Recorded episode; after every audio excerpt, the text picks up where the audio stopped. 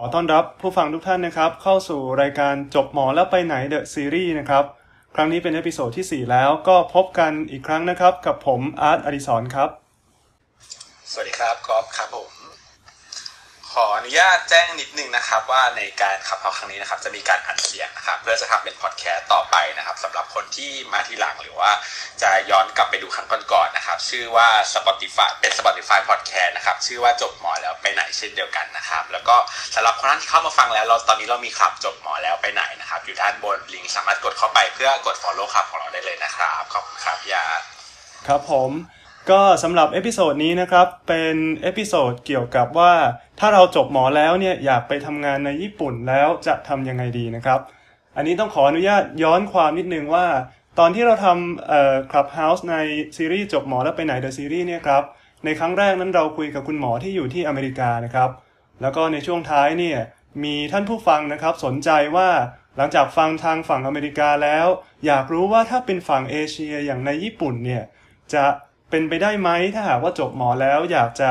ไปเรียนหรือว่าไปทำงานต่อที่ประเทศญี่ปุ่นนะครับ ซึ่งก็เป็นข้อเสนอจากท่านผู้ฟังที่ตรงใจผมพอดีนะฮะก็เลยถือโอกาสวันนี้นะครับ เชิญคุณหมอคนไทยแหละนะฮะแต่ว่าตอนนี้ก็เป็นคุณหมออยู่ที่ประเทศญี่ปุ่นทำงานอยู่ที่ญี่ปุ่นนะครับ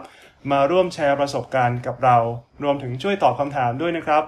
ว่าถ้าสนใจอยากจะไปเรียนต่อที่ญี่ปุ่น ไปทำงานที่ญี่ปุ่น จะเป็นไปได้มากน้อยแค่ไหนและต้องทำยังไงบ้างนะครับ ดี๋ยวเราเชิญสปิเกอร์แต่ละท่านนะครับ ช่วยแนะนำตัวนิดนึงนะครับเอ่อชื่ออะไรเรียนที่ไหนนะครับ ตอนนี้ทำงานอะไรอยู่ครับผมเอ่อผมเริ่มตามลำดับแล้วกันนะครับ เชิญภูครับผม ครับสวัสดีครับ ชื่อวิชพลอัครเสรีนนท์นะครับ ชื่อเล่นชื่อภูครับ ตอนนี้เรียนอยู่ที่ญี่ปุ่นครับมหาลัยโอซาก้าอยู่ปีสองครับ ครับผมยินดีต้อนรับภูครับ เชิญพี่รามรามครับ สวัสดีครับ ชื่อคณนาถสุสกลชื่อเล่นชื่อรามราม นี้เป็น intern ปีสองทำงานอยู่ที่โรงพยาบาลมหาลัยโอซาก้า เป็นคนเขียนไม่ทราบว่ามีคนรู้จักหรือเปล่าเป็นคนเขียน power ไอ powerpoint กว่าจะมาเป็นหมอญี่ปุ่นครับ อ่าครับผมน่าจะมีคนเคยผ่านตานะครับ ผมว่าเอ่อโพสต์ของพี่รามรามเนี่ยดู อะไรก็เรียกนิงกิพอสมควรนะ เป็นที่นิยมพอสมควรนะครับ คนแชร์กันเยอะ โอเค ถัดไปครับ พี่ป่านครับ สวัสดีครับ ชื่อพรรัตน์คงทองครับชื่อเล่นชื่อปานครับ ตอนนี้เป็นintern ปีหนึ่งที่ Shonan Kamakura General Hospital ครับ อยู่ที่คานากาวะครับ ครับผมขอบคุณ speaker ทุกท่านนะครับ ที่มาร่วมในรายการวันนี้นะครับเอาว่าเริ่มต้นในคำถามแรกดีกว่า ผมว่าทุกคนที่เข้ามาฟังเนี่ยก็คงอยากจะรู้แหละ ว่าการเรียนหมอเนี่ยมันสามารถเรียนได้หลายที่นะครับ ส่วนใหญ่ก็คงเลือกเรียนที่ไทย แต่ว่าทางพี่ๆสามคนนะฮะเลือกเรียนที่ประเทศญี่ปุ่นเนี่ยมีเหตุผลอะไรในตอนตัดสินใจตอนแรก เริ่มต้นจากน้องเล็กสุดดีไหมครับ น้องภูครับ ครับผม ก็จริงๆแล้วไม่ได้มีเหตุผลอะไรที่เป็นพิเศษนะครับ แค่เหมือนกับว่า เราอยากหาความท้าทายใหม่ๆเราก็เลยมองว่าจริงการเรียนหมอที่ต่างประเทศเนี่ยก็น่าสนใจแล้วก็ ได้ภาษาใหม่ๆด้วยอะครับเหมือนกับว่าอยากออกจาก comfort comfort zone ในเมืองของตัวเองอะไรประมาณเนี้ยครับ อืครับผมมครับผม จริงๆ การไปเรียนที่ญี่ปุ่นก็ดูเป็นอะไรที่ท้าทายเหมือนกันนะ เห็นด้วยนะครับภูครับ โอเค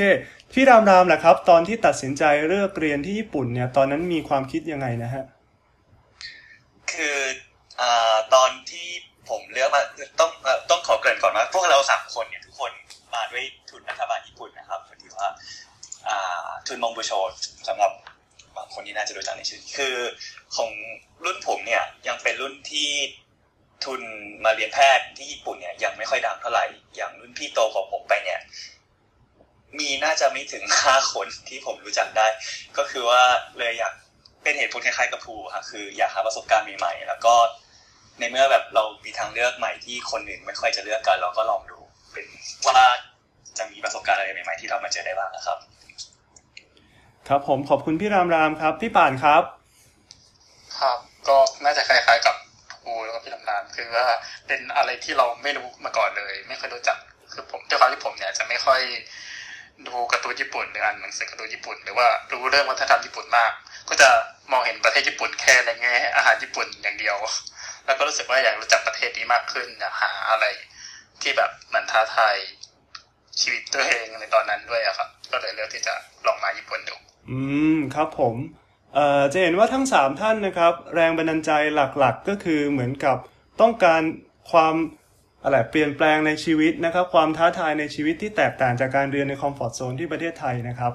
เออหลังจากที่ไปเรียนและอ่ามีมีน้องภูก็กำลังเรียนอยู่ แล้วก็พี่รำรำกับพี่ป่านเรียนจบแล้วตอนนี้ทำงานแล้วเนี่ยคิดว่า ความท้าทายที่เรามองเห็นตอนแรกกับหลังจากเข้าไปเรียนจริง ๆ แล้วเนี่ยมันเหมือนหรือแตกต่างกันยังไงบ้างครับเอาเป็นใครดีพี่ป่านก็ได้ครับ ครับก็จากที่คิดไว้เนี่ยที่แน่ๆว่าน่าจะท้าทายตอนที่คิดไว้ก็เป็นภาษาญี่ปุ่นครับ ซึ่งเข้าไปเรียนจริงก็คือท้าทายจริง ๆ แต่ว่าก็รู้สึกว่าคนญี่ปุ่นจะค่อนข้างก็ใจดีแล้วก็เปิดใจกับ ให้เราว่าไม่ได้แบบว่าเออแบบ discriminate เท่าที่คิดจากที่เราคิดว่า เออแบบเขาจะไม่ยอมรับเราเลยอะไรเงี้ยเขาก็แบบ เออพอเริ่มเรียนหรือทำงานเนี่ยเขาก็เหมือนกับเออก็ให้อภัยกับเข้าไปพลาดเล็กๆน้อยๆอะไรด้านภาษาที่แบบเราอาจจะด้อยกว่าคนประเทศเขาอะไรเงี้ยครับ แต่ว่านอกจากนั้นก็คือวัฒนธรรมที่แตกต่างก็เป็นอุปสรรคหนึ่งที่รู้สึกว่าต่างจากที่คิดไว้เพราะมันกับ เอ่อมันเป็นค่านิยมที่แบบเออคนไทยคนญี่ปุ่นอาจจะมีให้มุมที่ความคิดที่ต่างกันที่เราก็ต้องปรับเข้าหาเขาด้วยอะครับ อืมครับผมครับ ขอบคุณมากครับ แล้วพี่รามรามแหละครับ หลังจากที่เข้ามาเรียนแล้วทำงานตอนนี้ทำงานแล้วเนี่ย เหมือนหรือแตกต่างยังไงบ้างจากตอนก่อนที่จะเข้ามาเรียนครับ ของผมคือน่าจะเป็นอ่านักศึกษา ตอนที่เป็นนักศึกษาน่าจะเป็นนักศึกษาแพทย์คนไทยที่มาเรียนในฮันไดนี้ คนแรกน่าจะในรอบอย่างต่ำสามสิบปีนะโอ้ก็โหคือว่าครับคนญี่ปุ่นเนี่ยคือทุกปีจะมีคนต่างชาติมาอยู่แล้วแต่ว่าส่วนมากจะเป็นคนจีนหรือคนคนเกาหลีที่รู้ภาษาญี่ปุ่นมาก่อนละก็คือจะมีผมเนี่ยแหละเป็นคนแรกๆเลยที่ไปโดยที่ไม่ค่อยรู้ภาษาญี่ปุ่นเท่าไหร่ความรู้สึกตอนแรกก็คือก็คล้ายๆป่านนะครับคือตอนแรกก็กลัวว่าแบบเราไม่รู้ภาษาญี่ปุ่นเข้าไปเนี่ยเราจะเราจะเข้ากับคนเขาได้หรือเปล่าอะไรอย่างเงี้ยแต่ว่าคนญี่ปุ่นเนี่ยก็ก็ ก็คือโดยรวมเนี่ยถือว่า discriminate กับเราน้อยมากเขาพยายามเต็มใจช่วยแบบพยายามถึงแม้เขาจะพูดอังกฤษไม่ค่อยได้ก็พยายามจะสื่อสารกับเราพยายามช่วยเรา ก็ทำให้ผมจบมาได้ ก็ถือว่าเป็นเรื่องที่ที่ดีใจอะครับที่ว่าได้มาเรียนรู้ได้แลกเปลี่ยนวัฒนธรรมของญี่ปุ่นทำให้คนญี่ปุ่นได้เห็นด้วยว่าแบบก็ไม่ถึงแม้ว่าเราจะแบบไม่ได้เก่งภาษาญี่ปุ่นแต่เราก็ผ่านมาได้ แล้วทีนี้ก็คือ พอมาถึงทำงานแล้วเนี่ยมันก็ต้องเปลี่ยนอีกเพราะว่าเราอยู่ในฐานะที่เราต้องเป็นหมอเราต้องคุยกับคนไข้ซึ่งการจะอธิบายอะไรให้คนไข้ฟังเนี่ยก็คือ ถ้าเราสื่อสารได้ไม่เต็มที่เนี่ยมันเป็นอะไรที่จะเป็นข้อเสียต่อคนไข้ทำให้แบบเรารู้สึกว่าพอเราเริ่มทำงานเนี่ยเราต้องพยายามมากขึ้นกว่านี้เราต้องพยายามที่จะฝึกด้านการการสื่อสารให้ให้ให้คนญี่ปุ่นเนี่ยคุยกับเราเรื่องได้มากขึ้นนะครับ อืมครับผมขอบคุณมากครับ น้องภูล่ะครับ ตอนนี้อยู่ปีสองแล้ว รู้สึกว่าก่อนที่จะเข้ามาเรามีความคิดแบบหนึ่งแล้วพอเข้ามาแล้วเนี่ย มันเหมือนหรือต่างจากตอนความคิดตอนแรกยังไงบ้างครับ ครับก็เพิ่งอยู่ปีสองอะครับอาจจะยังบอกอะไรไม่ได้เยอะมาก แต่ว่าเท่าที่เจอมาก็คือ เหมือนกับก่อนเข้ามาเราก็คิดว่า เรียนหมอก็รู้สึกว่ายากแล้วแล้วเรียนในภาษาญี่ปุ่นครับคือทุกอย่างใหม่หมดเลยแบบว่าเราจะ เราจะเรียนเข้าใจไหมหรือว่าจะเจออุปสรรคอะไรยังไงอะไรเงี้ยครับแต่ว่า เหมือนกับว่า พอเข้ามาจริงๆเราก็รู้สึกว่า อืม มันก็ยากแต่ว่า มันก็ไม่ยากเกินความสามารถเราเหมือนกับว่าแบบ เราสู้กับมาแล้วเราก็ค่อยๆเรียนรู้คำศัพท์เรียนรู้อะไรไปอะไรอย่างเงี้ยครับ แต่ว่าสิ่งที่ไม่เหมือนกับที่คิดก็คือเคยคิดว่าแบบศัพท์ทางการแพทย์อะไรอย่างเงี้ยน่าจะเป็นสิ่งที่ยากเป็นอุปสรรคของเราแต่ปรากฏว่า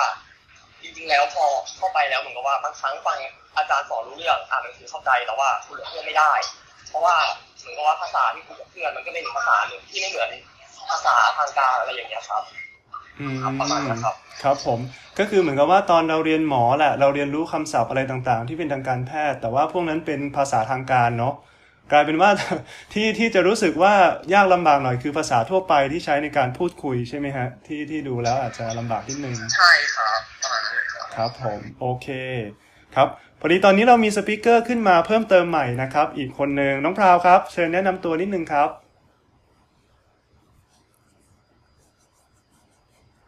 ฮัลโหลน้องพราวยังอยู่ไหมนะ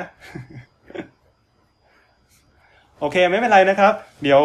ถ้าถ้าพราวพร้อมก็บอกมาแล้วกันนะฮะทีนี้เนี่ยเเดี๋ยวผมส่งต่อมาให้พี่ก๊อฟนิดนึงครับฮัลโหลครับนี่อยากจะทราบครับว่าตอนการเริ่มเตรียมตัวครับมีการเตรียมตัวอย่างไรนะครับผมนี่จะพอจะแชร์ได้ไหมครับว่าเตรียมตัวกันยังไงบ้างตอนก่อนไปนะครับ แล้วก็เหมือนว่ามีแบบผลทางในการไปอะไรรวมถึงการสอบคนญี่ปุ่นอะไรอย่างเงี้ยด้วยครับผม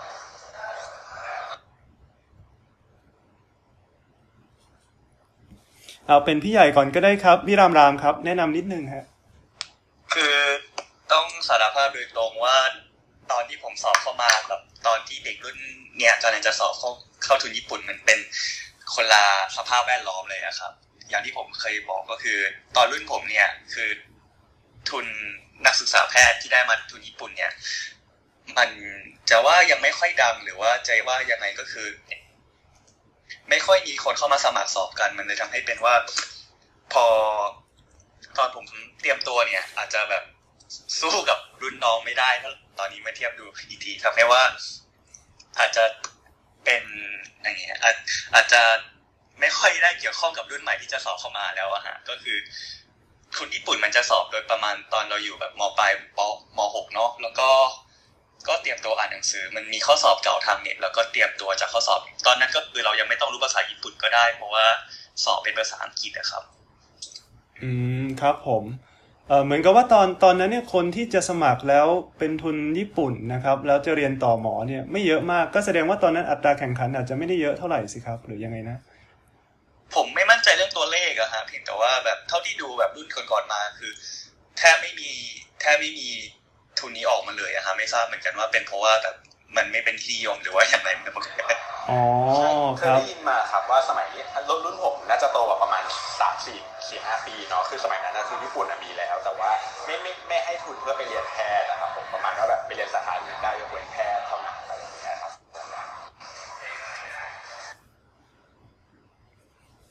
อ๋อก็อาจจะเป็นไปได้ว่าตอนตอนปีที่พี่รามรามมาเรียนเนี่ย เป็นช่วงที่เขาเปิดรับสมัคร สำหรับคนที่จะเรียนต่อคณะแพทย์พอดีใช่ไหมฮะแล้วก็เป็นแรกๆใช่ครับแล้วก็ตอนสอบนี่เป็นภาษาอังกฤษใช่ไหมครับ ตอนพี่รามรามสอบทั้งหมดเลย ใช่ครับภาษาอังกฤษฮะรุ่นใหม่ก็น่าจะภาษาอังกฤษอยู่ครับ โอเคครับผม แล้วถ้าเป็นรุ่นของพี่ป่านนะครับ พี่ป่านถัดจากพี่รามรามปีหนึ่งเนาะตอนนั้นเป็นยังไงบ้างครับ ตอนสมัครสอบเข้า ครับก็มันจะมีช่วงรับสมัครถ้าไม่เปลี่ยนนะครับน่าจะประมาณเดือนหก ก็คือตอนนั้นเป็นขึ้นเพิ่งเพิ่งขึ้นมหกใหม่ ๆ เลย แล้วก็เป็นน่าจะเป็นสนามสอบเข้ามหาลัยที่แรกเลยเลยอะครับ เวลาเตรียมตัวคืออาจจะน้อยกว่า พวกข้อสอบเอ็นอะไรเงี้ย ถ้าคนที่แบบไม่ได้เริ่มเร็วอย่างอย่างเช่นผมนะครับ ถ้าไม่ได้เริ่มเร็วก็อาจจะแบบเออต้องแบบรีบเตรียมตัวนิดนึงในช่วงนั้น เพื่อสอบเดือนหกก็วิชาที่สอบเป็นภาษาอ่าข้อสอบเป็นภาษาอังกฤษหมดครับ แต่วิชาที่สอบจะมีแค่วิชาสำหรับหมอนะครับ จะเป็นภาษาอังกฤษชีววิทยาเคมี อ่า แล้วก็ เลขครับอ่าถ้าเป็นสายฟิสิกส์เนี่ยก็คือจะสอบฟิสิกส์ด้วย แต่ว่าสำหรับหมอไม่มีวิชาฟิสิกส์ครับ ก็คือจะเตรียมจะอาศัยข้อสอบเก่าเป็นหลักครับ สมัยก่อนจะมีให้ดาวน์โหลด ทางเว็บไซต์ของสถานทูตญี่ปุ่นเลย แต่ไม่รู้ว่าตอนนี้ยังหรือเปล่าก็ดาวน์โหลดแล้วก็มาหัดทำย้อนหลังหลายๆปีครับ แล้วก็อ่าจริงๆแล้วก็คือมันเป็นภาษาอังกฤษเนื่องจากเป็นภาษาอังกฤษนะครับคนที่ยังไม่คุ้นเคยกับคำศัพท์ชีวภาษาอังกฤษหรือว่า คำศัพท์เอ่อเคมีภาษาอังกฤษเนี่ยก็อาจจะต้องแบบเตรียมตัวด้านภาษาด้วยนิดหนึ่งประมาณนั้นนะครับ อืมครับ ตอนรุ่นพี่ป่านเนี่ยยังต้องเรียนต้องต้องเตรียมพร้อมภาษาญี่ปุ่นไหมครับ หรือว่าใช้ภาษาอังกฤษอย่างเดียวก็เพียงพอ ไม่ต้องครับไม่ต้องครับ ถ้าถ้าจำไม่ผิดเอ่อรุ่นหลังถึงเป็นรุ่นหลังๆอย่างอย่างรุ่นล่าสุดเนี่ยก็ยังเป็นข้อสอบภาษาอังกฤษอยู่นะครับ ก็คือยังไม่ยังไม่มีความจำเป็นต้องรู้ภาษาญี่ปุ่น แต่ว่าเหมือนรู้สึกว่าหลังปีหลังๆอะครับ มันจะมีส่วนที่แบบประมาณว่าเอ่อ ถ้ารู้ภาษาญี่ปุ่นด้วยก็จะได้แต้มเพิ่ม หรือว่าแบบไม่แน่ใจว่าเป็นข้อสอบภาษาญี่ปุ่น หรือว่ายื่นคะแนนความรู้ภาษาญี่ปุ่นอะไรประมาณเนี้ยครับคือถ้ามีความรู้ภาษาญี่ปุ่นด้วยก็อาจจะมีส่วนช่วยด้านคะแนนอะไรอย่างนี้ด้วยครับ อืมเหมือนกับเป็นตัวเสริมช่วยในการพิจารณาใช่ไหมครับ จะอะใช่อาจจะมีใช่โอกาสที่มากขึ้นอะไรประมาณเนี้ย แต่ว่าหลักๆ ก็คือยังใช้ภาษาอังกฤษเป็นหลักใช่ไหมฮะ ใช่ครับ แต่สำหรับคนที่เหมือนกับไม่ไม่ได้ไม่มีความรู้ภาษาญี่ปุ่นมาก่อนแบบเริ่มจากศูนย์เลยเนี่ย จะไปแบบนั่งฟิตภาษาญี่ปุ่น เพื่อเอาคะแนนตรงเนี้ยผมว่าอาจจะไม่คุ้มอะครับอ๋อสู้เอาเวลาครับเออมาแบบตุ้มเทให้กับวิชาที่เรารู้อยู่แล้วพวกอังกฤษอ่าเลขวิทยาศาสตร์อะไรอย่างนี้ดีกว่าครับ ครับผมแสดงว่าพอได้ทุนแล้วเนี่ยคือเขาส่งไปอยู่เป็นชั้นมปลายก่อนไหมครับ หรือว่าเพราะว่าต้องเรียนภาษาญี่ปุ่นจน เหมือนเข้าไปเรียนคณะแพทย์ได้นี่ว่า ก็น่าจะต้องใช้เวลาพอสมควรใช่ไหมครับอ่าอันนี้สสมัยผมอาจจะไม่เหมือนกับภูหรือเปล่าไม่แน่ใจให้น่าจะให้ภูอธิบายน่าจะอัปเดตมากกว่า ได้ครับ เชิญครูนิดนึงครับว่าอะเราเป็นยังไงบ้างอัปอัปเดตเลยครับ ปีล่าสุด2ปีล่าสุดเป็นไงบ้างมีการสอบต่างกันไปไหมหรือว่าพอสอบเสร็จแล้วเนี่ยเข้าได้แล้วต้องไปเริ่มต้นที่ชั้นไหนอะไรอย่างเงี้ยครับ ครับก็อย่างที่พี่บานได้บอกเมื่อสักครู่ครับก็คือว่าตอนสอบจะสอบคณิตศาสตร์เคมีชีวะแล้วก็ภาษาอังกฤษครับ ซึ่งจริงๆภาษาญี่ปุ่นเป็นตัวเลือกคือสอบก็ได้ไม่สอบก็ได้ แต่ว่าผมไม่มั่นใจว่าสอบแล้วจะจะดีกว่ายังไงครับ แต่ว่า คนส่วนใหญ่ที่สอบทางสายแพทย์นะครับ ก็คือจะไม่ค่อยได้เรียนภาษามาอยู่แล้ว ก็คือมักจะเลือกไม่สอบภาษาญี่ปุ่นครับอ๋อ แต่ว่าหลังจากนั้นเนี่ยถ้าได้ทุนแล้วคือหลาย ๆ คนก็แทบจะไม่รู้ภาษาญี่ปุ่นเลยตอนสอบอะครับ เพราะว่ามันสอบข้อสอบเป็นภาษาอังกฤษครับแต่ว่าถ้าเกิดสอบผ่านแล้วเนี่ย มันจะต้องไปเรียนเหมือนเรียนโรงเรียนสอนภาษาหนึ่งปีที่ญี่ปุ่นก่อนเข้ามหาลัยครับ ก็คือจะเรียนปรับพื้นฐานวิชาวิทยาศาสตร์อะไรต่าง ๆ เป็นภาษาญี่ปุ่นเราก็เรียนภาษาญี่ปุ่นแบบ เยอะมากๆอะครับ ซึ่งตรงนี้ก็จะเหนื่อย เพราะว่าถ้าเกิด ไม่มีพื้นฐานภาษาญี่ปุ่นมาภายในหนึ่งปีเนี่ยครับ ก็จะต้องพยายามเรียนภาษาญี่ปุ่นให้ได้เยอะมากๆ แล้วก็เร็วมากๆในเวลาที่มันก็ถือว่าน้อยนะครับหนึ่งปี ซึ่งระยะหลังๆมาเนี่ยครับ หลาย ๆ มหาลัยเขาจะมีมีเกณฑ์ขั้นต่ำเกี่ยวกับความรู้ทางภาษาญี่ปุ่นนะครับ ถ้าเป็นทางสายแพทย์ก็คือเหมือนกับว่า อาจจะต้องได้ระดับภาษาญี่ปุ่น N2 หรือ N1 ถึงจะมีโอกาสยื่น สอบเข้าคณะแพทย์ของมหาลัยนั้นๆได้อะครับ เพราะฉะนั้นจริง ๆ แล้วถ้าไม่รู้ภาษารู้รู้ภาษาญี่ปุ่นมาก่อนก็ก็จะดีกว่า แต่ถ้าไม่รู้ก็ทางเรื่องมหาลัยที่เข้าได้ก็อาจจะน้อยลงนิดหน่อยอะครับ แต่ก็ยังมีหลายมหาลัยที่เปิดรับคนที่ภาษาญี่ปุ่นยังไม่แข็งมากเหมือนกันครับ แล้วพอเรียนจบภาษาปีแรกแล้วเนี่ยก็คือต้องสอบเข้ามหาลัยไหมครับ หรือว่าเราสามารถเลือกเลือก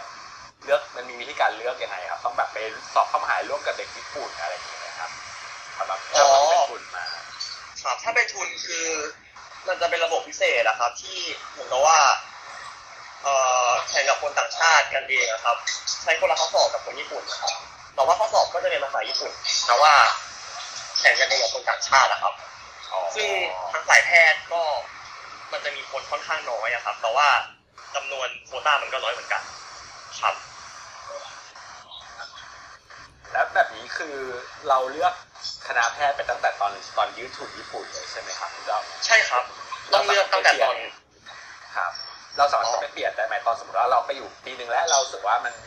แข่งขันสูงอะไรอย่างเงี้ยเราเปลี่ยนคณะตอนนั้นทันไหมครับ ถ้าเลือกแพทย์ไปก่อนใช่ไหมครับใช่ครับอ่าตรงนี้ไม่มั่นใจอะครับ แต่ว่าถ้าเลือกอย่างอื่นไปเราเปลี่ยนเป็นแพทย์คิดว่าไม่น่าได้ครับ อ๋อครับอืม หรือพี่ๆท่านอื่นพอทราบไหมครับ สมมุติว่าเราเลือกเป็นคณะแพทย์ไปแล้ว แต่ว่าพอถึงตอนสอบจริง ๆ แล้วเนี่ยเอะรู้สึกว่าอยากเปลี่ยนใจไปเรียนคณะอื่นและ ถ้าทำอย่างนี้พอได้ไหมครับ อันนี้ไม่มั่นใจเหมือนกันนะครับเพราะว่าทุนญี่ปุ่นเนี่ยเขาจะแบบแบ่งเป็นแบบสาย A สาย B สาย E แต่ละสายเนี่ยเขาจะบอกว่าแบบเรียนอะไรได้บ้างนะคะเช่นสาย A ก็จะเป็นแบบวิศวะวิศวะก็สามารถเลือก วิศวะอะไรก็ได้ เพราะฉะนั้นถึงตอนนั้นเราไปในฐานะของเด็กวิศวะแล้วเราค่อยเลือกตรงนั้นได้ว่าจะเรียนวิศวะคอมเรียนวิศวะเครื่องกลอะไรเราสามารถเปลี่ยนได้ แต่ว่าของหมอเนี่ยจะอยู่ในกลุ่ม C ซึ่งในกลุ่ม C เนี่ยจะมีแค่หมอกับทันตแพทย์อะคือถ้าถ้าเท่าที่ฟังดูเหมือนว่าถ้าจะเปลี่ยนได้คือเปลี่ยนได้เฉพาะไม่ทันตแพทย์ก็คือ ไม่ไม่ทันตแพทย์ก็แพทย์นะครับ อืมครับผมเข้าใจแล้วครับ โอเค ตอนนี้น้องพราวบอกว่าอยู่ในสายแล้วน่าจะได้น้องพราวสะดวกแนะนำตัวไหมครับ จริงๆต้องยินดีพราวพราวก็เป็นอีกคนหนึ่งนะครับ เดี๋ยวผมแนะนำคร่าวๆแล้วกัน น้องพราวก็เป็นนักเรียนทุนญี่ปุ่นนะครับ แล้วก็ไปเรียนหมอเรียนที่มหาลัยโอซาก้านะฮะพอดีน้องพราวบอกว่าเพิ่งได้ลองหัดใช้ Clubhouse ครั้งแรกแล้วก็ ตอบรับเป็นสปีกเกอร์ในรายการเราเลย ก็เลยอาจจะงงยังงงๆอยู่ ไม่เป็นไรนะครับ เดี๋ยวถ้าพราวพร้อมก็บอกพี่ได้แล้วกันนะฮะทีนี้เนี่ยทุกคนในที่นี้เนี่ยครับออสอบเข้ามาผ่านของทางทุนโมมูโชเนาะก็คือทุนรัฐรฐบาลญี่ปุ่นนะครับ แล้วก็เลือกที่จะเรียนหมอก่อน ทีนี้ผมว่าหลายคนน้องๆมปลายครับ อาจจะมองว่าเอ๊ะเป็นไปได้ไหมว่า ถ้าสมมุติว่าไม่เอาทุนรัฐบาลญี่ปุ่น แล้วจะไปสอบเองเลยเนี่ย จะเป็นไปได้ไหมโอกาสมากน้อยแค่ไหน มีใครพอให้คำตอบได้ไหมครับ พี่รามรามก็ได้ครับ เป็นไปได้ครับ คืออย่างที่เคยบอกก็คือ แต่ละชั้นปีเนี่ยก็คือมีนักเรียนต่างชาติอยู่เหมือนกันแหละ คือในหนึ่งชั้นปีจะมีนักเรียนประมาณหนึ่งร้อยคน แล้วจะมีปกติจะมีปีละคนสองคนที่เป็นนักเรียนต่างชาติ ซึ่งนักเรียนต่างชาติที่มาเนี่ยส่วนมากจะไม่ได้มาด้วยทุนรัฐบาลญี่ปุ่น แต่ว่าจะมาด้วยสอบผ่าน ข้อสอบเอนทานญี่ปุ่นเหมือนกันเองข้อสอบเอนทานญี่ปุ่นก็คือเขาจะเรียกว่าเซนต้าชิเกงนะฮะก็คือ ระบบการสอบก็จะเป็นคล้ายๆเอนทานแหละฮะก็คือแบบสอบโดยตรง แล้วก็ใช้คะแนนสมัครเข้าของแต่ละที่แล้วก็แต่ละที่เลือกเข้ามา แล้วก็จะมีการสอบคัดเลือกอีกรอบหนึ่งนะฮะซึ่งก็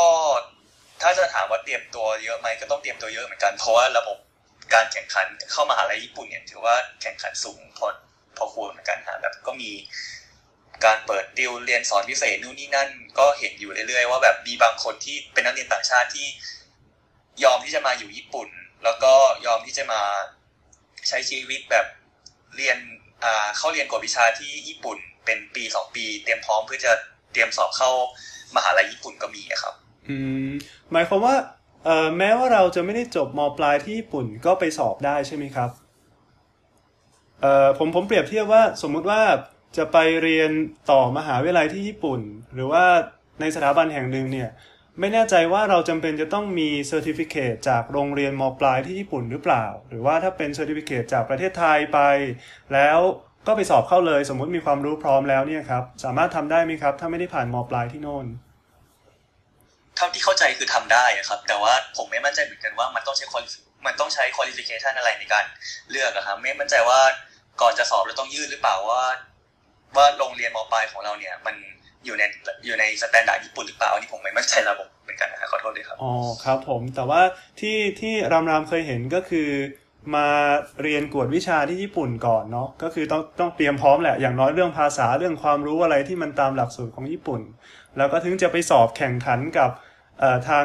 เสไอตัวส่วนกลางอีกทีหนึ่งใช่ไหมครับ ในการสอบเข้าคณะแพทย์ ใช่ครับ โอเค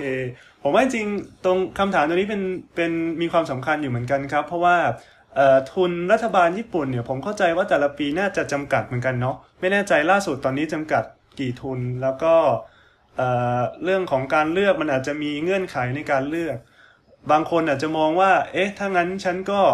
เอาทุนอย่างอื่น หรือว่าฉันไปของฉันเองดีกว่า โดยที่มีความรู้มากพอแล้วก็ไปสอบแสดงว่ามีหนทางเป็นไปได้เหมือนกัน แต่ว่าก็โอเค อาจจะต้องไปเรียนเพิ่มเติมปรับพื้นฐานอะไรให้เพียงพอนะฮะ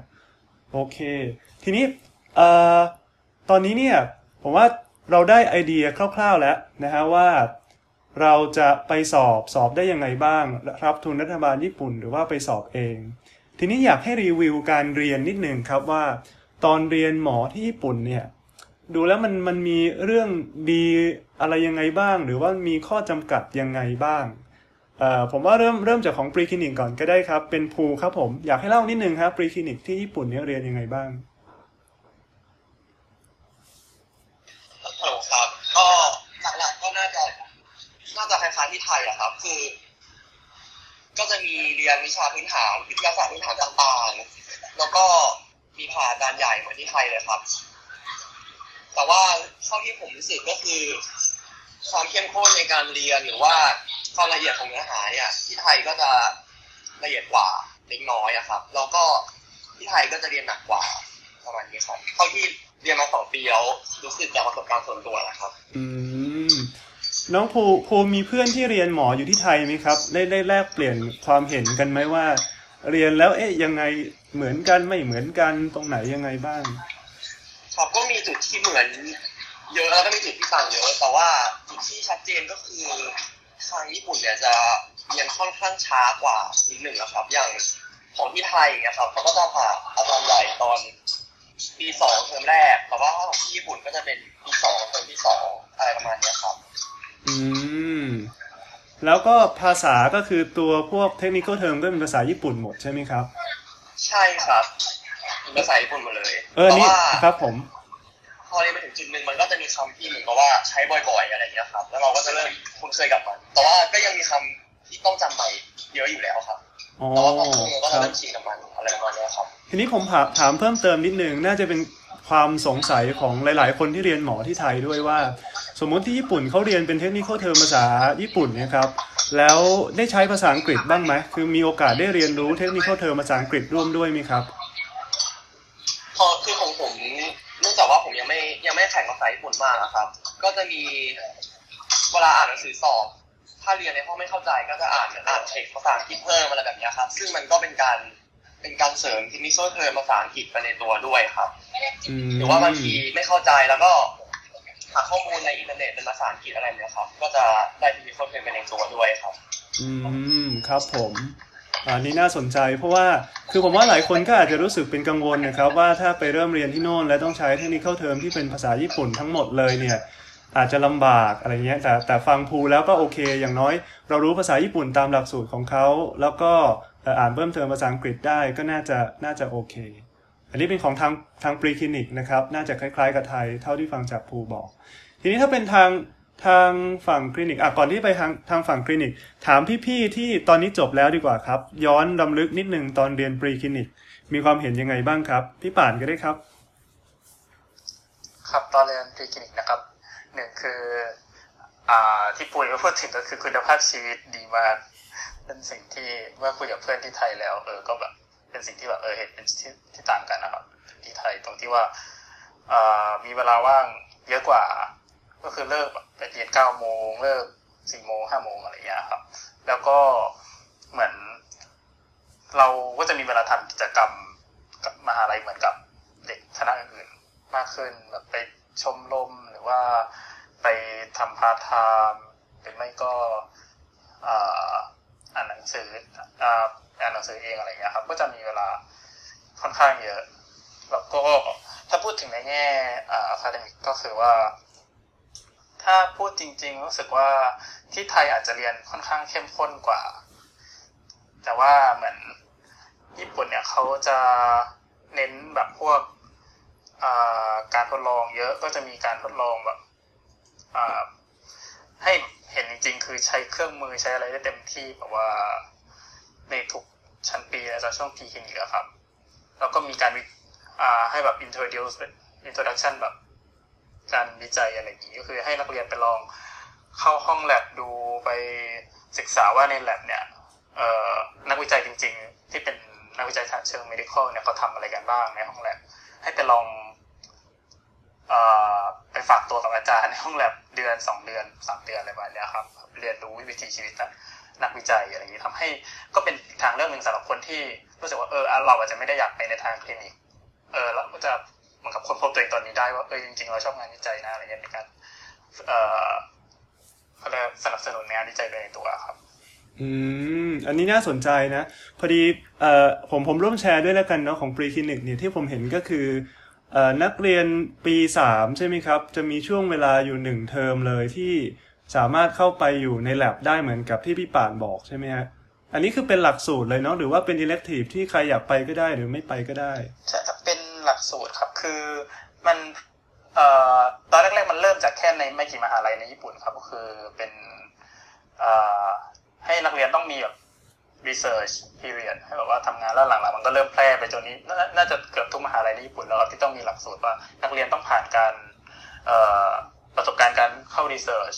อาจจะไม่ต้องถึงกับต้องมีงานตีพิมพ์อะไรเงี้ยแต่ก็ก็คือจะมีเอ่อเงื่อนไขในการจบเหมือนกันว่าเอออย่างน้อยต้องแบบเก็บหน่วยกิจตรงนี้ ไม่ก็มีการ presentation นะจบอะไรเงี้ยครับ ถึงจะสามารถผ่านปีคลินิกได้ครับผม ผมถามพี่ป่านตอนนั้นพี่ป่านไปอยู่ lab อะไรครับ ตอนตอนเรียนปีสามเอ่อตอนนั้นไปอยู่ neurophysiology ครับไปเรียนเรื่องแบบว่าเอ่อการทำงานของสมองในแง่ physiology ถ้าเอ่อยกตัวอย่างก็คือเหมือนตอนนั้น ที่ทำจะทำเกี่ยวกับเรื่องภาษาครับทำเรื่องว่าเวลาที่เราแบบอ่านพวก passage ภาษาอังกฤษอย่างเงี้ย แล้วเอ่อ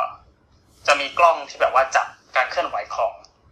ลูกตาเราว่าลูกตาเราอ่านข้าม พวกอักษรคือคนที่เศษภาษาอังกฤษนะครับเวลาอ่านแล้วมันต้องตอบภาษาอังกฤษนะครับเขาคนที่ได้คะแนนสูงๆเนี่ยเขามีการเคลื่อนที่ของลูกตายังไง เขาเกิดข้างเท่าไหร่หรือว่าเขากลับมาย้อนอ่านหรือเปล่าหรืออะไรเงี้ยครับ เป็นแบบว่าการทดลองในเชิงสมอง ผลของการทดลองก็คือว่าคนที่อ่านข้ามอะ จะได้คะแนนเยอะกว่าคนที่อ่านแบบทุกตัวอักษรครับ แต่มันมันก็ไม่ถึงกับว่าเป็นงานวิจัยที่ดีถึงกับได้รับติทีมายแล้วก็ได้ present ตอนจบครับอืประมาณนั้นมอย่างน้อยก็คือได้ได้ประสบการณ์ด้วยเนาะแล้วก็ได้ทักษะในการทำวิจัยกับพวกนี้ใช่ไหมครับ ใช่ครับใช่แล้วคือเขาสนับสนุนมาคือตอนนั้นน่ะเราต้องจ้าง subject มาจากแบบก็คือลงประกาศแบบเหมือนเป็นการทดลองจริงเลย จ้าง subject มาให้เงิน subject คนละเท่านี้เท่านี้ แล้วก็เหมือนแบบเริ่มการทดลองตั้งแต่เขียนเอง draft เองมีแบบ weekly presentation แบบ progress report ว่าเราไปถึงไหนแล้วถึงไหนแล้ว แล้วก็อะไรอย่างเงี้ยครับเหมือนกับเราเป็นนักวิจัยจริง ๆ เลย อืมซึ่งผมว่าตรงนี้เป็นโอกาสที่ดีนะครับสำหรับการการเรียนหมอ ในในในคณะแพทย์ใหญ่ๆเนาะเพราะว่าคือถ้าเปรียบเทียบกับไทยอันนี้ผมช่วยเสริมทางฝั่งไทยแล้วกันครับถ้าเป็นเมื่อก่อนทางฝั่งไทยเนี่ยโอกาสที่จะเข้าไปทำ lab ในทาง pre clinic เนี่ยอาจจะไม่ได้เยอะมากนะฮะแล้วก็คนที่ไปอาจจะเป็นแค่บางส่วนที่มีความต้องการส่วนตัว ไม่ได้มีเป็นหลักสูตรภาคบังคับอะไรแบบนั้น แต่ว่าเดี๋ยวนี้ก็อาจจะมีหลาย ๆ มหาวิทยาลัยหลาย ๆ คณะแพทย์นะครับที่พยายามจะ เสริมเพิ่มเติมหลักสูตรในเชิงวิจัยเข้าไป ก็แต่ผมว่าของฝั่งญี่ปุ่นเนี่ยทำมานานก็เป็นเรื่องดีนะครับออของพี่รามรามมีอะไรเสริมของทางpreclinic ไหมครับ ของ preclinic ก็ส่วนโดยส่วนมากก็คือเหมือนที่ป่านบอกอะค่ะก็คือปีสามเทอมหนึ่งเต็มๆเลยเราสามารถเลือกที่จะเข้าแลบอะไรก็ได้ ซึ่งแลบเนี่ยโดยรวมเนี่ยมันจะแบ่งเป็น3 category หลักๆเนาะก็คือแบบแรกนี่ก็คือจะเป็น wet lab ก็คืออย่างที่ผมเรียนที่พราวเข้าก็จะเป็นแบบอ่าเพาะเลี้ยงเชื้อแบคทีเรียของผมก็แบบเพาะเลี้ยงเชื้อไวรัสก็ได้ทำ PCR ได้ปิ้งได้ปิ้งแป้งได้อบได้ทำอ่าเวสเทิร์นบลอดอะไรพวกนี้ฮะก็เป็นเทคนิคอลสกิลที่ผมว่าอาจจะหาที่อื่นได้ยากเหมือนกัน และอย่างที่สองก็คืออ่าแลบแบบปะเนาะก็คือเป็นแบบ physiological lab ก็คือ ได้ทำวิจัยแบบได้ลองเก็บ sample ได้ลองเอาข้อมูลมามาดิเซกดูว่าเราจะเล่นอะไรกับข้อมูลได้บ้าง แล้วก็แบบที่สามเนี่ยเราสามารถเข้าแลบที่ว่าเป็นแบบ analytical เต็มตัวเลย อารมณ์ว่าแบบให้ข้อมูลมาแล้วเราจะมานั่งเล่นหยิบมาเล่น Meta Analysis นู่นนี่นั่น แล้วก็แบบฝึกสกิลการทำ statistic ของเราก็มีเหมือนกันนะครับผมว่าเป็นสิ่งที่ว่าแบบเขาไม่ค่อยเน้นเรื่องเนื้อหาแพทย์เป็นหลักเพราะเขามองว่า หลายๆคนส่วนมากเนี่ยหมอญี่ปุ่นจบไปแล้ว ก็คือส่วนมากก็จะเรียนต่อเฉพาะทางเนาะเขาเลยมองว่าแบบ ในเมื่อเรียนเฉพาะทางอยู่แล้วก็ไม่จำเป็นต้องรู้ทุกอย่าง เพราะว่าเราไม่ได้ทำงานคนเดียวอยู่แล้ว เราทำงานในโรงพยาบาลเราทำงานเป็นทีมเพราะฉะนั้นถ้าเกิดว่าอะไรที่เราไม่รู้ เราก็สามารถถามคนอื่นได้ เราก็รู้ในเฉพาะสิ่งที่เราควรจะรู้ในเฉพาะทางของเรา แล้วก็เอาเวลาอย่างอื่นเนี่ยไปฝึกฝน skill อย่างอื่น skill skill ด้านด้านเขียน paper จะดีกว่าหรือเปล่าอันนี้คือเป็นมุมมองของอาจารย์ขบวนนะครับ อืมครับผมน่าสนใจมากๆอ่าน้องพราวบอกว่าตอนนี้พร้อมแล้วครับ พราวเชิญแนะนำตัวได้เลยครับ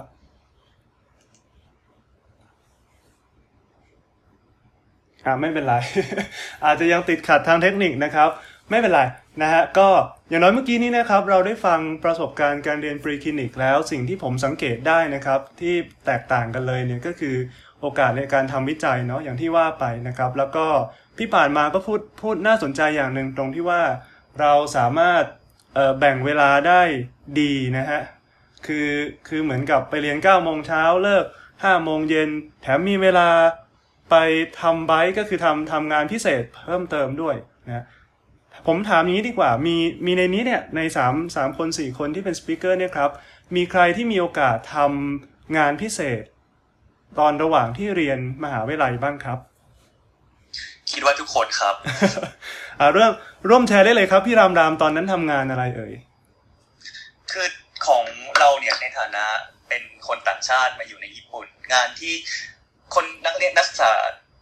คนไทยในญี่ปุ่นส่วนมากที่ทำกัน คือจะเป็นงานแปลเป็นล่ามหรือไม่ก็เป็นไกด์พาเที่ยวอะฮะผมคิดว่าทุกคนน่าจะเคยทำงานนี้มาฮะแต่ว่าก็จะมีงานอื่นๆ เช่นแบบงานสอน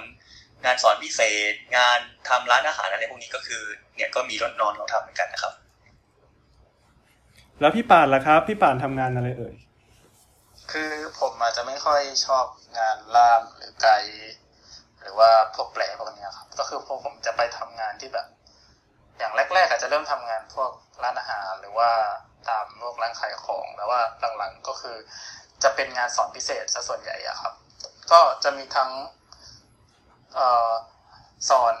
จะส่วนใหญ่จะเป็นสอนคนญี่ปุ่นครับ จะมามีทั้งสอนภาษาอังกฤษหรือภาษาไทยให้กับคนญี่ปุ่น แล้วก็มีสอนเอ่อมันเป็นติวเตอร์เลยครับ ก็คือสอนวิชาภาษาอังกฤษหรือเลข หรือว่าวิทยาศาสตร์ให้กับเด็กมปลายญี่ปุ่นที่สอบเข้ามหาลัย ก็คือเป็นอะไรที่งงมากว่าเราใช้ภาษาที่สามเพื่อสอนภาษาที่สองอะไรครับใช้ภาษาญี่ปุ่นสอนเด็กญี่ปุ่น ใช้ภาษาญี่ปุ่น สอนภาษาอังกฤษให้เด็กญี่ปุ่นเลยอะก็เป็นประสบการณ์ที่ดีเหมือนกันครับโอ้แสดงว่าภาษาญี่ปุ่นเนี่ยพี่ป่าจะต้องคล่องมากพอ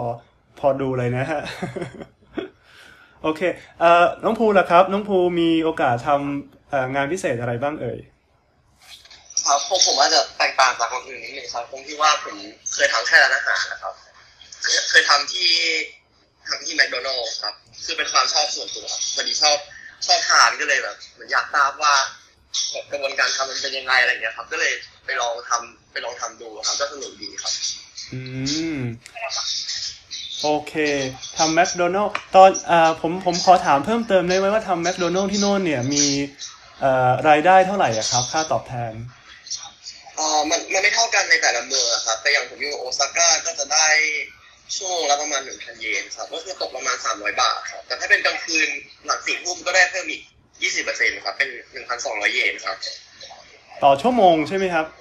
ต่อชั่วโมงครับ โอ้โห ไม่น้อยเลยนะฮะนี่นะจริงๆจริงๆต้องบอกว่าเอ่อเรื่องการทำงานพิเศษระหว่างเรียนมหาวิทยาลัยในไทยเนี่ยเอ่อเอาเป็นในคณะแพทย์แล้วกันนะครับ ผมว่าอาจจะยังค่อนข้างน้อยนะถ้าเปรียบเทียบกับทางฝั่งญี่ปุ่น เข้าใจว่าทางฝั่งญี่ปุ่นน่าจะเป็นเหมือนวัฒนธรรมด้วยไหมครับ ที่ทุกคนก็เอ่อสนใจที่จะ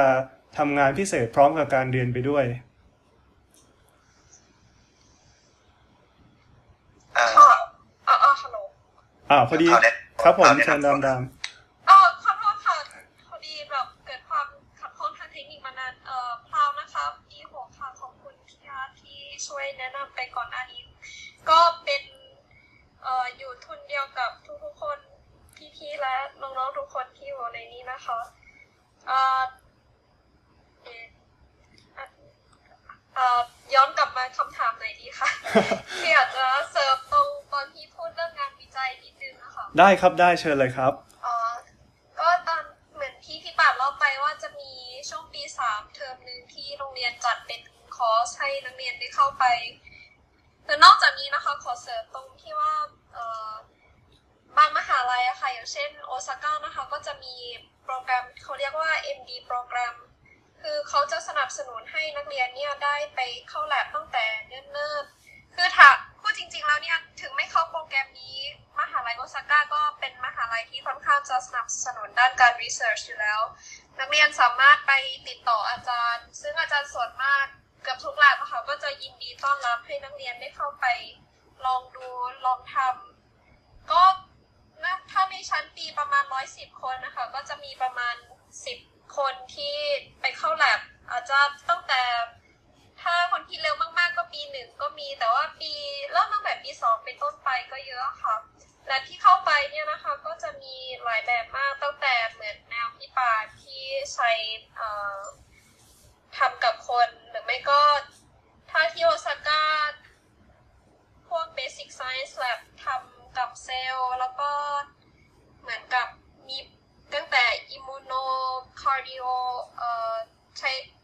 เหมือนช่วงนี้ญี่ปุ่นเขาฮิตแบบ iPS เซลล์อะไรที่ทำ collaboration กับยามานากะเอ่ออาจารย์ยามานากะอะไรแบบนี้ก็มีอะค่ะ อืมครับผมขอบคุณมากครับ ผมเสริมเรื่อง iPS cell แล้วกันเนาะว่าก็เป็นเหมือนพวก stem cell อะไรพวกนี้นะครับ ส่วนอาจารย์ยามานากะตอนนี้รู้สึกอาจารย์เขาอยู่เกียวโตใช่ไหมฮะเกียวโต University เนาะค่ะใช่ค่ะครับผมก็เป็นเรื่องที่น่าสนใจนะครับเอ่อเผื่อว่าใครที่มีโอกาสได้ไปเรียนญี่ปุ่นแล้ว เรียนคณะแพทย์แล้วอยากจะทำแลบเพิ่มเติมเนี่ย ตรงนี้เป็นโอกาสที่ดีมากๆนะฮะขอบคุณน้องพราวนะครับ โอเค อันนี้เป็นอ่าน้องพราวผมผมถามนิดนึง เอ่อตอนตอนพราวเรียนปรีคลินิกเนี่ยพราวได้ทำงานพิเศษที่ไหนไหมครับ อ๋อค่ะคือพราวเคยทำเหมือนที่พี่ลำรามกับพี่ป่านบอกไว้ ก็เคยทำงานไกด์อยู่เอ่อสามสี่ครั้งแล้วคือน่าจะเป็นช่วงที่มีคนมาเที่ยวซากุระอะไรพวกเนี้ยค่ะ แล้วก็แต่หลักๆที่ทำนานที่สุดคือสอน ภาษาอังกฤษจะพูดว่าสอนก็ไม่ดีก็เหมือนกับไป English conversation ก็ไปคุยกับเขาสนุกสนุกค่ะหลักๆก็ประมาณนี้กับเคยเหมือนกับสอนน้องเอ่อมปลาย แต่ว่าก็เป็น English conversation เหมือนกันนะคะ กับเคยทำร้านอาหารอยู่เหมือนงานอีเวนต์อาหารไทยครั้งหนึ่งค่ะ อืม น่าสนใจมากๆนะครับ อันนี้ผมผมว่า จริง ๆ เรื่องการจัดแบ่งเวลาและการทำงานพิเศษหารายได้พิเศษเนี่ยเป็นใจส่วนตัวผมนะฮะผมฟังแล้วผมก็อยากให้นักเรียนไทยมีโอกาสได้ทำอย่างนั้นเหมือนกัน แต่ดูจากหลักสูตรแล้วเนี่ยอ่อลำพังเรียนแต่ละวันก็เหนื่อยพอสมควรแล้วครับ ผมผมยกยกตัวอย่างเช่นในช่วงนี้นะฮะจัดตารางเรียนของอสถาบันที่ผมสอนอยู่ตอนนี้ปี 2 คือดิเซกกรอสทุกวันเลยครับ วันจันทร์ที่ผ่านมาดิเซกเช้าบ่ายเลยอย่างเงี้ยนะฮะ ก็หลังจากเรียนเสร็จแล้วก็หมดแรงนะฮะถ้าจะให้ไปทำงานพิเศษอาจจะยากนิดนึง แต่ฟังแล้วหลักสูตรญี่ปุ่นเนี่ยก็คำนึงถึงเ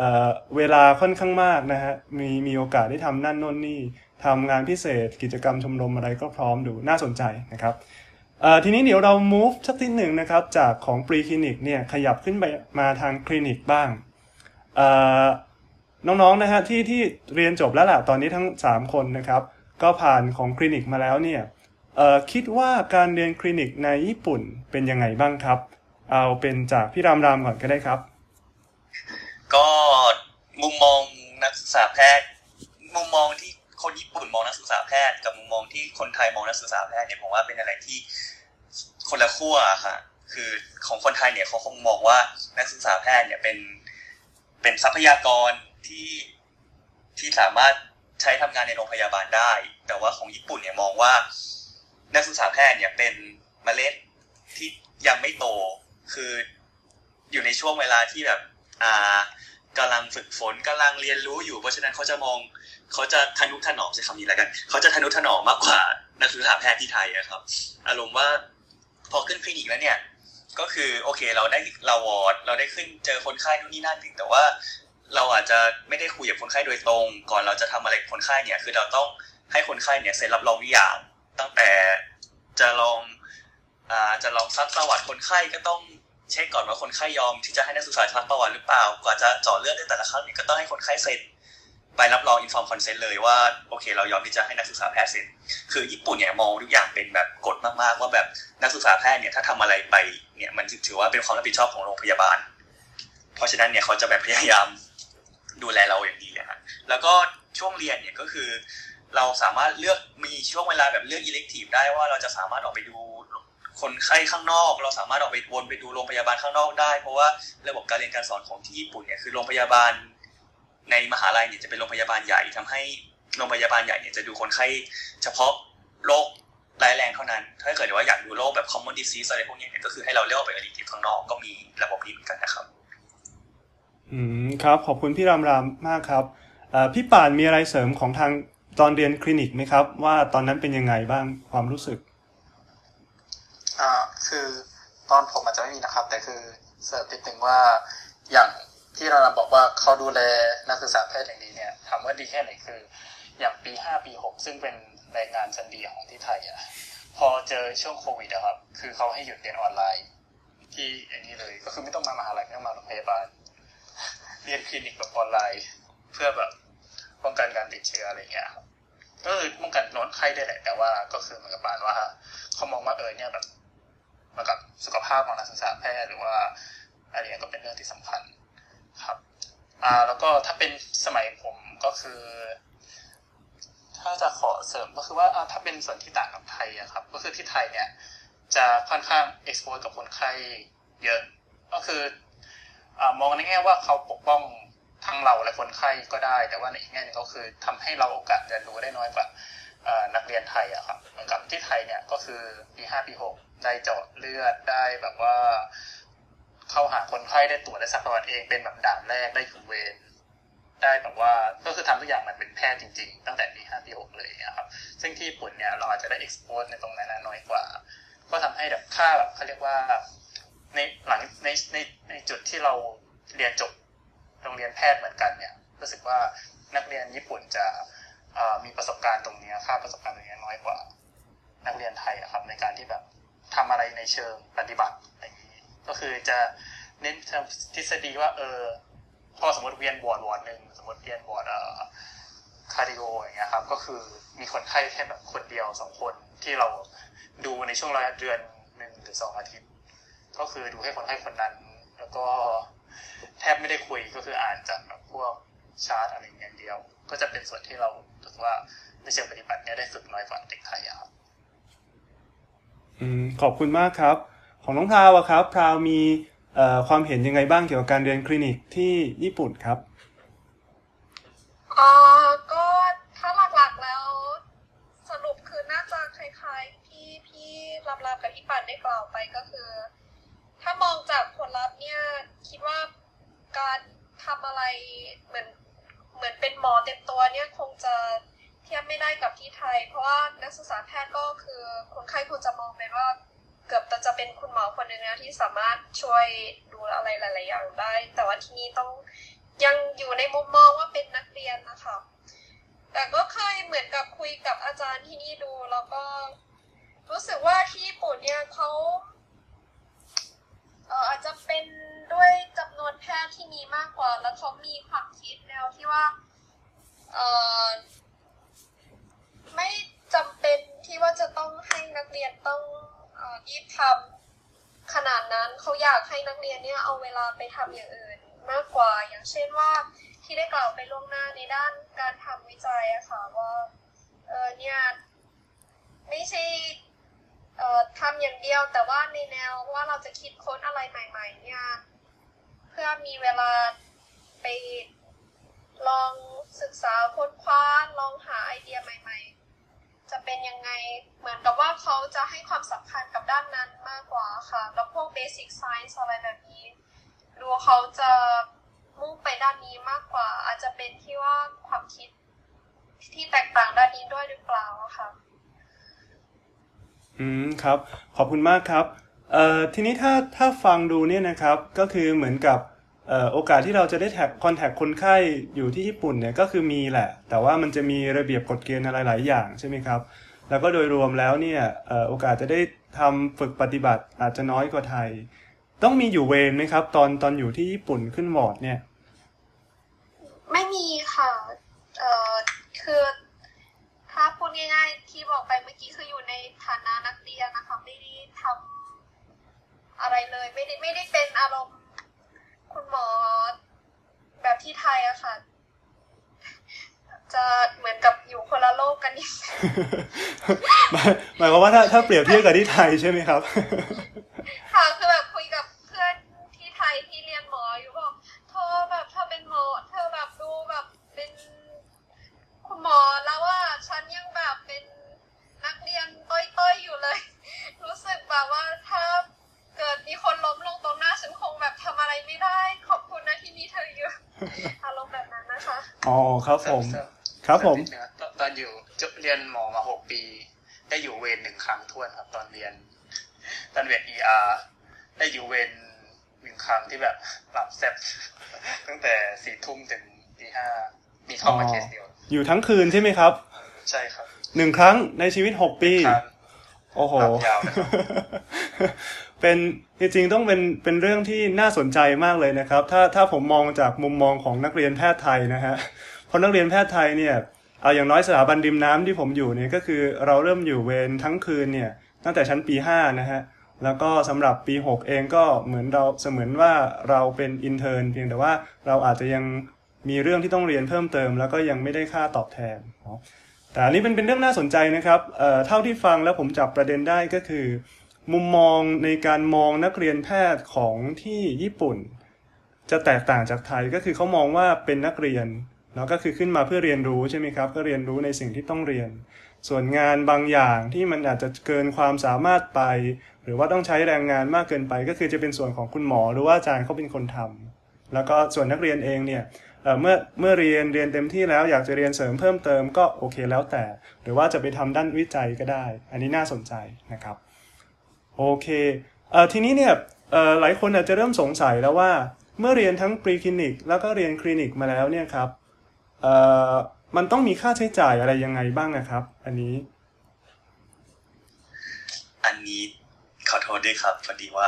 มาด้วยทุนญี่ปุ่นอาจจะตอบอะไรเยอะไม่ค่อยได้ โอเคครับเอ่อเดี๋ยวอาจจะช่วยมีข้อมูลนิดหน่อยก็คือว่า ถ้าเคยดูเอ่อค่าเทอมของคืออย่างนี้มหาลัยญี่ปุ่นนะครับ มันจะมีทั้งมหาลัยรัฐแล้วก็มหาลัยเอกชนใช่ไหมครับ ซึ่งมหาลัยเอกชนเนี่ยค่าเทอมแพงมากๆ น่าจะเหมือนกันทั่วโลกที่แบบอเมริกาอะไรอย่างงี้เพราะว่าเอกชนพวกแพงอะไรอย่างเงี้ยแต่ว่าญี่ปุ่นเนี่ยพอมันเป็นมหาลัยรัฐนะครับ ก็คือจะค่าเทอมจะถูก ประมาณเอ่ออย่างมหาลัยผมจริงๆมันก็มีต่างกันบ้างครับ แต่มหาลัยรัฐแต่คือน่าจะมาพอๆกัน ก็คือปีหนึ่งตอนนั้นห้าแสนสองหมื่นเยนได้มั้งครับปีหนึ่งก็ประมาณสองแสนห้าแสนห้าหมื่นบาท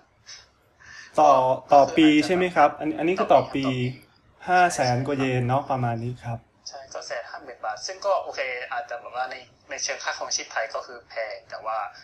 อาจจะแบบถ้าเทียบกับอเมริกาหรือว่ามากับค่าต้องจ่ายเต็มๆน่าจะถูกกว่าหรือเปล่าอืมไม่ค่อยแน่ใจครับผมหรือว่ามหาลัยเอกชนที่ไทยอาจจะแพงกว่าหรือเปล่าอ๋อครับครับใช่แต่คือด้วยความที่พอมันถูกเนี่ย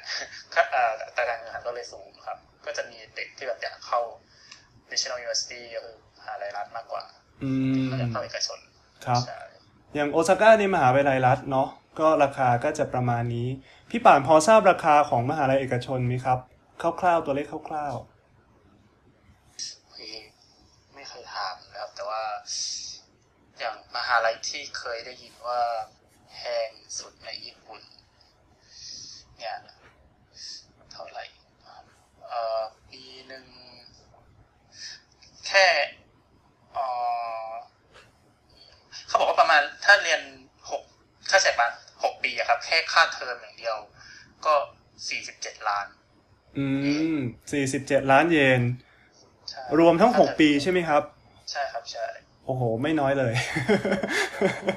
พอสมควรนะครับ แสดงว่าถ้าถ้าจะไปเนี่ยเอ่อสมมุติว่าเลือกเลือกโรงพยาบาลรัฐเลือกมหาวิทยาลัยรัฐได้น่าจะดีกว่าเนาะเพราะว่าดูดูตัวเลขแล้วความแตกต่างมากพอสมควรในเรื่องของค่าเทอมถ้าถ้าถ้าจะเรียน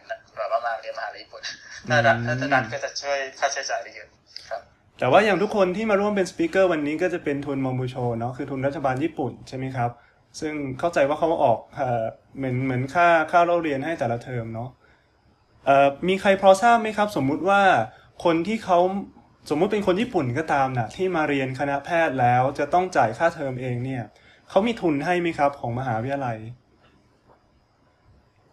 อันนี้พอทราบไหมครับ ถามพราวดีกว่าครับ พี่พราวพี่พราวพอะไรพี่พราวพอทราบไหมครับ คืออันนี้ไม่แน่ใจว่าเป็นมหาลัยไม่คิดว่าเป็นว่ามาน่าจะแตกต่างกันตามมหาลัย แต่ว่ามหาลัยโอซาก้าเป็นความโชคดีที่มีเอ่ออาจารย์คิชิโมโตะคือเป็นคนที่คิดค้นเอ่อแอนติบอดีของ interferon IL6 ค่ะจะใช้ในพวกเอ่อ rheumatoid arthritis แล้วก็เขาได้ patent ตรงเนี้ยเป็นเงินพอสมควร เขาก็เลยตั้งทุนคิชิโมโตะขึ้นมา เพื่อสนับสนุนนักเรียน ทางด้านการที่มีความมุ่งมั่นในการเรียน แล้วก็น่าจะเป็นพวกด้านวิจัยหรือไม่ก็ inter international relationship อะค่ะ ถ้าเขาจะมีทุนอยู่หลายแบบอยู่ กัน ถ้าเป็นทุนที่พี่อาร์ตบอกว่า ของคนญี่ปุ่นที่ลำบากทางด้านการเงินเนี่ยเขาก็จะมีทุนส่วนนั้นให้อยู่เหมือนกันค่ะ อันนั้นเป็นทุนประเภทที่หนึ่งคือมีความลำบากนิดนึงทางด้านการเงินเป็นการ support กับทุนประเภทที่สองคือไม่เกี่ยวข้องกับสถานะทางการเงิน แต่ว่าให้กับนักเรียนที่มีจิตใจทางด้านรีเสิร์ชกับผลการเรียนดี แล้วก็ทุนที่สามที่ได้ยินมาคือจะเป็นพวกให้เป็นครั้งครั้งๆอะค่ะ ว่าจะขอทุนไปแลกเปลี่ยนที่อังกฤษที่อเมริกาหรือไม่ก็มาเลเซียที่ไทยแบบนี้ค่ะ คือให้เป็นทริป ถ้าเป็นสองทุนแรกคือจะให้เป็นต่อต่อปีอะค่ะ นักเรียนจะต้องเขียนขอทุน เท่าที่ทราบมาก็คือเป็นแนวว่าสาเหตุที่อยากได้ทุนนี้คือเพื่ออะไรซึ่ง ประเภทที่หนึ่งกับประเภทที่สองเนี่ยจะต่างกันตรงที่ว่าประเภทหนึ่งเนี่ยจะเป็นเหตุผลทางด้านการเงินจะสามารถใส่ไปได้ แต่ประเภทที่สองเนี่ยจะค่อนข้างเน้นไปทางว่า ถ้าได้เงินมาเนี่ยจะเอาเงินก้อนนี้ไปทำวิจัยด้านไหน หรือว่าจะไปพัฒนาตัวเองด้านไหน อย่างเช่นว่าเอออยากเรียนภาษา อยากเรียน analysis อยากทำจีโนม อยากตั้งใจจะไปต่างประเทศ อะไรพวกนี้ค่ะ อ๋อโอเคครับ ขอบคุณครับ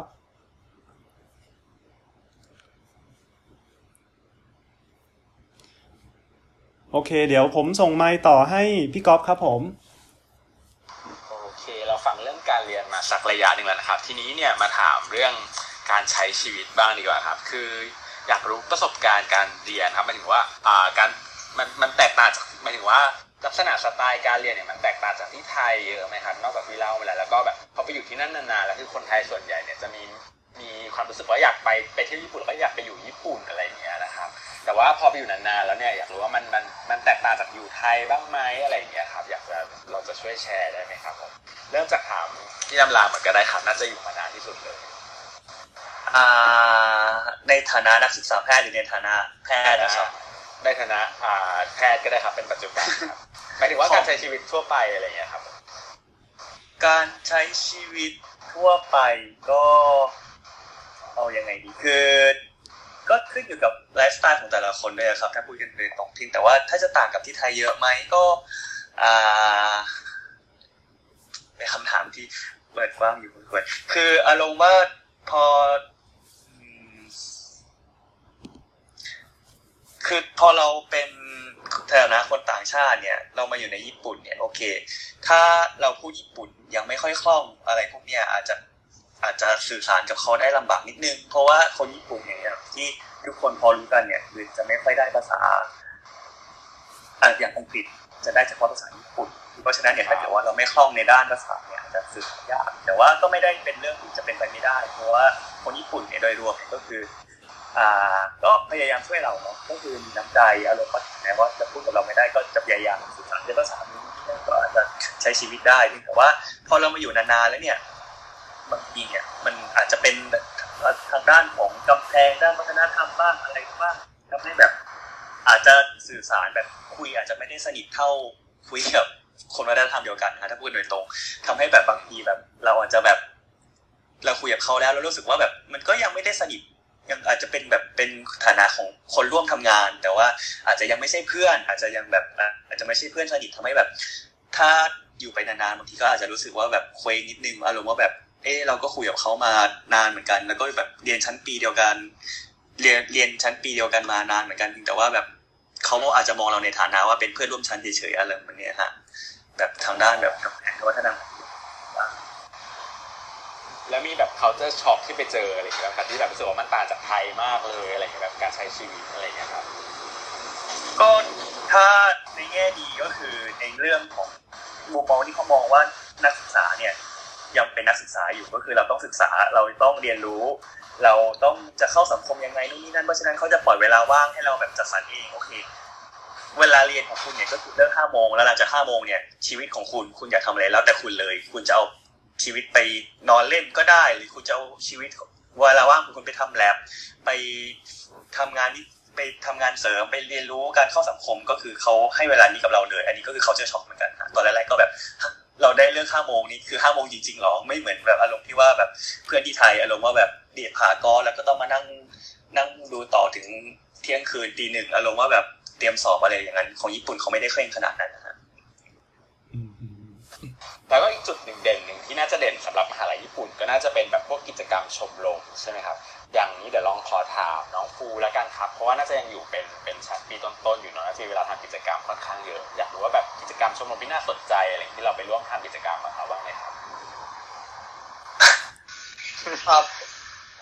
ส่วนส่วนใหญ่ชมรมในจริงๆแล้วชมรมในญี่ปุ่นเนี่ยมีหลากหลายแบบมากเลยครับ แต่ว่า This is a reminder. ของมหาลัยผมอะครับ คือเนื่องจากว่าคณะแพทย์มัน ตารางเวลาค่อนข้างต่างจากคณะอื่นนะครับ มันก็เลยจะมีชมรมของตัวเอง เป็นชมรมคณะแพทย์อะไรอย่างเงี้ยครับ ซึ่งโดยส่วนใหญ่ก็จะเป็นชมรมกีฬาครับ แต่ว่าเนื่องจากว่าผมแบบไม่ไม่ไม่ได้ไม่ได้ชื่นชอบการเล่นกีฬาอะไรเท่าไหร่อะครับ ก็เลยเข้าเป็นชมรมปีนเขาอะไรประมาณเนี้ยครับ ซึ่งจริงๆแล้วในแต่ละชมรมก็จะมีความเหมือนกับจริงจังไม่เท่ากันนะครับบางชมรมก็จะก็จะจริงจังมากบางชมรมก็จะจริงจังน้อยอย่างชมรมผมก็จะ ก็จะค่อนข้าง ค่อนข้างเป็นอิสระครับ เหมือนกับว่าก็จะมีนัดกันว่า วันนี้จะไปปีนเขาที่ไหนอะไรเงี้ยครับ ซึ่งใครที่ไม่สะดวกก็ไม่ต้องเข้าร่วมก็ได้อะไรประมาณเนี้ยครับอืมแต่บางชมรมก็จะบังคับว่าวันซ้อมแต่ละอาทิตย์เป็นวันจันทร์กับวันพฤหัสอะไรประมาณเนี้ยครับ ก็จะต้องไปตามนั้นครับ มันจะมีความจริงจังต่างกันไป มีมีที่อื่นใช่ครับลมไหนกันบ้างไหมครับขอเสริมนิดนึงครับของผมก็เหมือนภูคือเล่นกีฬาไม่เก่ง ผมก็เลยเลือกที่จะเข้าของญี่ปุ่นเขาจะเรียกโซเชียลคลับเนาะก็คือเป็นเป็นชมรมที่ไม่ได้ไม่ได้เล่นกีฬาของผมเนี่ยเข้า English Debate ซึ่ง English English Debate ของญี่ปุ่นเนี่ยก็คือของมหาลัยเนี่ยมันถือว่าเข้มข้นพอควร เพราะว่าอ่ามีการซ้อมมีการแข่งขัน ต่างมหาลัยก็คือแข่งทั่วคันไซอะไรอย่างนี้ก็มีเหมือนกันครับแบบอารมณ์ว่ามีถึงกระทั่งแบบจัดเป็นบูตแคมป์เนาะก็คือให้รุ่นน้องให้รุ่นพี่มาไปเที่ยวเหมือนอารมณ์ว่าไปเที่ยวเพียงแต่ว่าแบบก็จัดสรรเวลาแบบช่วงตอนเย็นก็คือแบบมานั่งฝึกมานั่งฝึก skill debate แล้วก็มีมานั่งประชุมต่างมหาลัย มีแบบไปนั่ง boot camp ทั่วมหาลัยคันไซว่าแบบอารมณ์ว่าปีต่อมาเราจะจัดทีมไหนเราจะจัดการแข่งขัน เมื่อไหร่บ้างอะไรอย่างนี้ก็มีอะฮะก็คือแบบแปลนชัดเจนอืมดูจริงจังมากกว่าชมรมในไทยพอสมควรเลยครับโดยเฉพาะในคณะแพทย์ไทยนะครับที่แบบผมเคยเรียนมาอะไรอย่างนี้อีกสองท่านครับผมมีอยากจะทราบว่ามีแบบประมาณว่า เรื่องที่เราสุขต้องปรับตัวไหมครับตั้งแต่จากที่เราจากเมืองไทยปุ๊บเราจบม .6 ใช่ไหมไปอยู่ต่อญี่ปุ่นเลยเนี่ยมีอะไรที่เราต้องปรับตัวแบบชัดๆเลยบ้างไหมครับ ในการใช้ชีวิตประจำวันครับผมอ่าขอเนื่องจาก เราพูดเรื่องชีวิตประจำวันนอกเหนือการเรียนหรือการทำงานได้ครับใช่ใช่ว่า คือผมอะอยู่ เอ่อก็คือใช้ชีวิตแบบว่า คนเดียวตั้งแต่มปลายอยู่แล้ว อาจจะแบบเรื่องการเอ่อยังไงทำทำงานบ้านหรืออะไรเงี้ยครับอาจจะแบบว่าไม่ค่อยตักมาก แต่ว่าเอ่อรู้สึกว่าอะอย่างที่หลายๆคนที่เคยมาญี่ปุ่นจะรู้ว่าคนญี่ปุ่นก็คือเหมือนกับว่ามีระเบียบมาก เรื่องแบบการต่อคิวการแบบว่า เรื่องรถประจำทางเวลาที่มาแล้วแบบมาตรงเวลามากอะไรเงี้ยครับ ซึ่งแบบสำหรับผมก็คือชอบตรงนี้มาก แล้วก็ชอบการตรงเวลาของญี่ปุ่นนะตรงที่เราสามารถวางแผนทำอะไรก็ได้ ทุกอย่างในเว็บไซต์ สามารถเสิร์ชหาได้หมดร้านนี้เปิดกี่โมง หรือว่าต้องจะเดินทางไปที่นี่ต้องออกกี่โมงใช้เวลาเท่าไหร่อะไรเงี้ยครับคือเราวางแผนได้หมด ก็คือเป็นความสะดวกที่จะเรียกว่าปรับตัวมันคือเรียกว่าก็ชอบ ชอบมาก แล้วก็กลายเป็นว่าพอเรากลับไปที่ไทยหรือว่าอะไรเงี้ยครับทำให้เราเขาเรียกว่าเชสโชต่ำกว่าเดิม จะรู้สึกว่าแบบเอ้ยต้องข้ามถนนตอนไหนอะไรเงี้ยคือข้ามถนนไม่เป็นแล้ว แล้วก็เหมือนกับเวลาที่รถมาไม่ตรงเวลาหรือว่าเออไปการแบบคมนาคมอย่างเงี้ย ก็คือจะแบบว่าหงุดหงิดได้ง่ายกว่าเดิมเวลากลับไปประเทศไทยอะไรเงี้ยครับเขาเรียกอะไรเป็นเขาเป็น anti culture shock ประมาณนั้น ก่อนจะจบข้อนี้ไปของคราวมีอะไรแชร์ไหมครับในเรื่องการใช้ชีวิตที่รู้สึกว่ามันต่างจากไทย หรือว่ามีอะไรที่แบบน่าสนใจเป็นแบบที่เราเคยเจอมาอะไรอย่างเงี้ยครับอจริงน่าจะเอ่อเดี๋ยวขออนุญาตเพิ่มเติมตรงที่พี่รามรามเคยพูดเกี่ยวกับว่ารู้สึกไม่สนิทกับคนญี่ปุ่น เพราะว่าอาจจะเป็นด้วยภาษา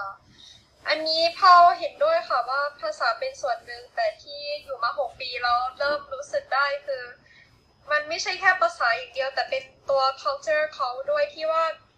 ไม่ใช่ว่ากับแค่คนญี่ปุ่น เขาไม่สนิทกับคนต่างชาติ แต่คนพบว่าตัวคนญี่ปุ่นด้วยกันเองอะค่ะเขาก็ไม่ได้ เขาจะค่อนข้างมี barrier คือเขาจะ ถ้าสนิทกันผิวเผินเนี่ยจะสนิทเร็ว แต่สนิทกันจริง ๆ เนี่ยรู้สึกว่าสนิทยากค่ะ ไม่ใช่เฉพาะกับคนต่างชาติแต่กับคนญี่ปุ่นด้วยกันเองอันนี้คือที่พารู้สึกมา ซึ่งโอเคถ้ามาอยู่ญี่ปุ่นมาเที่ยว มันก็คงไม่ได้เป็นปัญหาอะไรแต่ถ้าถามกับ ถ้าต้องมาเรียนที่นี่ใช้ชีวิตที่นี่นานๆเนี่ยบางครั้งก็แอบรู้สึกเอ่อ ยังช็อกช็อกอยู่นิดนึงก็มีเหมือนกันค่ะ อืมครับ คือชอบอันนี้คือชอบความ friendly ของคนไทยมากกว่า แต่ว่าถ้าด้านความมีระเบียบวินัยอะไรแบบเนี้ยค่ะ ก็ต้องยอมรับว่าที่นี่เขาแบบจัดการได้เนียบอะค่ะ อืมขอบคุณมากครับผม โอเค ตอนนี้เราก็ได้เห็นได้เห็นภาพรวมๆนะครับของการใช้ชีวิตนะฮะว่า แต่มันก็มีทั้งเรื่องที่ดีกว่าของไทยคุณภาพชีวิตที่ดีกว่า แล้วก็มีหลาย ๆ อย่างที่อาจจะดูเป็น culture shock สำหรับนักเรียนไทยที่ไปอยู่ที่โน่นนะครับทีนี้เนี่ยหลังจากผ่านชีวิตช่วงเรียนมาแล้วเรียนจบแล้วทีนี้ หลังจากเรียนจบหมอที่นั่นนะครับ เรียนที่โน่นเรียน 6 ปีเหมือนกันใช่ไหมครับ แล้วก็มันจะต้องมีสอบหรือมีอะไรก่อนทำงานไหมครับ เป็นพี่รามรามก็ได้ครับ แนะนำนิดนึง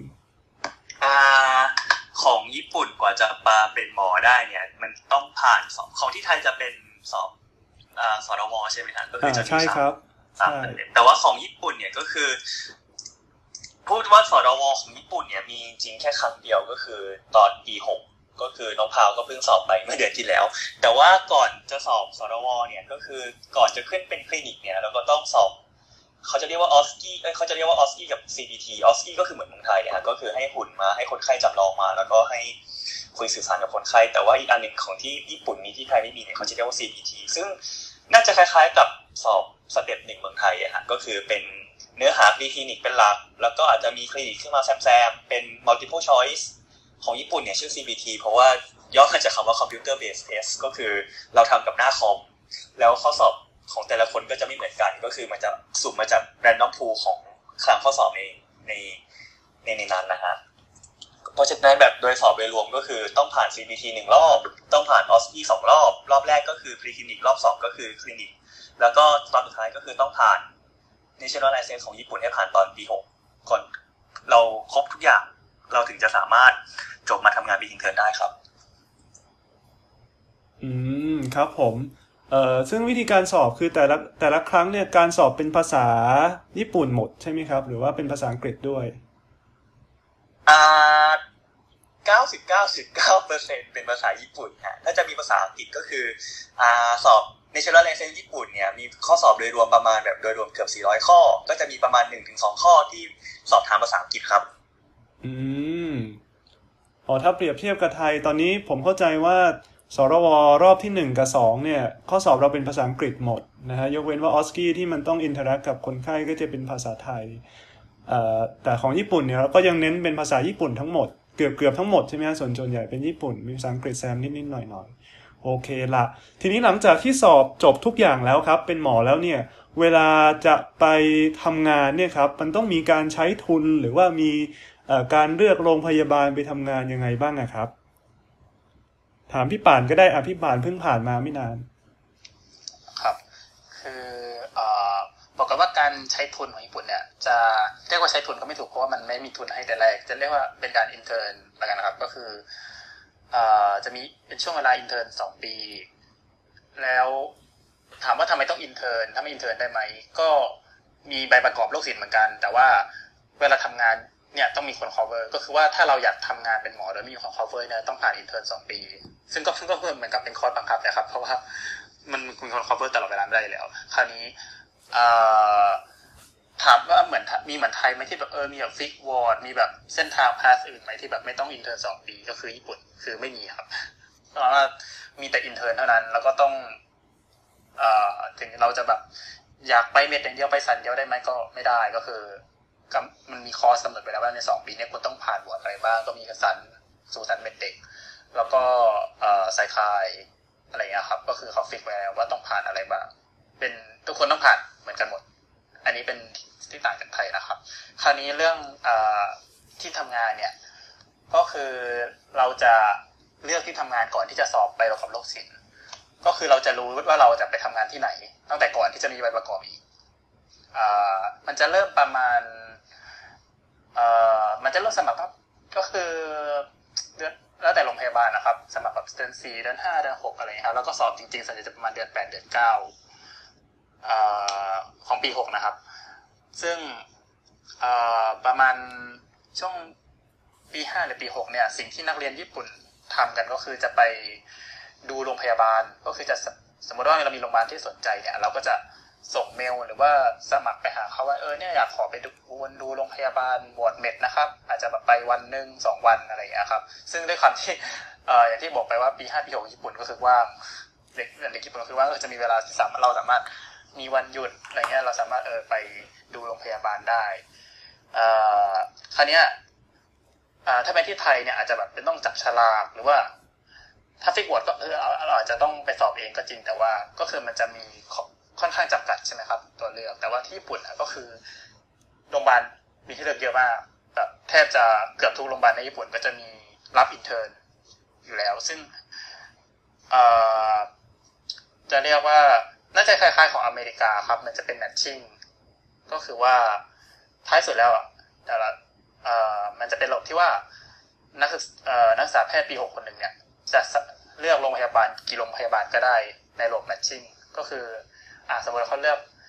first choice เป็นแบบโรงพยาบาล A B C D อะไรอย่างเงี้ยครับ ในขณะเดียวกันโรงพยาบาล A ก็จะเลือกนักศึกษา แพทย์ A เอ่อกอไก่ขอไข่ขอควาย อะไรเงี้ยแล้วเขาก็จะแมทช์กันให้แบบประมาณว่าใช้ระบบเอ่ออัลกอริทึมครับให้แบบว่าสามารถตรงตามใจนักนักศึกษาแพทย์ได้ดีที่สุด ก็คือเขาให้ความสำคัญกับช้อยของนักศึกษาแพทย์ก่อนโรงพยาบาล อืมครับผมใช่ครับสำหรับคนที่คุ้นเคยกับระบบอเมริกาจะเข้าใจได้ง่ายกว่า แต่คือประมาณนี้ครับก็คือเราสามารถเลือกได้ แล้วก็เขาใช้ระบบที่ค่อนข้างจะแฟร์กับเราว่าเราไม่ได้โดนจับส่งไปโรงพยาบาลนู้นโรงพยาบาลนี้ก็คือได้เลือกตามที่ต้องอยู่ใน list ของเราจริงๆอืมใช่ครับ ถามว่าโรงพยาบาลใช้เกณฑ์ไหนในการเลือกเราก็คืออย่างที่บอกครับคือประมาณเดือนเดือนแปดเดือนเก้าก็คือว่าเราจะไปสอบตามโรงพยาบาลใน choice ของเรา เช่นแบบเออเราไปสอบโรงพยาบาลเองมันมีจะสอบกี่โรงพยาบาลก็ได้กับสอบสิบโรงพยาบาลเลยก็ได้ ถ้าถ้าดีพอก็คือไปสอบเอาไว้แล้วเขาส่วนใหญ่โรงพยาบาลส่วนใหญ่ก็คือจะเอาคะแนนพวกนี้ครับเอามาตัดสินในการเลือกว่านักศึกษาแพทย์โกไข่ไข่คอควายเป็นอันดับสองสามสี่คราวนี้เขาก็จะเลือกอสมมติแต่โรงพยาบาลก็จะมีโคต้าของตัวเองมีรับห้าคนหกคนอะไรประมาณนี้ครับ แล้วก็จะแมทช์กันประมาณเดือนสิบก็จะรู้ผลแล้วครับว่าเออเราจะได้ไปอยู่โรงพยาบาลไหน แล้วก็หลังจากนั้นก็รอจนถึงเดือนสอง ในกุมภาปีต่อไปก็คือสอบใบประกอบโรคศิลป์แล้วก็ได้ใบประกอบแล้วคือเริ่มทำงานเดือนสี่เลย อืมครับผมทีนี้ฟังพี่ปานบอกว่าสามารถเลือกได้ทุกโรงพยาบาลเลยใช่ไหมครับ ในประเทศญี่ปุ่น ใช่ครับเลือกค่อนข้างเกือบทุกโรงพยาบาลแบบโรงพยาบาลรัฐเอกชนเหมือนถ้าเป็นเดียบที่คือเลือกบำรุงราชก็ได้อะไรเงี้ยอ๋อครับ คราวนี้แต่ละโรงพยาบาลก็คือหนึ่งเงินเดือนไม่เท่ากันแหละ แล้วก็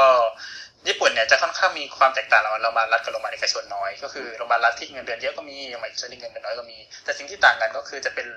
โรงพยาบาลมหาลัยกับโรงพยาบาลแบบทั่วๆไปครับโรงพยาบาลในเมือง ก็คือโรงพยาบาลมหาลัยเนี่ยอาจจะมีข้อดีตรงที่ว่าอาจจะมีอาจารย์เยอะมีอาจารย์ที่แบบมีอาจารย์วิจัยอาจารย์ที่แบบว่าให้ความรู้เราได้เยอะ แล้วก็งานค่อนข้างจะน้อยเพราะว่ามีหมอเยอะ มีคนไข้ที่มี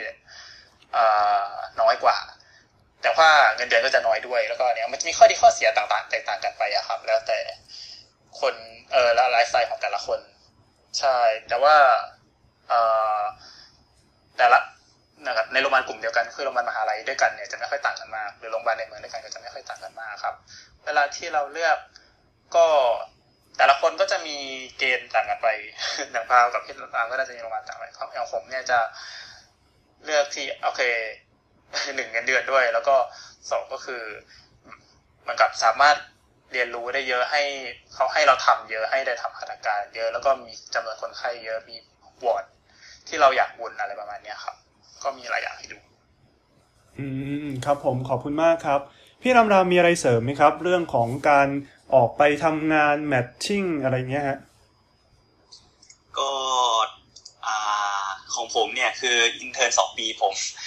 เลือกระบบที่ว่าเลือกโปรแกรมที่ว่าปีแรกเนี่ยออกไปอยู่โรงพยาบาลชุมชนแล้วปีที่สองเนี่ยกลับมาอยู่โรงพยาบาลนาโรงพยาบาลมหาลัยก็คืออย่างที่คล้ายๆที่ปานบอกแล้วนะก็คือได้เห็นในสองแบบ ก็โดยส่วนรวมก็คือเหมือนที่ป่านบอกอะก็คือโรงพยาบาลเอกโรงพยาบาลมหาลัยรัฐเนี่ยก็คือเพราะว่าเป็นโรงพยาบาลใหญ่โรงพยาบาล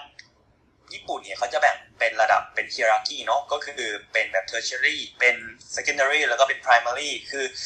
ของถ้าเป็นแบบคลินิกโดยรวมเนี่ยส่วนมากจะอยู่ในแบบ primary to secondary แต่ว่าถ้าเป็นโรงพยาบาลใหญ่โรงพยาบาลรัฐบาลเนี่ยคือจะเป็น tertiary คือเพราะฉะนั้นเนี่ยถ้า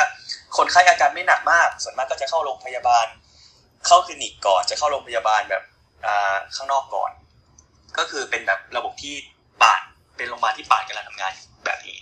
ในขณะที่แบบคนไข้ที่เป็นโรคหนักโรคสาหัสอะไรพวกนี้ก็คือจะส่งเข้ามาในโรงพยาบาลของอ่ามหาลัยทำให้เราได้เห็นโรคแปลกๆอย่างเช่นตอนนี้ผมวน endocrine อยู่ ก็ได้เจอแบบโรค Carney complex อะไรอย่างนี้ที่คิดว่าแบบอืมทั่วญี่ปุ่นคงคนไข้ที่เป็นโรคนี้คงมีไม่ถึง600คนนะครับก็ทำให้แบบเราได้เรียนรู้เราได้เจอเคสสามารถเขียนสามารถเขียน case report ของโรคแปลกอะไรได้บ้าง แต่ว่าก็จะมี อ่า drawback ตรงที่ว่า เพราะว่าเป็นโรงพยาบาลที่รับเฉพาะคนไข้สาหัสทำให้แบบเราไม่ได้เจอโรค common disease แล้วก็อาจจะไม่ได้มีเวลาเจอคนไข้เยอะขนาดนั้นนะครับ อืมครับผม ผมมีคำถามอีกอันนึงว่าเอ่อสมมุติว่าจบหมอแล้วไม่ใช้ไม่ไม่ใช่ใช้ทุนสิเนาะไม่ทำงานเป็นอินเทอร์นสองปีได้ไหมครับ เรียนต่อเลยสาขาที่อยากจะเรียนได้ไหมฮะ ไม่ได้ครับ คือของหมอเนี่ยคือเราเรียนนักศึกษาแพทย์จบ6ปีเนี่ยก็คือเราสามารถได้ MD เนาะก็คือถือว่าเป็นเรียกว่าเป็นนายแพทย์นำหน้าชื่อเราได้เพียงแต่ว่าถ้าเรายังไม่ผ่าน intern สองปีแรกเนี่ยเรายังเราจะไม่สามารถ practice ได้ ก็คือจนกว่าเราจะจบ intern สองปีเนี่ยเราจะไม่ได้ใบ practice อะฮะก็คือเรายังอยู่ในความรับผิดชอบของอาจารย์ข้างบนอีกทีหนึ่งนะครับอืมครับผมขอบคุณมากครับ น้องพราวมีอะไรเสริมไหมครับ เรื่องเกี่ยวกับการ matching ของพราวนี่จบปีหกเนาะตอนนี้ได้ได้ matching ไหมครับ หรือว่าวางแผนยังไงเอ่ย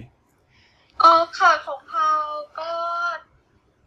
ตามที่พี่ปัดได้กล่าวไว้คือ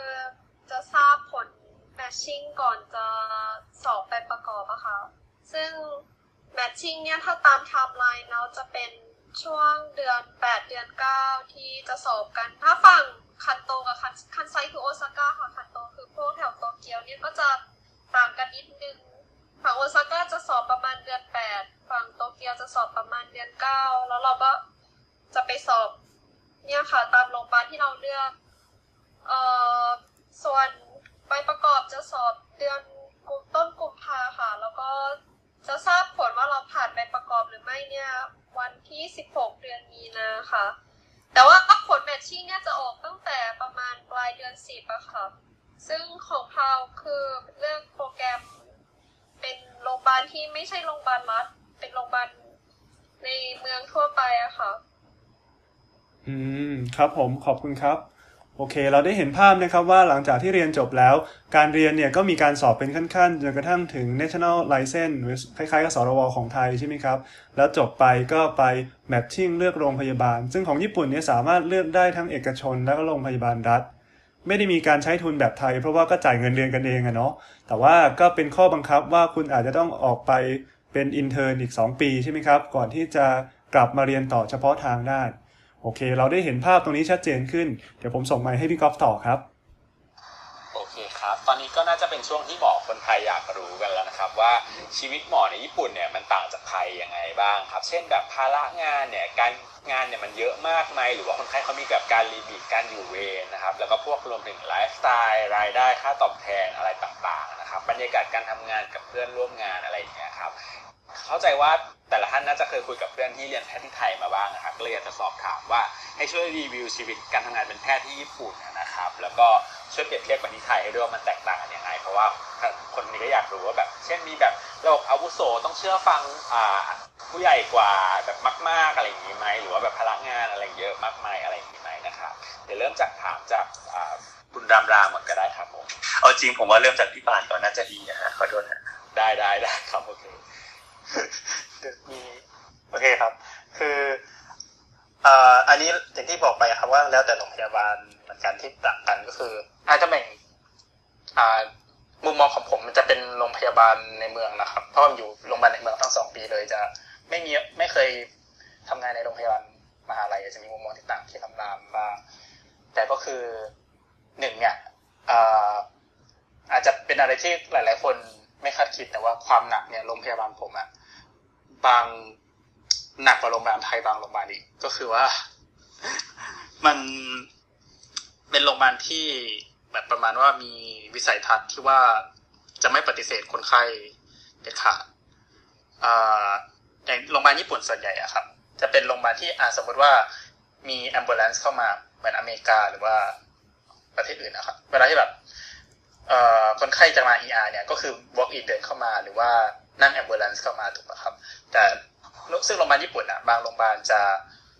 ปฏิเสธคนไข้ได้ มีสิทธิ์ปฏิเสธคนไข้ได้ แต่โรงพยาบาลผมก็คือไม่ปฏิเสธยังไงก็คือเข้ามาก่อนเลยอะไรอย่างเงี้ยครับ น่าจะเป็นหนึ่งในโรงพยาบาลที่แบบมี ambulance จำนวน ambulance เข้ามามาก เป็นอันดับต้นๆของญี่ปุ่นเลยอะครับโอ้เพราะไม่ปฏิเสธคนไข้อะไรเงี้ย คราวเนี้ยมันก็เลยคนงานพลังงานก็คือจะหนักมาก ยิ่งเป็น intern นะครับอย่างที่บอกไปเมื่อกี้ว่าปีห้าปีหกอะคือเป็นนักเรียนสบายมาก ไม่ต้องรับผิดชอบงานอะไรเลย แต่กลายเป็นว่า intern ปุ๊บ ก็คืองานของปีห้าปีหก intern ที่ไทยสามปีเนี่ย ก็คือ intern คนเดียว intern ญี่ปุ่นคนเดียวรับงานหมดเลยใช่เพราะอย่างที่ไทยเนี่ยอาอย่างน้อย มีอยู่เวรกันเนี่ยอะปีห้าปีหกปีอะปีสี่ปีห้าปีหก intern อยู่เวรเนี่ยอะปีสี่รับรับ first call ให้ปีห้าปีหกช่วย consult อะไรเบาๆกว่าจะมาถึง intern ก็โอเคอย่างน้อย มีน้องๆช่วยแบบรับให้ละส่วนหนึ่ง แต่คือญี่ปุ่นก็คือมาปุ๊บอินเทอร์ first call แล้วก็ปุ๊บทำทุกอย่างเลย อะไรแบบเนี้ยครับ ก็คือรัดขั้นตอนมาเลยคราวเนี้ยอย่างที่บอกว่าปีห้าปีหกไม่ได้ฝึกหัตถการอะไรใช่ไหมครับเขาก็เลยชดเชยด้วยการที่ว่าให้ intern ทำทุกอย่างเลย เข้าไปแบบว่าทำงานเดือนแรก G4 ก็คือ ให้โดนไอ้นี้เลยใส่เซนทรัลไลน์เลย เข้าไปยังแบบเจาะเลือดไม่ค่อยเก่งเลยแบบว่าเอาไปปุ๊บใส่เซนทรัลไลน์เลย แล้วเขาอะไรเรียกวะ cover intern ไหมครับแบบสตาฟช่วยลงมาดูให้อะไรอย่างเงี้ยสตาฟอะครับ คือแล้วแต่วอร์ดถ้าบางวอร์ดอย่างสตาฟน้อยหรือว่าสตาฟยุ่งเนี่ยครับ ก็คือจะเป็น resident ก็คือว่าคนที่เรียน Resident อีกที ใช่ resident ก็จะมาแบบ ดูเราซะส่วนใหญ่ resident หนึ่งสองสามอะไรประมาณเนี้ยครับ แต่ว่าพวกหัตถการเนี่ย ส่วนใหญ่ intern ทำหมดเลย อย่างอ๋อที่แบบก็คือชดเชยตอน intern หมดเลยที่ไม่ได้ทำตอนเราสอบใช่เขาก็จะให้เราทำหมดเลยแล้ว อย่างของผมอะพยาบาลจะทำหัตถการน้อยมาก คือเขาเจาะเลือดให้เขาใส่ใส่น้ำเกลือให้ แต่ว่าเขาไม่เจาะ blood culture ให้อะไรเงี้ย เราก็ต้องไปนั่งเจาะ blood culture เอง เวลาคนไข้มีไข้ขึ้นอะไรเนี้ยครับ แล้วก็เรื่อง เวรดีกว่า ก็คือจำนวนเวรนะน่าจะน้อยกว่าไทย ที่ไทยอาจจะอยู่วันเว้นวันอะไรเงี้ยครับแต่ที่ญี่ปุ่นคืออย่างของผมอะเดือนหนึ่งมากสุดก็แปดครั้ง รวมเวรนะครับก็เป็นแบบเวร ER สี่ครั้งกับเวรวอร์ดที่เราวนอยู่สี่ครั้ง แล้วก็จะมีแบบก็อ่อกำหนดชัดเจนแบบเช่นอยู่เหมือนตอนนี้ครับญี่ปุ่นมันมันจะเขาจะเปลี่ยนกฎหมายใหม่ก็คือว่าห้ามอินเทอร์แบบทำงานติดต่อกันนานเกินไป ก็คือจะเปลี่ยนให้แบบว่าอ่าอย่างตอนเนี้ยถ้าเป็นเวร ER ก็คืออยู่ห้าโมงเย็นจนถึงห้าทุ่มแล้วหลังห้าทุ่มก็คือกลับบ้านได้แล้วมาเริ่มงานตอนเช้าเลย ก็คือจะไม่อยู่ทั้งคืนอ่าฮะใช่ครับแล้วมีใครอยู่ใครอยู่ให้แทนตอนกลางคืนนะเป็น resident เลยก็คือเหมือนที่ที่โรงพยาบาลผมอะครับ ER มันจะเป็นระบบที่แบบแปดชั่วโมง อ่า เป็น shift แปดชั่วโมงใช่ไหมครับ ก็คือจะมีใช่ resident แล้วก็ staff ก็คือทุก shift จะต้องมี staff หนึ่งคนอยู่แล้ว แล้วก็ resident กับอ่อ intern คนอื่นก็จะมาผลัดก็คือเอ่อมันจะมีช่วงดึกช่วงนั้นที่แบบ intern สองอินเทอร์นหนึ่งอาจจะมีแค่ช่วงเอ่อห้าโมงเย็นถึงห้าทุ่มแต่ว่าหลังจากนั้นก็คืออินเทอร์นสองอาจจะมาอยู่แทนได้อ๋ออะไรแบบเนี้ยครับแต่คือก็จะแบ่งแบบชัดเจนแล้วแบบห้ามเกินหกชั่วถ้าเป็นยาหกชั่วโมง แต่ถ้าเป็นแบบเวนเมดอะครับ จะอยู่ ทั้งคืนก็จริง แต่ว่าตอนเช้าก็คือกลับบ้านได้แต่เก้าโมงก็คือเป็นแบบเก้าโมงเช้าจนถึงเจ็ดโมงเช้าวันถัดไปก็คือได้หยุดอืเป็นแบบมโพสเวนก็จะมีการคุมเวลาที่ดีนะใช่ครับใช่ เพราะว่า แต่มันก็จะเริ่มมาหลังๆเองนะครับ ก่อนหน้านี้ก็คือมีบ้างไม่มีบ้างเหมือนกัน แต่ก็หลังๆเขาก็จะเริ่มเปลี่ยนแล้ว แล้วก็เอ่อการทำงานในประจำวันนะครับ ก็ ผมว่าโรงพยาบาลผมอะอย่างที่บอกครับคือมันจะหนักกว่าโรงพยาบาลไทยบางโรงพยาบาลคือโรงพยาบาลเท่าที่คุยกับเพื่อนบางเพื่อนส่วนใหญ่อย่างบางคนที่แบบเพื่อนบน ward med อย่างเงี้ย ก็คือบางคนอะแบบลาวเสร็จตอนเช้าก็อ่าว่างจนถึงตอนบ่าย ถ้าไม่มี OPD ก็ว่างถึงตอนบ่ายลาวเย็น ถ้าไม่มีเวรก็จับกลับบ้านสี่โมงห้าโมงอะไรอย่างเงี้ยครับแต่คือของผมก็คือลาวเสร็จแล้วก็แบบโหงานบอร์ดงาน เอ่อคืออย่าง ถามว่างานบวชของญี่ปุ่นเนี่ยต่างจากไทยตรงไหนตรงที่ว่า ญี่ปุ่นมันจะใช้เขาเรียกอะไรอ่าカルテ patient chart อะครับ มันจะใช้เป็นดิจิตอลซึ่งอืมพอดิจิตอลปุ๊บเนี่ยมันง่าย มันเขียนง่าย มันสั่งงานง่าย คนก็เลยคาดหวังว่าคุณเนี่ยต้องแบบเขียนเยอะๆ หรือว่า รีวิวเยอะๆครับ คือไม่สามารถที่จะแบบว่าเออเขียนแบบอะสั่งยาแบบเหมือนเมื่อวานนะอะไรประมาณนี้ไม่ได้ก็คือรีวิวหมดแบบทุกอย่างแบบดูกราฟดูอะไรดูแบบโอ้คือแบบ ประมาณว่างานก็คืองานออฟฟิศงาน clerk อะครับ ก็คือจะเยอะกว่าหมอไทย คิดว่านะครับ พวกงาน clerk ซึ่งแบบถามว่าดีไหมก็ยังตอบไม่ได้เหมือนกัน คราวเนี้ยตอนเย็นก็ลาวเย็นแล้วก็ หลังลาวเย็นเสร็จก็จะมี meeting มีอะไรเงี้ย ส่วนใหญ่ตอนอยู่ ward med อะได้กลับบ้านคือสองสามทุ่มตลอดไม่ไม่แบบไม่ได้ไม่ได้อยู่ไม่ได้อยู่เวรนะครับ คือแบบ ฟังเพื่อนที่ไทยแล้วเฮ้ยทำไมที่ไทยมันได้กลับก่อนวะอะไรเงี้ยก็บางทีก็สงสัยเอ๊ะเออก็จะมีมุมที่หนักกว่าไทยเหมือนกันบ้างใช่ครับ แล้วก็จะมีอีกวอร์ดที่หนักก็น่าจะแล้วแต่โรงพยาบาลได้วยครับแต่ของผมเนี่ยวอร์ดสันน่ะหนักมากวอร์ดสันคือ แบบหนักนอกจากเข้า OR แล้วก็คือดูคนไข้ ทีมหนึ่งอะดูคนไข้ประมาณสี่สิบห้าสิบคนครับ แล้วก็นะครับใช่อ่าก็เหมือนกับอินเทอร์นะประมาณสามสี่สามคนก็ดูคนไข้แบบสี่สิบคน แต่คือเราก็ต้องแบบดูทุกคนนะครับเหมือนกับว่าไม่ใช่ว่าแบ่งกันว่าดูคนไข้ A B C อะไรอย่างเงี้ยคือต้องดูทุกคนงานก็จะหนักมากๆตอนนั้นคือแบบวนสันสามเดือนได้นอนแบบ วันละโอ้ยสองชั่วโมงก็บุญสองสามชั่วโมงก็บุญแล้ว อะไรอย่างเงี้ยครับ ไม่รวมอยู่เวรอะไรอีก ก็ถือว่าเป็นช่วงเวลาที่หนักมากๆใช่แล้วอย่างพวกรายได้ค่าตอบแทนนี้มันได้เยอะมากตามพลังงานไหมครับผมอ่าถ้าเทียบกับโรงพยาบาลอื่นอะ ผมว่าโรงพยาบาลผมอะได้น้อยถ้าเทียบกับตอนช่วงทำงานอะได้น้อย แต่ว่าเทียบกับไทยอาจจะแบบ โอเคน่าจะได้แบบค่อนข้างแบบไม่ไม่ไม่ขัดสนนะครับ เดือนบอกบอกเป็นตัวเลขได้ใช่ไหมได้ได้ได้คืออย่างเดือนที่ผ่านมา เอามันเฉลี่ยได้ประมาณเดือนละห้าแสนเยนหลังหักภาษีเลยห้าแสนเยนก็น่าจะประมาณแสนห้าแสนหกอะไรอย่างเงี้ยครับใช่ครับอยู่เวนอยู่เวนประมาณแปดครั้ง แล้วก็ แล้วก็ค่าหอหอให้ครึ่งหนึ่งอืม ก็น่าจะแล้วปก็ระค่ามาณไทยแล้วก็อาหารฟรีประมาณสามเท่าได้ เพราะว่าอย่างไทยถ้าตื่นประมาณแปดเวรต่อเดือนตอนช่วงอินเทอร์เนี่ยก็ได้ที่ประมาณห้าหกหมื่นไม่เกินเจ็ดหมื่นนะครับใช่ครับ ก็ถือว่าน่าน่าเรื่องเงินน่าจะแบบไม่แบบว่าไม่ลำบากแต่แค่ ไม่ค่อยมีเวลาใช้ เอาจริงคือโรงพยาบาลผมถือว่าค่อนข้างหนักแล้ว เพราะว่าเพราะว่าน่าจะมีโรงพยาบาลที่ได้เงินเยอะและสบายกว่านี้อืมครับ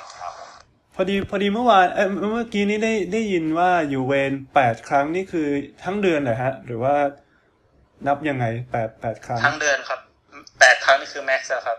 เดือนนี้อยู่แค่สี่ครั้งเอ่อหนึ่งเวรนี่คือคือทั้งคืนเหรอครับ หรือว่านับเป็นชั่วโมงกี่ชั่วโมงเอ่ยเอ่อถ้าเป็น ER อยู่หกชั่วโมงครับอ๋อถ้าเป็นเวร med อยู่ทั้งคืนแล้ววันต่อไปได้ off ทั้งวันอ๋อครับ อันนี้ก็เป็นอันนี้ผมว่าเป็นเรื่องน่าสนใจอย่างหนึ่งเนาะคือฟัง ฟังป่านแล้วโรงพยาบาลป่านน่าจะหนักแหละ แต่เวลาเราฟังว่า เอ๊ะเอ่ออยู่เวรทั้งคืนเนี่ยอยู่เวรแปดครั้งนี่คือรวมทั้งหมดแล้วใช่ไหมครับ เวรวอร์ดเวร ER เวรเอ่อไอซียูทุกอย่างรวมกันเนี่ยใช่เดือนเดือนหนึ่งแปดครั้งแปดคืน ใช่ใช่ครับแปดครั้งคือแม็กซ์แม็กซ์แล้วจริง ๆ แบบ ส่วนใหญ่ก็ได้อยู่แปดครั้งจริง ๆ ก็ไม่เท่าไหร่อะครับ ส่วนใหญ่ก็อยู่แค่ห้าถึง สี่ถึงห้าถึงเจ็ดครั้ง อ๋อประมาณนี้ก็แสดงว่างานที่หนักส่วนใหญ่ก็จะเป็นหนักช่วงในเวลาใช่ไหมฮะในเวลาทำงาน ใช่เป็นหลักครับใช่ แต่ว่าเวรอาจจะไม่ได้เยอะมากต่อเดือน แล้วก็บางเวรก็คือนอนเลยอ๋อใช่ มีเฉพาะ med ที่หนักแต่ว่าวอร์ดเองคือค่อนข้างสบายนะครับ อืเวรมใช่แล้วหลังอยู่เวรวันรุ่งขึ้นก็คือ off ได้ ถ้าเป็นเวร med ตอนนี้ใช่ครับ off ได้ก็คือส่งเวรอ่า ประมาณแปดโมงเก้าโมงเช้าปุ๊บก็กลับบ้านได้เลยอ๋อแล้วก็มาอีกทีตอนเช้าวันต่อไปอ๋ออันนี้ก็น่าสนใจเหมือนกันครับ อันนี้อันนี้ผมว่าเป็นข้อที่แตกยังแตกต่างจากไทยอยู่นะ ผมว่าในโรงพยาบาลของรพสของไทยส่วนใหญ่ก็คือเอ่ออยู่เวรแปดเวรเนี่ยเป็น unthinkable ในโรงพยาบาลของไทยอะนะ ส่วนใหญ่อินเทอร์ไทยก็จะอยู่แบบว่าเอ่อหลายหลายวันนะ อาจจะแบบสิบห้าสิบห้าเวรต่อเดือนอะไรอย่างเงี้ยนะฮะ อย่างน้อยอย่างน้อยแล้วบวกเวร ER บวก ICU อะไรเข้าไปก็อาจจะเกินนั้นนะฮะแล้วก็เรื่องที่ว่าอยู่เวรทั้งคืนแล้วได้ออฟวันถัดไปเนี่ยของไทยอาจจะยังยังต้องใช้พลังในการต่อรองมากพอสมควรผมใช้คำนี้ดีกว่า เพราะว่าเขาก็จะคาดหวังว่าเราอยู่เวรทั้งคืนแล้ววันรุ่งขึ้นก็ทำงานต่อได้อีกตามเวลาราชการอะไรประมาณนี้นะครับงั้นตรงนี้ของญี่ปุ่นเป็นเรื่องน่าสนใจเนาะเอ่อของพี่ของพี่รามรามต่างจากพี่ป่านยังไงบ้างไหมครับอ่า จะใช้เวลานานนิดนึงนะฮะก็คือของผมเนี่ยอย่างที่บอกก็คือปีที่ผ่านมากับปีเนี้ยก็คืออยู่คนละแบบเนาะปีที่ผ่านมาก็คืออยู่แบบป่านอารมณ์ว่าอยู่โรงพยาบาลชุมชนของผมเนี่ยไปอยู่ศูนย์ trauma เลย ก็คือเป็นศูนย์ trauma center ประจำทางใต้ของโอซาก้า เพราะฉะนั้นถ้าคนไข้เป็นอะไร trauma มาเมื่อไหร่ปุ๊บก็คือส่งของโรงพยาบาลทันที ก็อยู่เวร ER เป็นหลักเนาะก็คืออย่างต่ำเวร ER อย่างต่ำสี่ถึงห้าเวรต่อเดือน ไม่นับเวร แต่ละวอร์ดก็คือถึงแม้ว่าเราจะวนวอร์ดอะไรก็ตามก็คือต้องมาอยู่เวร ER trauma ด้วย ทีนี้ของผมเนี่ยต่างจากป่านตรงที่ว่าอยู่ทั้งคืนเลย ก็คือโอเคนอนถึงเช้า ก็โดนเรียกก็คือโอเคโดนตามเรื่อยๆตีหนึ่งตีสองจะมาเมื่อไหร่ก็คือทำงานทีนี้ระบบตามกฎจริง ๆ เนี่ย ก็คืออย่างที่ป่านบอกพูดไว้ก็คือ พอวันรุ่งขึ้นเนี่ย เราควรจะได้ออฟมันเป็นกฎที่ว่าเราห้ามทำงานเกิน 16 ชั่วโมงต่อวันอืมไอ้ยต่อต่อชิฟเพียงแต่ว่า จะว่าเป็นระบบ seniority หรือว่าจะว่าเป็น culture ญี่ปุ่นก็ตามเนี่ยคือโรงพยาบาลผมเนี่ยคือ เพราะว่าพี่ resident ไม่หยุดทำไมอินเทอร์ถึงจะได้หยุด อาจจะใช้คำไม่ค่อยดีเท่าไหร่ แต่ก็คือ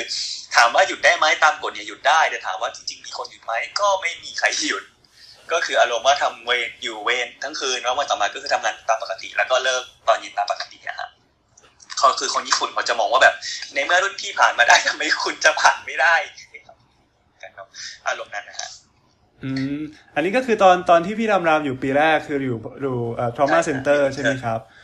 ก็คือครับก็คือเวรของทอมาประมาณ4ี่ถึงห้าเวรซึ่งถ้าคุณอยู่เวรวันหยุดราชการ เช่นคุณอยู่อยู่เวรวันเสาร์เนี่ยก็คือ นับเป็นหนึ่งเวรก็จริงแต่ว่าคุณต้องทำงานตั้งแต่8ปดโมงถึงเที่ยงคืน อืมครับผม แล้วก็ถ้าเวรตามวอร์ดก็แล้วแต่วอร์ดแล้วแต่วอร์ดนะครับอย่างเช่นถ้าอยู่ ward cardio ก็อยู่อยู่เวร med สิบเอ็ดเดือนต่อครั้ง ก็จะรวมแล้วก็คืออยู่เวรสิบหกครั้งต่อเดือน ก็จะคล้ายๆกับที่ไทยเพียงแต่ว่า อาจจะได้พักเยอะกว่า เพราะว่าอ่าเพราะว่าเป็นศูนย์ trauma ก็เลย อาจจะไม่ได้แบบมีเคสแบบเคส emergency med เข้ามาเยอะขนาดที่ไทยครับอืมทีนี้ในด้านของพอเราย้ายกลับมาเข้ามาอยู่อ่าโรงพยาบาลมหาลัยแล้วเนี่ย เวรก็จะเหลือเฉพาะเวรแต่ละวอร์ดเพราะว่า ER เนี่ยก็คือถ้าเราวน ER เราจะได้อยู่วอร์ดเราจะได้วนเวร ER เพียงแต่ว่าถ้าเราไม่ได้อยู่ ER เนี่ยเราจะวนเราจะอยู่เฉพาะ ward med หรือว่าจะอยู่เฉพาะวอร์ดอ่าอยู่เฉพาะเวรวอร์ดก็คือไปนอนค้างคืนที่นู่น แล้วถ้าคนไข้เป็นอะไรไปก็คือโทรเรียกตามเรา อันนั้นก็แค่เดือนละสี่ครั้งนะครับไม่ได้เยอะมาก อืมแล้วทีนี้ตอนตอนอยู่เวรเนี่ยครับเอ่อมันก็ต้องมีค่าตอบแทนเนาะถ้าเป็นของพี่รามรามเนี่ยค่าตอบแทนมากน้อยอะไรยังไงอะครับ ของผมค่าตอบแทนเนี่ย ถือว่าน้อยถ้าเทียบกับที่ป่าแล้วคือของผมโดยรวมเนี่ยถึงแม้จะอยู่เวรเยอะแค่ไหนโดยเฉลี่ยปีที่แล้วคือ ได้เงินเดือนหักภาษีแล้วประมาณอ่าตกเดือนละสองแสนเยนก็คืออาจจะเยอะกว่าที่ไทยแหละครับประมาณหกหกหมื่นเจ็ดหมื่นบาทได้ แต่ก็คือเทียบกับที่ป่าแล้วคือห่างประมาณสองเท่า อืมครับผม แล้วพอกลับเข้ามาในมหาวิทยาลัยอะครับ มีการเปลี่ยนแปลงยังไงบ้าง พอกลับเข้ามาในมหาลัยแล้วเนี่ย เพราะว่าค่าเวรน้อยลงอีก เพราะว่าเราไม่ได้อยู่เวรทำให้ค่าตอบแทนยิ่งน้อยลงไปอีกทำให้แบบตกเหลือประมาณแบบหักภาษีแล้วประมาณ เดือนละแสนแปดหมื่นเยนได้อะฮะก็อ๋อคือประมาณครับ แต่ว่าของอยู่โรงพยาบาลเนี่ย เพราะว่า มาแล้วแต่วอร์ดด้วยฮะแต่ว่าของผมเดือนที่ผ่านมาเนี่ยก็คือวนอ่าวนวน ICU อะฮะแล้ว ICU ที่โอซาก้าก็คือแบ่งเป็น ICU post op แล้วก็ ICU คนไข้โควิดเคสหนัก และทีเนี้ยเพราะว่าแรงงานไม่พอผมก็ได้ไปอยู่ ICU ของโควิดเคสหนักสองอาทิตย์ ช่วงเวลาที่เจอคนไข้โควิดเนี่ยก็คือได้รับเงินตอบแทนเพิ่มเติมก็คือวันละสี่พันเยนนะฮะอืม ก็อาจจะคล้ายๆกับ Resident ของไทยไหมครับ เพราะว่ากลับเข้ามาอยู่ในมหาวิทยาลัยแล้วก็อาจจะมีรายได้ที่ลดลงอะไรเงี้ยใช่ฮะคือทำให้แบบ resident ของที่เนี่ยฮะพอเป็น resident พัดมาทำงานในมหาลัยเนี่ยคือเขาจะให้เวลาอาทิตย์หนึ่งเนี่ยแล้วแล้วแต่วอร์ดนะฮะแล้วแต่ว่าเราอยู่วอร์ดอะไรเพียงแต่ว่า resident เนี่ยเราสามารถขอเวลาแบบอาทิตย์ละวันหนึ่งไม่ก็สองวันออกไปทำงานข้างนอกเป็นงานเสริมได้นะฮะคือเขามองว่า ทำให้แบบเราไม่ลืม common disease ก็คือให้เราออกไปทำงานโรงพยาบาลชุมชนข้างนอกทำให้ได้เจอเคสปกติด้วยไม่ลืม อืมเหมือนรับ job พิเศษอย่างเงี้ยใช่ไหมครับใช่ครับเป็นรับจอบพิเศษ เอ๊ะแล้วมีมีสมสมมติเข้ามาหาในในมหาวิทยาลัยแล้ว หรือว่าเรียน Resident แล้วเนี่ยเอ่อมีเวลารับจ็อบมากน้อยแค่ไหนครับเป็นไปได้ขนาดไหน ขึ้นกับแล้วแต่ระบบของแต่ละโรงพยาบาลมาฮะอย่างเช่นปีปีหน้าที่ผมจะไปเนี่ยก็คือเข้าโรงพยาบาลชุมชนเป็นอ่า เป็นศูนย์ทำ PCI เพราะฉะนั้นเนี่ยไม่น่ามีเวลาว่างออกไปทำไปทำงานเสริมข้างนอกเพียงแต่ว่าสำหรับคนที่เรียนต่อเฉพาะทางในโรงพยาบาลมหาลัยเนี่ยคงมีเวลาว่างมากขึ้น เพราะว่า ก็มีเฉพาะวอร์ดไม่ต้องดูคนไข้อะไรเยอะ แล้วก็ถ้ามีปัญหาก็คือสามารถโยนต่อให้ intern ทำได้ฮะอืมครับผม อันนี้ก็เป็นเรื่องน่าสนใจนะครับ เพราะว่า เราได้มองเห็นรูปแบบการทำงานที่มีทั้งส่วนที่คล้าย แล้วก็ส่วนที่แตกต่างจากการทำงานที่ไทย อันนี้ผมถามเพิ่มเติมดีกว่าว่า หลังจากที่พี่ป่านกับพี่รำรามทำงานในโรงพยาบาลญี่ปุ่นมาแล้วเนี่ยปี 2 ปีเนี่ยนะครับเอ่ออยากคิดว่าถ้าเปรียบเทียบกับของไทย เอาเท่าข้อข้อมูลเท่าที่พี่ป่านกับพี่รำรามทราบนะครับ อยากให้มีอะไรในไทยเปลี่ยนแปลงบ้างไหมถามพี่ป่านก่อนก็ได้ครับ สวัสดีครับ ก็ออยากคือเอาจริงอย่างตอบตัวว่าก็ไม่ได้เป็นคนที่ทราบข้อมูลการสาธารณสุขของไทยได้ร้อยเปอร์เซ็นต์อาจจะมีผิดพลาดบ้างก็แก้ไขได้ครับ คือว่า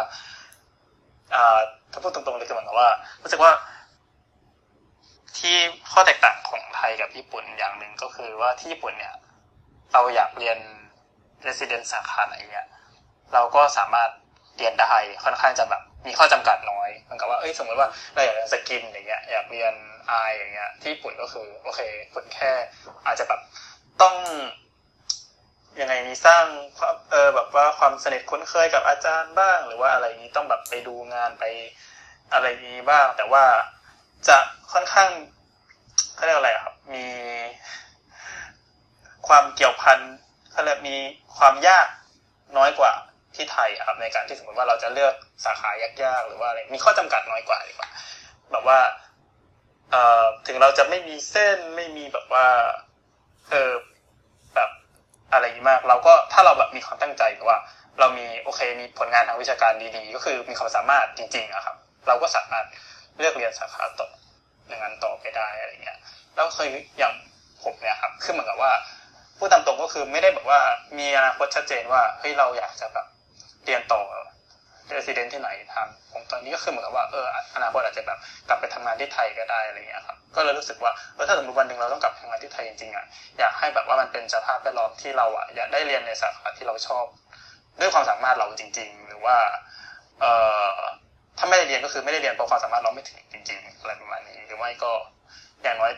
เออเราแบบมีมีข้อจำกัด ทางด้านอื่นที่ไม่ใช่ด้านการศึกษาน้อยน้อยกว่า น้อยน้อยมากกว่าที่เป็นอยู่ประมาณเนี้ยครับ อืมก็คือเหมือนกับว่าถ้าเป็นไปได้ที่ไทยก็อยากให้มองกันที่ฝีมือที่ความสามารถมากกว่าที่จะมองในแง่อื่น ๆ ใช่ไหมครับโอเคเรื่องของความแบบว่าเออคอนเน็ชันบ้างหรือว่าเรื่องของแบบเอ่อเรียกอะไรครับเหมือนกับว่าเออประมาณนั้นนะครับ โอเคนะครับเอ่อแล้วพี่รำรามอะครับ สมมุติว่าเราผ่านการทำงานในญี่ปุ่นมาแล้วเนี่ยเอ่อคิดว่าพี่รำรำน่าน่าจะพอทราบข้อมูลที่ไทยบ้างแหละ คิดว่าถ้ามีโอกาสได้กลับมาที่ไทยแล้วเนี่ย อยากให้ไทยปรับเปลี่ยนอะไรบ้างไหมครับ ถ้าเปรียบเทียบกับของญี่ปุ่น ผมว่าขอนอกเรื่องนิดนึงนะฮะขอโทษได้นะครับได้เลยผมกับป่านเนี่ย raise ประเด็นหนึ่งที่ผมว่าน่าสนใจมากคือเรื่องการเรียนต่อ resident คือระบบญี่ปุ่นกับระบบเมืองไทยเนี่ยผมว่าต่างกันพอควรคือ นอกจากที่โรงพยาบาลที่ญี่ปุ่นเนี่ยจะสามารถเปิดโปรแกรมสอน intern ได้ง่ายกว่าที่ไทยแล้วเนี่ยโรงพยาบาลญี่ปุ่นยังเปิดรับคอร์สสอนเรสซิเดนได้ง่ายกว่าที่ไทยด้วยนะฮะคือจะมีบางโรงพยาบาลที่ขึ้นตรงต่อกับมหาลัย ที่จะเป็นแบบเป็นเครือมหาลัยเดียวกัน ก็คืออารมณ์ว่าคุณอยู่ในคุณเข้าอ่า ประมาณคล้ายๆแพทย์สีเมืองไทยอะถ้าพูดโดยตรงก็คือ เหมือนว่าคุณเข้า คุณเข้าอ่า GI Net ที่มหาลัยโกเบ แล้วคุณสามารถเลือกจะไปเรียน Resident ต่อในโรงพยาบาล A B C D นี้ได้ เพราะว่าอยู่ในเครือเดียวกับโกเบ แต่ถึงแม้ว่าคุณจะไม่ได้เข้าอ่าแพทย์สีคุณไม่ได้เข้าสังกัดของมหาลัยก็ตามเนี่ย ก็จะมีบางโรงพยาบาลที่เปิดรับสมัคร Resident เอง โดยที่ไม่ได้ขึ้นตรงต่อกับมหาลัย เพราะว่า ญี่ปุ่นก็จะมีเขาจะเป็นแบบองค์กรที่เรียกว่าเป็นองค์กรแบบองค์กรเซอร์เจอรี่องค์กรอ่าเมดิซินอ่าอายุอายุแพทย์กับอายุแพทยศาสตร์อ่าอ่าเป็นองค์กร เป็นแบบองค์กรแบบขึ้นมาที่ไม่ได้ขึ้นตรงต่อกับมหาลัยอะฮะทำให้ว่าโรงพยาบาลสามารถขึ้นอ่าขึ้น สร้างอ่าสร้างระบบการเรียนเองของตัวเองได้นะทำให้มันเปิดกว้างได้มากกว่าเมืองไทยทำให้ไม่ต้องแข่งขันสูงเข้าเมืองไทย อย่างที่ปานบอกอืมก็คือว่า ถ้าเรามีความสามารถพอเนี่ยก็คืออย่างผมเนี่ยก็คือ พอขึ้นพอจะจบ intern ปีสองเนี่ย เราก็ต้องเตรียมต่อแล้วว่าปีหน้าเนี่ยเราจะต้องไปไหน ก็คือจะเป็น match ต่ออีกทีก็คือเป็น match หลังจาก match intern ก็คือ match เป็น resident ก็จะคล้ายๆกับที่ไทยเนาะอารมณ์ว่าไปสัมภาษณ์เรียนต่อที่นู่นที่นี่เพียงแต่ว่าแบบจะไม่ต้องแบบ จะไม่ต้องแบบอ่าไปสอบเยอะเท่าเมืองไทยก็คือเรา match เอง เราก็เลือกเองว่าเราจะอยากสอบที่ไหนแล้วก็ไปสอบอยากคุยกับอาจารย์ที่ไหนบ้างก็คุย แล้วก็ไล่หนึ่งสองสามสี่แล้วให้ทางโรงพยาบาลที่นู่นไล่หนึ่งสองสามสี่แล้วก็เลือกรีสิเดนของเราอีกทีนะฮะอืมคซึ่รังบผมว่าตรงเนี้ยเป็นอะไรที่น่าจะเมืองไทยเนี่ย น่าจะเอาไปใช้ได้ก็คืออารมณ์ว่าเปิดรับให้นักอ่าให้แพทย์ใช้ทุนเนี่ยมี โอกาสเลือกเรียนต่อได้กว้างขึ้นนะครับผมว่าเป็นอะไรที่น่าสนใจอืมครับผมขอบคุณมากครับไหนๆพี่รามเอ่อรามรามก็พูดถึงเรื่องการเรียนต่อมาแล้ว ผมว่าหลายคนผู้ฟังหลายท่านก็อาจจะสนใจแหละครับว่า หลังจากเรียนจบหมอที่ญี่ปุ่นแล้วเนี่ยออกไปทำงาน 2 ปีครบแล้วเนี่ย เส้นทางการเรียนต่อในขั้นสูงเนี่ยมันมันสามารถทำยังไงได้บ้างครับ ถามพี่รามรามก็ได้ครับ มีหลายแบบอะฮะคือ ของญี่ปุ่นเนี่ยอินเทอร์จบสองปีแรก แล้วเราสามารถเลือกที่จะไปทำงานคลินิกของเราเองเลยก็มีบางคนก็คือเลิกได้ license แล้วก็ออกไปทำแลบโดยตัวเลยของตัวเองเลยก็มีบางคนก็ส่วนแต่ว่าส่วนมากเนี่ยก็คือเข้าเรียนระบบแพทย์เฉพาะทางเนาะอย่างถ้าป่านเนี่ยก็คือพี่ป่านก็ดูทางดูแววว่าจะเข้า neuro ศัลย์ neuro ศัลย์ของญี่ปุ่นก็คือจบสองปีแล้วเราสามารถ train ต่อ neuro ศัลย์ได้เลย อืมครับในขณะที่ของผมเนี่ย ของญี่ปุ่นเนี่ยจะเป็นระบบที่ต่างกับเมืองไทย คือเราเลือก subspecialty แต่แรกเลยอะฮะอืมอืมอืมอย่างอย่างผมเนี่ยก็คือเลือก subspecialty เป็น cardio med เนาะก็คือ ถ้าที่ไทยเนี่ยก็คือเราเลือกเรียน med แล้วจาก med จะจบแล้วเราค่อยคิดต่อว่าจะเรียน geriatric จะเรียน endocrine จะเรียน cardio หรือเปล่า แต่ว่าของญี่ปุ่นเนี่ยก็คือ เราเลือกตั้งแต่แรกเลยว่าเราจะเรียนนิวโรสันเราจะเรียน GI med เราจะเรียน cardio surgery แล้วหลังจากนั้นก็คือค่อยขึ้นแต่ว่าระบบแต่ละระบบเป็นยังไง ถ้าเป็นระบบ minor เช่น I เช่น ENT อะไรพวกนี้ก็คือ เราสามารถเทรน minor โดยตรงได้ ก็คือจะจบเร็วเหมือนกันสองสามปีก็จบแล้ว ในขณะที่ถ้าเป็น general surgery หรือว่าเป็น thoracic cardio thoracic surgery เนี่ยเราก็ต้องผ่านgen gen ศัลย์ก่อนก่อนที่จะขึ้นเป็น subspecialty แบบผ่าหัวใจ ผ่า GI tract ได้แต่แต่ในขณะที่ของป่าน neuro ศัลย์ก็คือเรียน neuro ศัลย์ตั้งแต่ปีสามได้เลย ส่วนของผมเนี่ยคือเรียนสายอายุรแพทย์อายุรกรรมก็คือสามปีถัดจากเนี้ยก็คือต้องเรียน gen med เหมือนกัน จะเป็นระบบคล้ายที่ไทยก็คือเรียน gen med ก่อนสามปี แล้วค่อยไปต่อ subspecialty เพียงแต่ว่าตอนแรกเนี่ยเราต้องเลือกเลยว่าจะเรียน subspecialty อะไรครับออืมคือหมายความว่าเลือกเรียน sub specialty ตั้งแต่แรก แต่ว่าโดยคอร์สการเรียนก็ อาจจะยังต้องผ่าน general ก่อนใช่ไหมครับ ผมเข้าใจใช่ครับถูกไหมนะโอเค ทีนี้สมมุติว่าผ่านอย่างอย่างพี่รามรามเรียน cardiomed อย่างเงี้ยอ่าผ่าน general ไปเช่นผ่าน general 3 ปี เกิดความรู้สึกว่าเอ๊ะ cardiomed อาจจะไม่เหมาะกับเรา อยากจะไปเรียน neuromed แทนอย่างนี้ได้ไหมครับ หรือว่าเราต้องเริ่มต้นใหม่อีกทีหนึ่งได้ครับ เพียงแต่ว่าเราต้องไปคุยกับต้นสังกัดของโปรแกรมที่เราเลือกนะฮะก็คือโปรแกรมที่เราเลือกส่วนมากเขาจะแบบมีข้อกำหนดไว้แล้วว่าแบบ สำหรับเรียน cardio สำหรับเรียนนู่นนี่นั่น เพราะฉะนั้นแบบถ้าเราจะเกิดจากเปลี่ยนสายขึ้นมาเนี่ย เราต้องคุยกับอาจารย์ข้างบนว่า เราขอออกได้ไหมถ้าออกแล้วเนี่ยงานที่ว่างไปเนี่ยจะมีคนมาทำแทนได้ไหม แล้วถ้าเราจะออกจากงานนี้ไปย้ายไปอีกงานเนี่ยอีกงานหนึ่งว่างที่จะให้เราเข้าหรือเปล่า ซึ่งถามว่ามีคนทำไหมก็มีครับเพียงแต่ว่า อาจจะเป็นระบบที่ซับซ้อนกว่าที่ไทยนิดนึงนะฮะอืม โอเค อันนี้นะอันนี้น่าสนใจครับ เพราะว่าอย่างอย่างที่พี่รำรามบอกเนาะของไทยก็คือต้องผ่าน general ส่วนใหญ่จะผ่าน general ก่อนเนาะแล้วถึงจะไป sub specialty ทีนี้แต่ละสาขานี่มันมีความความนิยมยอดนิยมแข่งขันอะไรกันมากน้อยแค่ไหนครับ เช่นอย่างสาขาอย่างของ medicine เนี่ยครับมีสาขาไหนที่คนนิยมเรียนกันมาก ของญี่ปุ่นเนี่ยสาขาเมดิซิน ถ้าคนนิยมเรียนกันมากช่วงนี้จะเป็น GI อะฮะเพราะว่าญี่ปุ่นช่วงนี้คือสองกล้องจะดัง เพราะว่าเป็น Hyper Aging Society ทำให้แบบเวลาเวลาคนต้องไปเช็คอัพร่างกายก็คือต้องทำต้องเอนโดสโคปีบ่อยขึ้นทำให้แบบนักศึกอ่าแพทย์ส่วนมากมองเล็งเห็นว่าแบบเป็นอะไรที่ได้รับความนิยมเพิ่มขึ้นนะฮะอืม แล้วในสาขาสันเป็นยังไงบ้างครับ พี่พี่ป่านครับ สันนะครับน่า น่าน่าจะเหมือนกันก็คือไอหมูสันที่นิยมมากสุดน่าจะเป็นเจนสันหรือว่าพวกแบบอ่าช่องท้องอะครับอืมน่าจะเอ่อใช่พวกเกี่ยว GI related อืมน่าจะเป็นสาขาที่ผมสุดในสันโอเค แล้วถ้าในภาพรวมๆพี่ป่านพอให้ให้ภาพได้ไหมครับว่า คนที่เรียนจบหมอแล้วเนี่ยเขาเลือกเรียนสาขาไหน ส่วนเอ่อส่วนใหญ่ครับภาพส่วนใหญ่ถ้าในหมู่คนใกล้ตัว หรือว่าคนที่ผมรู้จักเนี่ยครับ ส่วนใหญ่ บูมบูมที่เรียกว่าบูมไหมก็ถ้าเป็นเขาเรียกว่าเริ่มไปในทางเอ่อทิศทางนั้นก็คือไมเนอร์คนเริ่มแบบว่าสนใจไมเนอร์มากขึ้นเรื่อยๆนะครับ ตามความเห็นผมที่แบบว่ารอบๆผมเนี่ยเหมือนกับว่าอืมถ้าสมมติคนที่แบบเออไม่อาจจะแบบจบเอ่อจบโรงเรียนแพทย์มาโดยไม่มีความสนใจอะไรพิเศษเนี่ย ก็คือพอเริ่มทำงานเนี่ย จะเริ่มไปทางไมเนอร์ กันอืเยอะมคเพรับราะว่าด้วยความที่อาอย่างหนึ่งที่อาไม่ได้พูดถึงก็คือว่าเงินเดือนหมออะครับ ในโรงพยาบาลเดียวกันเนี่ย ทุกสาขาอาชีพเงินเดือนเท่ากันอ๋อแล้วครับอ๋ออ๋อนี่ความรู้ใหม่เราเลยจะเป็นหมอ CVT ที่ทำงานทั้งวันทั้งคืนแล้วได้เงินเดือนเท่ากับ หมอ eye ที่ทำงานแค่ OPD ช่วงเช้าหรือเปล่า อะไรประมาณนี้อ๋อก็จะมีคนรับกลุ่มหนึ่งที่เออแบบว่าเลือกอยากจะได้ไลฟ์สไตล์ที่ชิลๆหน่อยก็ จะไป minor กันเยอะก็มีอืมแต่อย่างพี่ป่านก็แบบเป็นคนลุยๆ ก็ต้องเลือก neuro ศัลย์ใช่ไหมครับ คือจะเรียกว่าอะไรดีคือเอาจริงๆเป็นคนที่ค่อนข้างให้ความสำคัญกับไลฟ์สไตล์เหมือนกัน แต่ว่าด้วยความที่ตามความสนใจอะคือเหมือนกับว่า จะพูดพูดอย่างนี้ดูแย่มากแต่ว่าเป็นคนที่ไม่ไม่ค่อยมีความสนใจกับอวัยวะอื่นนอกจากสมองโอคือเครู้สึกครับว่าไม่แบบอะน่าจะ happy กับการทำงานกับสมองมากกว่าอวัยวะอื่นนะครับ อืมครัก็บเลยแบบไปทางยูโรซะโอมากกว่าเค อันนี้น่าจะคล้ายๆกันนะ ผมก็ไม่ค่อยไม่ค่อยอยากแตะอะไรที่ต่ำกว่าหัวนะฮะแบบโอพอเคเป็นสมองก็จะรู้สึกว่าแบบอุ้ยแบบตื่นเต้นอะไรอย่างเงี้ยเพราะว่าบางทีดูคนไข้ ER ก็แบบ แบบบางทีก็เมินแบบ problem list ไปแบบไปดูเอ๊ะเขาอาจจะมีด้านสมองหรือเปล่านะอะไร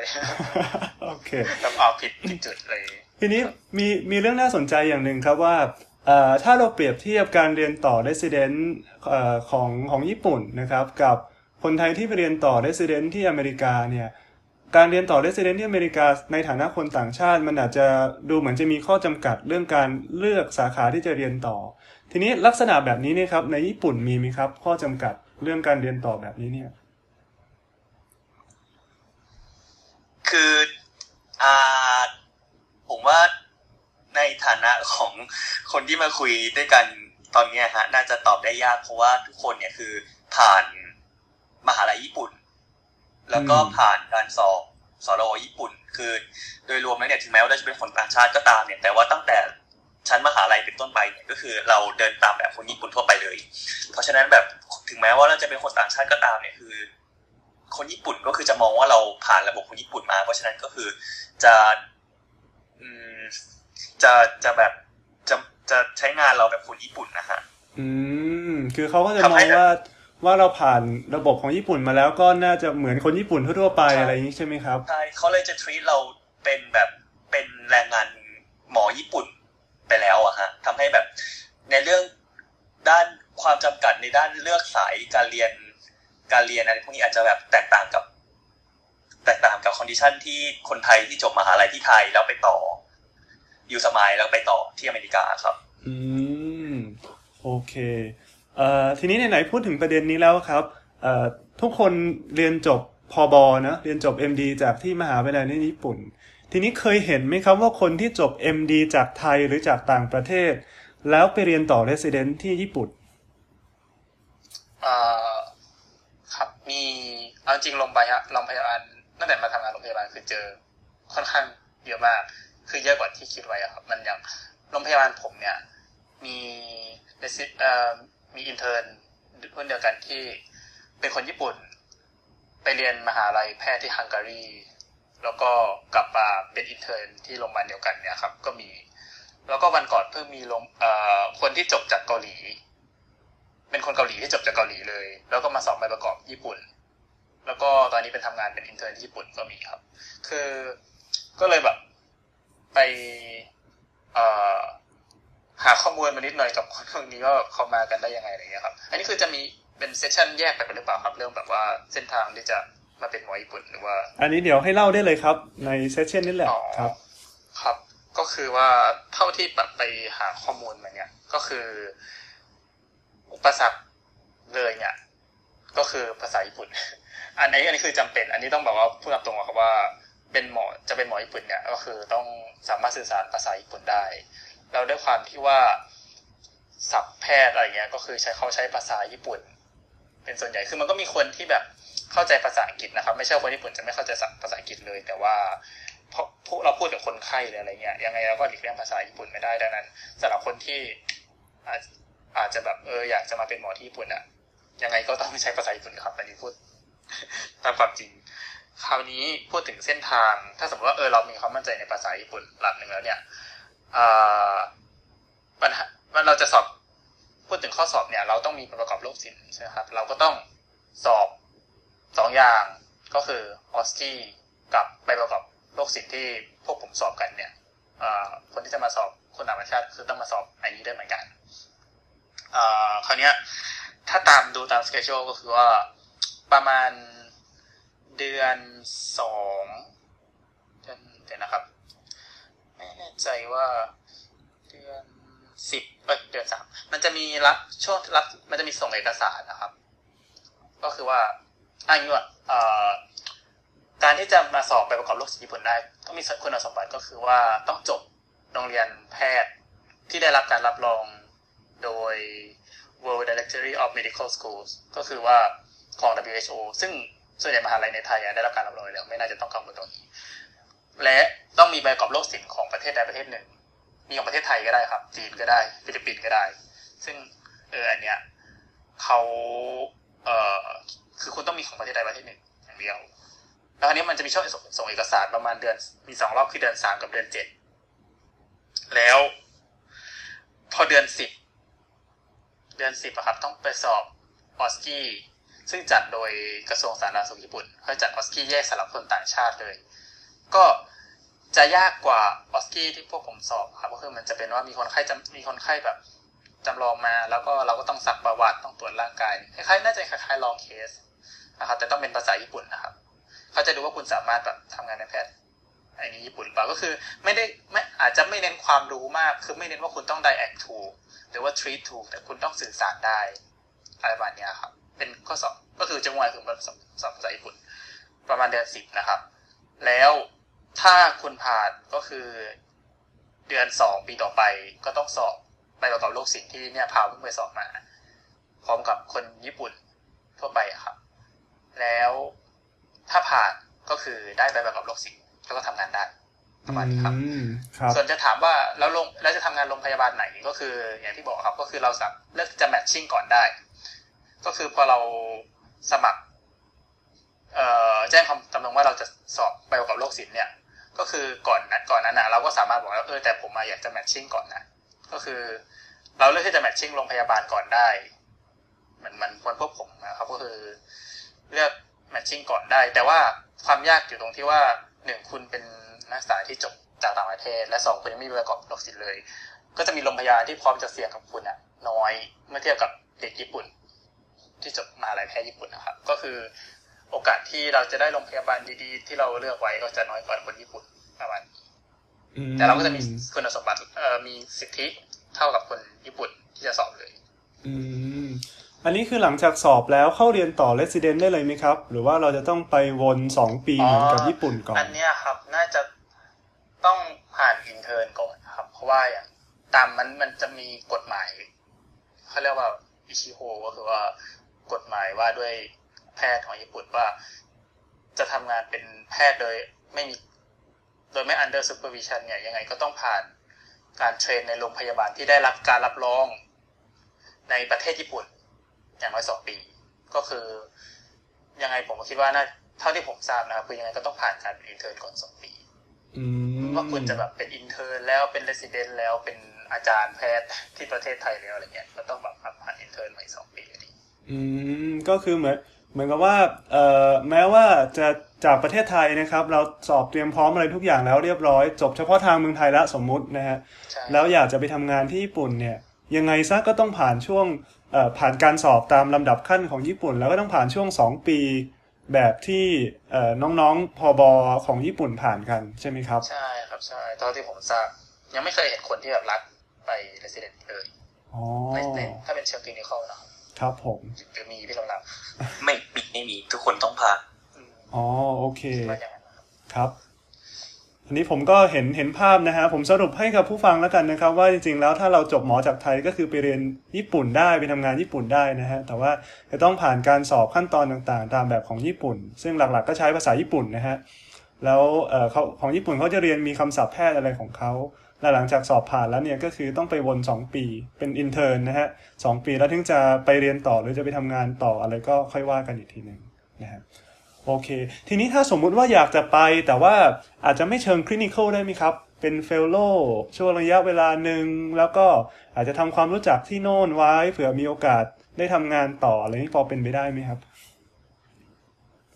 เป็นไปได้ฮะก็คือเราสามารถติดต่อกับอาจารย์มหาลัย ติดต่อกับอาจารย์ตามโรงพยาบาลเพื่อ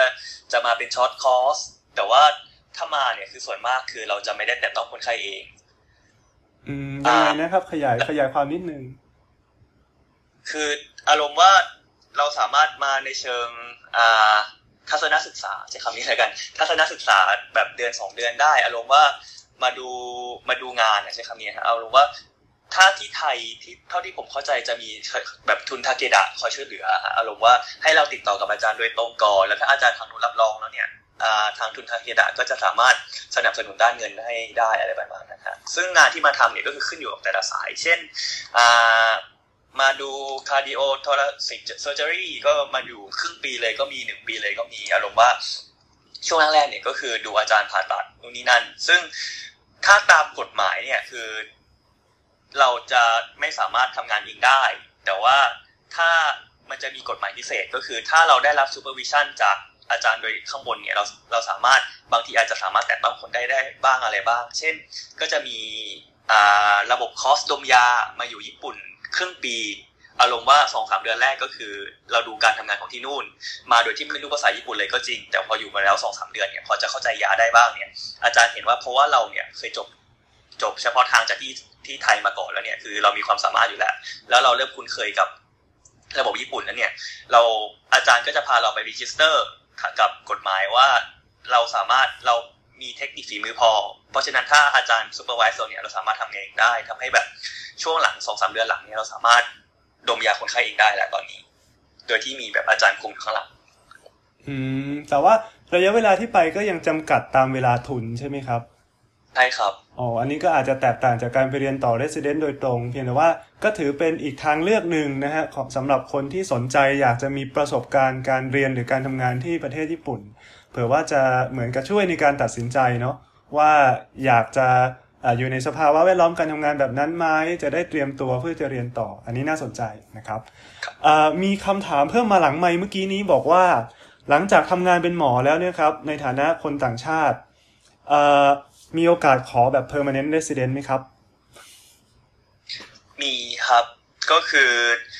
เราทำงานอยู่ญี่ปุ่นมาอย่างต่ำผมไม่มั่นใจว่ากี่ปีเหมือนกันฮะเหมือนว่าต้องอยู่ญี่ปุ่นอย่างต่ำสิบปี แล้วทำงานอย่างต่ำผมไม่มั่นใจว่าสามหรือสี่ปีเนี่ยเราสามารถขอ permanent resident ได้ อืมเอ่อมันมันมีผมได้ข่าวว่ามันมีการปรับกฎหมายใหม่ พี่รำรามพอทราบไหมครับ รายละเอียด เพิ่มเติม ยังไม่ได้ตามโอพอเคดี แต่เห็นว่ามีรุ่นพี่รุ่นพี่ในทุนที่ไม่ใช่หมอแล้วจริงๆแต่ว่าเขาทำงานเป็นอยู่บริษัทญี่ปุ่นแล้วก็เพิ่งขอ permanent resident ได้ไปอะฮะอ๋อครับ โอเคเอ่อมีท่านอื่นๆจะเสริมตรงนี้ไหมครับ เรื่องเรื่องเกี่ยวกับการเรียนต่อ หรือว่าการขอ permanent resident ตรงนี้ฮะพี่ป่านมีอะไรเสริมไหมครับเอ่อ รู้สึกจะใช่ครับคือถ้าอย่างที่เราบอกเลยคือ ถ้าขอ PR น่าจะต้องสิบปี แต่ว่ากฎหมายญี่ปุ่นตลกตรงที่ว่าถ้าจะขอสัญชาติอะขอใช้แค่ห้าปี อืมดังนั้นให้เดี๋ยวนะขอถ้าขอสัญชาติใช่ไหมครับอันนี้คือเปลี่ยนสัญชาติเลยใช่ไหมฮะใช่ใช่ครับขอสัญชาติญี่ปุ่นเลย มันเคยอ่านเหมือนกับว่า ถ้าตามระยะเวลาก็คือ แต่ต้องเป็นในฐานะ เอ่อคนทำก็คือทำงานนะครับ คือเป็นนักเรียนเนี่ยเขาไม่นับ เพราะว่าไม่ได้ถือว่าไม่ได้จ่ายภาษีให้ประเทศญี่ปุ่นเอ่อ ในช่วงเวลาที่เราจ่ายภาษีนะครับ ถ้าอยู่ญี่ปุ่นติดต่อกันห้าปีอะเราสามารถยื่นขอสัญชาติได้ แต่ว่าอ่าขั้นตอนและเอกสารยุ่งยากมากได้ข่าวมานะครับ ซึ่งอืมแต่ว่าเอ่อถ้าเราเป็นหมอเนี่ย รู้สึกว่าเขาเขาค่อนข้างจะไอ้นี้เอ่อง่ายกว่า การอาชีพอื่น เพราะว่าอย่างที่บอกครับประเทศญี่ปุ่นอะถามว่าจำนวนหมอเยอะกว่าไทยน่าจะเยอะกว่าแต่ว่าญี่ปุ่นอะก็คือถือว่ายังขาดแคลนอยู่นะอืมเทียบกับประเทศแบบ OECD ประเทศอื่นนะครับ ครับคราวเนี้ยถ้าเรายื่นของยื่นขอในตอนที่เราเป็นหมออยู่อะก็คือง่ายกว่าอืมแล้วก็น่าจะใช้เวลาน้อยกว่าครับแต่ว่าอันนี้เคยได้ยินมา แต่ไม่เคยไม่รู้เหมือนกันว่าจริงแต่ก็คือว่าเวลาที่เรายื่นขอเนี่ย รัฐบาลญี่ปุ่นก็คือจะส่งคนมาสอดแนมเราเลยว่าเราแบบสามารถเบลนกับวิถีชีวิตคนญี่ปุ่นได้จริงหรือเปล่าอะไรประมาณเนี้ยอ๋อก็ค่อนข้างจะน่าจะยากเหมือนกับว่ายุ่งยากเหมือนกัน อันนี้คือกรณีที่เปลี่ยนสัญชาติหรือว่าแค่ permanent resident ก็ต้องมีคนสอดคแนรับมครัอับนนี้คือแบบสัญชาติเลยครับอ๋อโอเคครับผคือมแบบผมค่อนข้างศึกษา แล้วคันแต่ว่าอย่างที่ทราบก็คือว่าถ้าขอสัญชาติญี่ปุ่นก็คือต้องทิ้งสัญชาติไทยนะครับ อืมครับผม โอเค อย่างน้อยตอนนี้ก็ก็คือพอมองเห็นลู่ทางแหละ เผื่อว่ามีผู้ฟังถ้าผู้ฟังมองว่า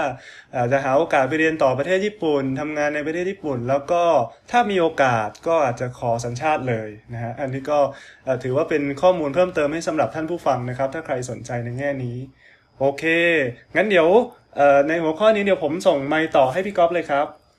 โอเคครับวันนี้ก็ได้ความรู้กันเต็มที่ไปแล้วนะครับ การเรียนไปจนถึงการทำงานเนาะแล้วเผื่อมีแบบใครที่จบหมอจากไทยอยากไปต่อที่ญี่ปุ่นด้วยนะครับทางทีนี้เดี๋ยวเราจะเปิดฟอร์ถามคำถามแล้วนะครับ ตอนนี้ล่าสุดมีผู้ยกมือขึ้นมาสองท่านแล้วนะครับ ผมเดี๋ยวจะขออนุญาตเชิญขึ้นมาตามลำดับในระหว่างนี้ถ้าอ่ามีท่านไหนอยากจะกดยกมือถามคำถามก็กดยกมือขึ้นมาได้นะครับคิดว่าน่าจะใช้เวลากันประมาณ 20-30 นาทีเนาะจะปิดห้องไม่เกิน4ทุ่มครึ่งนะครับผมเดี๋ยวเริ่มเชิญขึ้นมาแล้วนะครับ ตอนนี้ ดีครับ สวัสดีครับเชิญเลยครับ คุณดสรวัสดีครับเอผมอผมหมอพลังครับ จริงๆผมผมอยากมาแนะนำตัวให้น้องๆรู้จักมากกว่าครับ คือ ผมจบแพทย์ที่ศิริราชนะครับ แล้วก็ไปจบปอเอกที่ชันไดน่าจะนับว่าเป็นรุ่นพี่ เออแล้วเสร็จแล้วปัจจุบันกลับมาเป็นหมอที่โรงพยาบาลวิทยาเวชชีวิตแล้วก็ก็เป็นอาจารย์พิเศษที่สาธารณะให้สถาบันนะครับเหมือนเหมือนอาจารย์อาร์ตด้วย เออ คืออยากมาแชร์ว่าจริงๆแล้วในประเทศไทยเนี่ยโอกาสในการทำงานของหมอไทยที่จบญี่ปุ่นที่พูดภาษาญี่ปุ่นได้เนี่ยจริงก็มีมีมากไม่ไม่ใช่น้อยครับ คือเราปัจจุบันเนี่ยมีโรงพยาบาลที่เป็นโรงพยาบาลสำหรับคนญี่ปุ่นในประเทศไทย เป็น Japanese Hospital เลย ก็ถ้าสมมติว่าน้องๆน้องคุณหมอรำนามคุณหมอคลาวหมออีกท่านออกไปแล้ว เอออยากจะกลับมาเมืองไทยหรือว่าอยากจะหาโอกาสในการทำงานในไทยเนี่ยก็คือจริง ๆ แอดผมไว้แล้วก็แล้วก็สามารถติดต่อได้ คิดว่าพอจะช่วยอะไรได้ครับ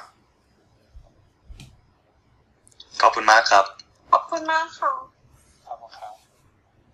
ขอบคุณพี่พลังครับ จริงๆพี่พลังก็เป็นเป็นรุ่นพี่ญี่ปุ่นเนาะแล้วก็เข้าใจว่าพี่พลังเคยเป็นนายกสเอ่อของสนทยด้วยใช่ไหมครับ ครับครับเป็นนายกสมาคมรุ่น67ครับ ครับผม ขอบคุณพี่พลังครับ ครับครับต่อไปเชิญคุณธาราดลได้เลยครับ ครับผม สวัสดีครับ เอ่อตอนนี้ผมเป็นเอ่อนักนักศึกษาแพทย์อยู่ปีห้าที่เรียนในเมืองไทยครับ แล้วทีนี้อยากทราบว่าเอ่อโอกาสที่จะได้ไปทำงานจริง ๆ ถ้าสมมติว่าคือตอนเนี้ยอ่าผมผ่าน N2 แล้วแต่ว่ายังสอบ N1 ไม่ผ่านเนี่ย เวที่จะแบบว่า ไปสอบ N1 ที่นู่นไปสอบวักกี้ที่นู่น แล้วก็ไปทำงานที่นู่นเลยเนี่ย แล้วแบบถ้าสมมุติว่าเรามันพอคือเขาเรียกว่าไงอะแบบ มันจะมีโรงพยาบาลที่เราสามได้อยู่ไหมครับสำหรับแบบคนไทยที่แบบค่อนข้างแบบ ไม่ได้เรียนในระบบของเขาอะไรอย่างเงี้ยครับเออได้ได้ได้ยินไหมครับ ครับผมอาเชิญเชิญพี่ป่านเลยครับ มาสมัครโรงพยาบาลในเครือพี่ได้เลยครับ คือได้งานได้ที่ไหนแล้วครับต้องผู้ชิวใครครับเครือผู้ชูใครต่อไปเป็นช่วงโฆษณา คืออ่าไม่เชิงโฆษณาครับ คืออันนี้แบบว่าพูดตามความจริงเลยก็คือว่าในเครือโรงพยาบาลเครือผมอะครับ เป็นโรงพยาบาลเครือเอ่อคือโรงพยาบาลเอกชนที่ใหญ่สุดในญี่ปุ่นนะครับเขาแบบค่อนข้าง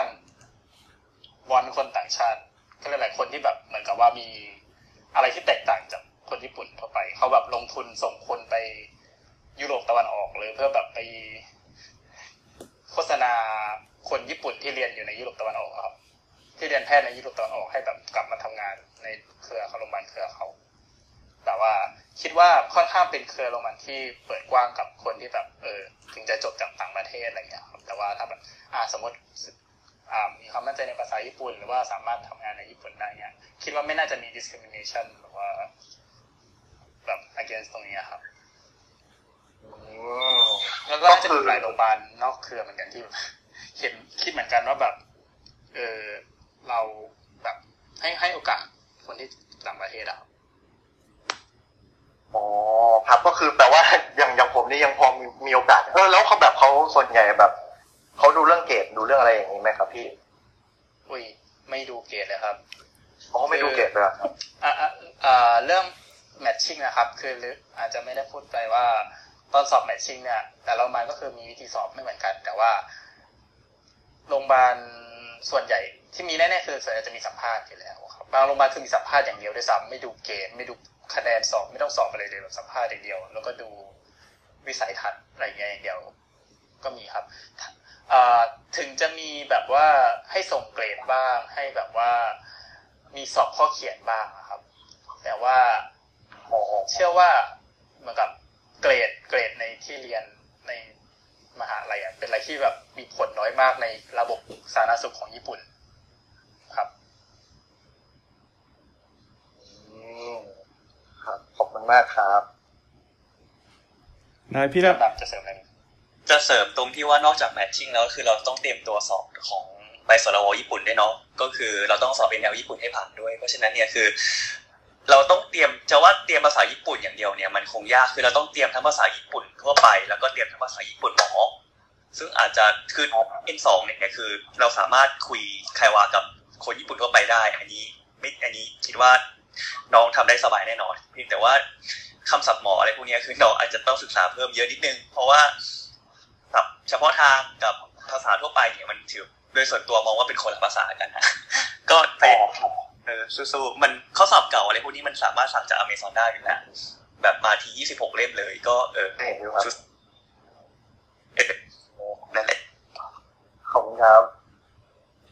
โอเคคุณธาราดลเคลียร์นะครับครับผมโอเคต่อไปเป็กเชิญคุณจีหรือเปล่าครับขอเชิญคุณจีได้เลยครับสวัสดีค่ะสวัสดีค่ะชื่อกี้นะคะค่ะอะพอดีว่าขอ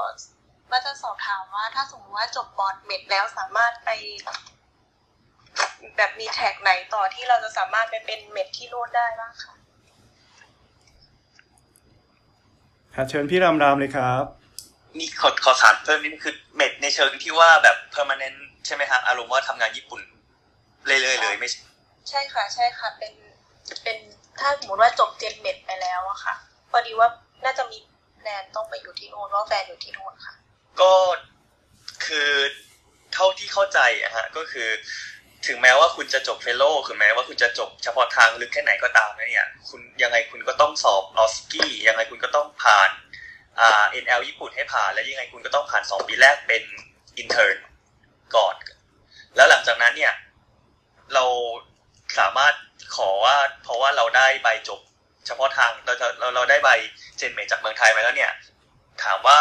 เราจะทำงานเป็นเมดิอาที่ญี่ปุ่นเลยได้ไหมคำตอบคือได้ฮะเพียงแต่ว่าเงินเดือนอาจจะได้ไม่เท่าเม็ดทั่วไปอะฮะก็คือโรงพยาบาลสามารถจ้างแล้วให้เราเข้าไปทำงานในฐานะเจนเมดได้ เพียงแต่ว่าเพราะว่าเรายังมี qualification อ่าเรายังไม่มีใบ license เจนเมดของญี่ปุ่นเนี่ย เราจะไม่ได้เงินเดือนเท่ากับ general med ของที่เนี่ยฮะอาจจะ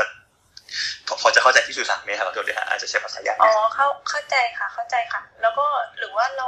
จำเป็นต้องไปสอบไลเซนส์ของเจนเมดที่นู่นอีกไหมคะหรือว่ายังไงคือไม่จำถ้าขึ้นกับเงื่อนไขของแต่ละโรงพยาบาลนะฮะว่าโรงพยาบาลจะจ้างเราด้วยอัตราไหนอะฮะอืม ค่ะ ขอบคุณค่ะ เคลียร์ค่ะ โอเคครับ ขอบคุณครับ เดี๋ยวเชิญคุณเปมิกาต่อไปได้เลยครับ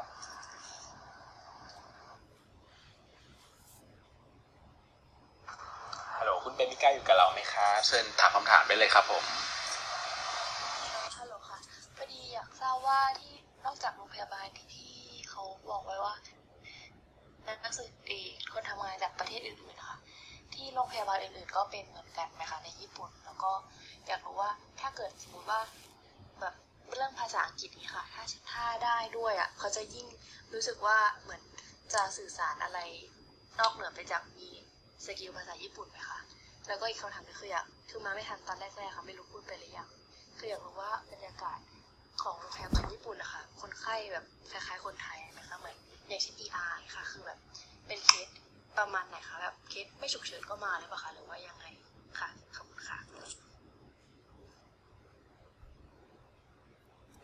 อ่าถามพี่ป่านเลยครับอ่าครับนี่นะครับ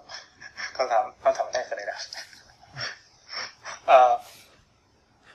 และคือมีโรงพยาบาลไหนที่อ๋อ เปิดรับคนต่างชาตินอกจากโรงพยาบาลที่กล่าวมาแล้วบ้างไหม คิดว่าส่วนตัวคิดว่ามีค่อนข้างเยอะนะครับหนึ่งก็คือว่าโรงพยาบาลญี่ปุ่นแมทชิ่งเนี่ยโรงพยาบาลที่ไม่เต็มอะเยอะมากโรงพยาบาลที่แบบเหมันกับสมมติรับได้สิบคน แล้วก็มีท้ายสุดมีคนที่แบบแมทได้แค่ห้าคนอะไรอย่างเงี้ยดังนั้นอะ เชื่อว่าถ้ามีที่ว่างอะยังไงเขาก็รับเราสองก็คือเอ่อ โรงพยาบาลที่แบบ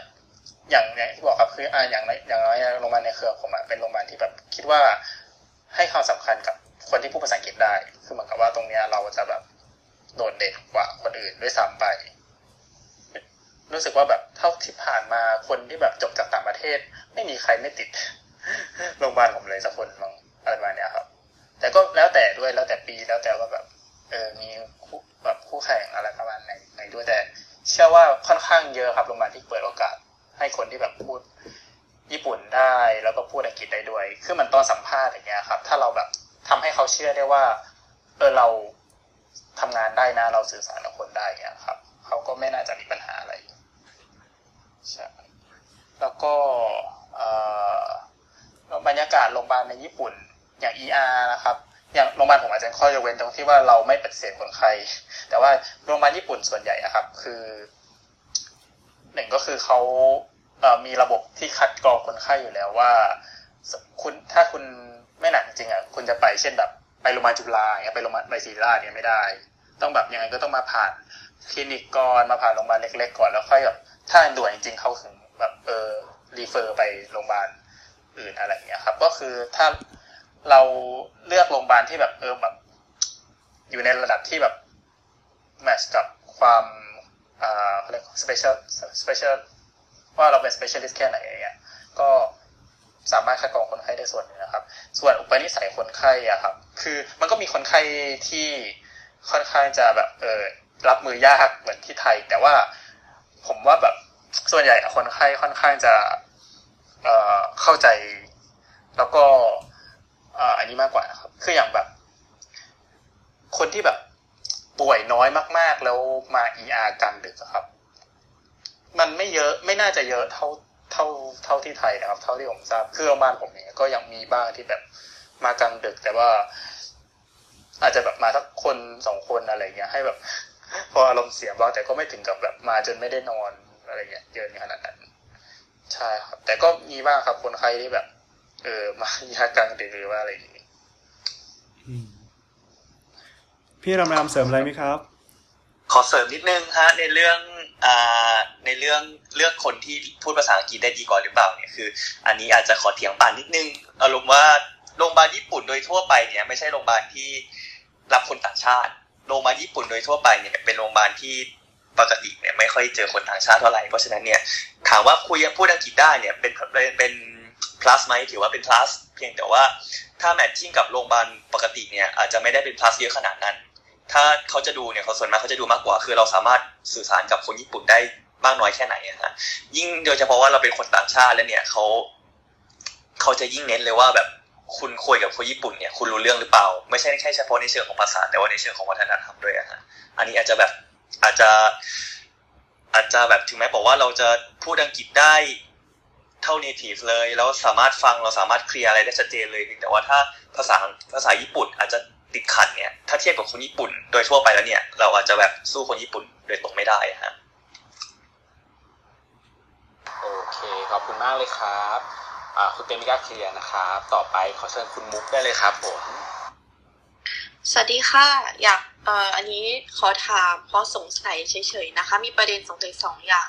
เรื่องแรกก็คือเอ่อ ก่อนหน้านี้มีคนถามเกี่ยวกับว่าถ้าจบ resident จากไทยแล้วจะไปทำงานที่โน่นใช่ไหมคะทีนี้ที่สงสัยกันก็คือถ้าสมมติจบ resident จากไทยแล้วอยากไปต่อ fellow ที่นู่นนะคะเอ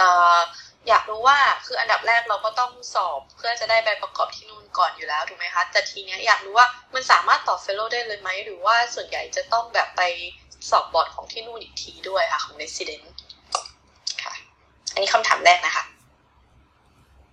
อ่าถ้าจะต่อ fellow คือต้องได้บอร์ดของ Resident ก่อนนะฮะก็คือ แล้วที่จริงขึ้นกับสายด้วยฮะถ้าเกิดว่าอ่าอืมสายสายไหนครับขอโทษฮะแบบอ่าสมมติเป็นสันนะสมมติว่าจบเจนสันอยากต่อ vascular surgery นะคะสมมติเป็นแบบเนี้ยถ้าเกิดว่าเป็นเจถ้าอยากต่อ vascular surgery อันนี้คือคุณต้องได้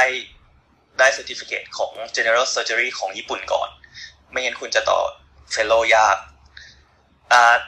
ต่อ fellow ไม่ได้จะพูดถึงจะต่อ fellow แต่แต่แต่ว่าถ้าเกิดว่าเป็นอยู่แบบ neuro surgery อะไรอย่างเงี้ยซึ่งไม่ได้ขึ้นตรงต่อกับ general surgery เนี่ยคือสามารถเรียนเฉพาะทาง neuro surgery ได้เลย ขึ้นอยู่กับแต่ละสายอะอันนี้อาจจะแบบสับสนนิดนึงอ๋อโอเคก็คือต้องเอ่อต้องไปสอบแต่มันสามารถสอบได้โดยที่แบบไม่ได้ต้องไป practice เก็บเคสอะไรที่นู่นใหม่อย่างนี้ถูกไหมคะ ต้องเก็บเคสครับ ก่อนที่คุณจะสอบได้เนี่ยคุณต้องเก็บเคสอย่างต่ำร้อยแปดสิบเคส แล้วก็ต้องผ่านเคสอะไรบ้างก็คือขึ้นอยู่กับแต่ละสายฮะอ๋ออย่างนี้แปลว่าถ้าเกิดตัดสินใจไปเรียน resident ที่นู่นเลยน่าจะดีกว่าที่จะแบบโอเคจบไทยแล้วค่อยไปต่อ fellow ที่นู่นถูกไหมคะก็คือถ้าสมมุติว่าเราแพลนจะไปเรียนตรง fellow ตรงนั้นแต่แรกใช่ครับ เพราะว่ากว่าจะเก็บเวลาเคสส่วนมากก็ใช้เวลาอย่างต่ำสองสามปีฮะโอเคค่ะ อันนี้เราก็ขอรบกวนรีวิวอีกทีหนึ่งได้ไหมคะเกี่ยวกับว่าหมอที่จบไทยสมมติอยากจะไปได้ไลเซนส์ที่นู่นนะคะ อยากจะ รวบรวมสรุปอีกทีว่าตกลงมันต้องผ่านอะไรบ้างอย่างอันดับแรกเนี่ยก็คือภาษาญี่ปุ่นต้องได้อย่างน้อย N1 หรือ N2 ถูกไหมคะ แล้วก็มีที่ว่าสอบออสกี้กับสอบออตัวไลเซนส์ทีนี้ไม่แน่ใจตัว CBT ที่บอกตอนแรกที่ต้องสอบของเด็กที่อยู่ที่ญี่ปุ่นน่ต้องสอบด้วยหรือเปล่าคะ CBT ไม่จำเป็นฮะ CBT เป็นเฉพาะหลักสูตรของมหาลัยฮะของมหาหลักสูตรนสพญี่ปุ่น สิ่งที่คุณจำเป็นต้องได้เนี่ย N1 N2 ไม่จำเป็น ไม่จำเป็นต้องสอบก็ได้เพียงแต่ว่าคุณสามารถสื่อสารกับคนญี่ปุ่นได้ก็พอ ซึ่งจะพิสูจน์ได้ก็คือพิสูจน์จากสอบ OSCE ญี่ปุ่นนะฮะก็คือหนึ่ง OSCE ญี่ปุ่นสอง NL ญี่ปุ่น แล้วระหว่างนั้นก็คือ matching กับแต่ละโรงพยาบาลของญี่ปุ่นนะฮะ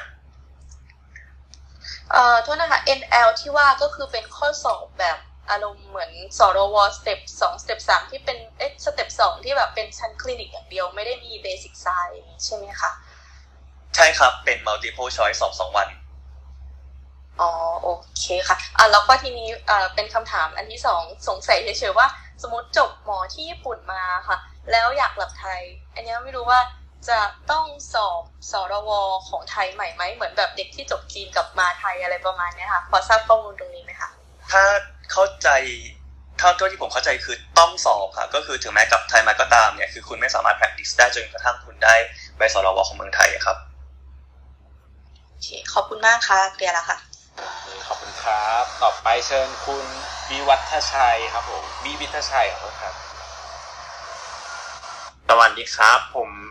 วิชาชัยนะครับนสพปีห้าครับจากศิริราชนะครับ ครับเอ่ออยากอยากจะสอบถามครับ ตอนนี้มีสองคำถามครับ ก็คือคำถามแรกนะครับ ก็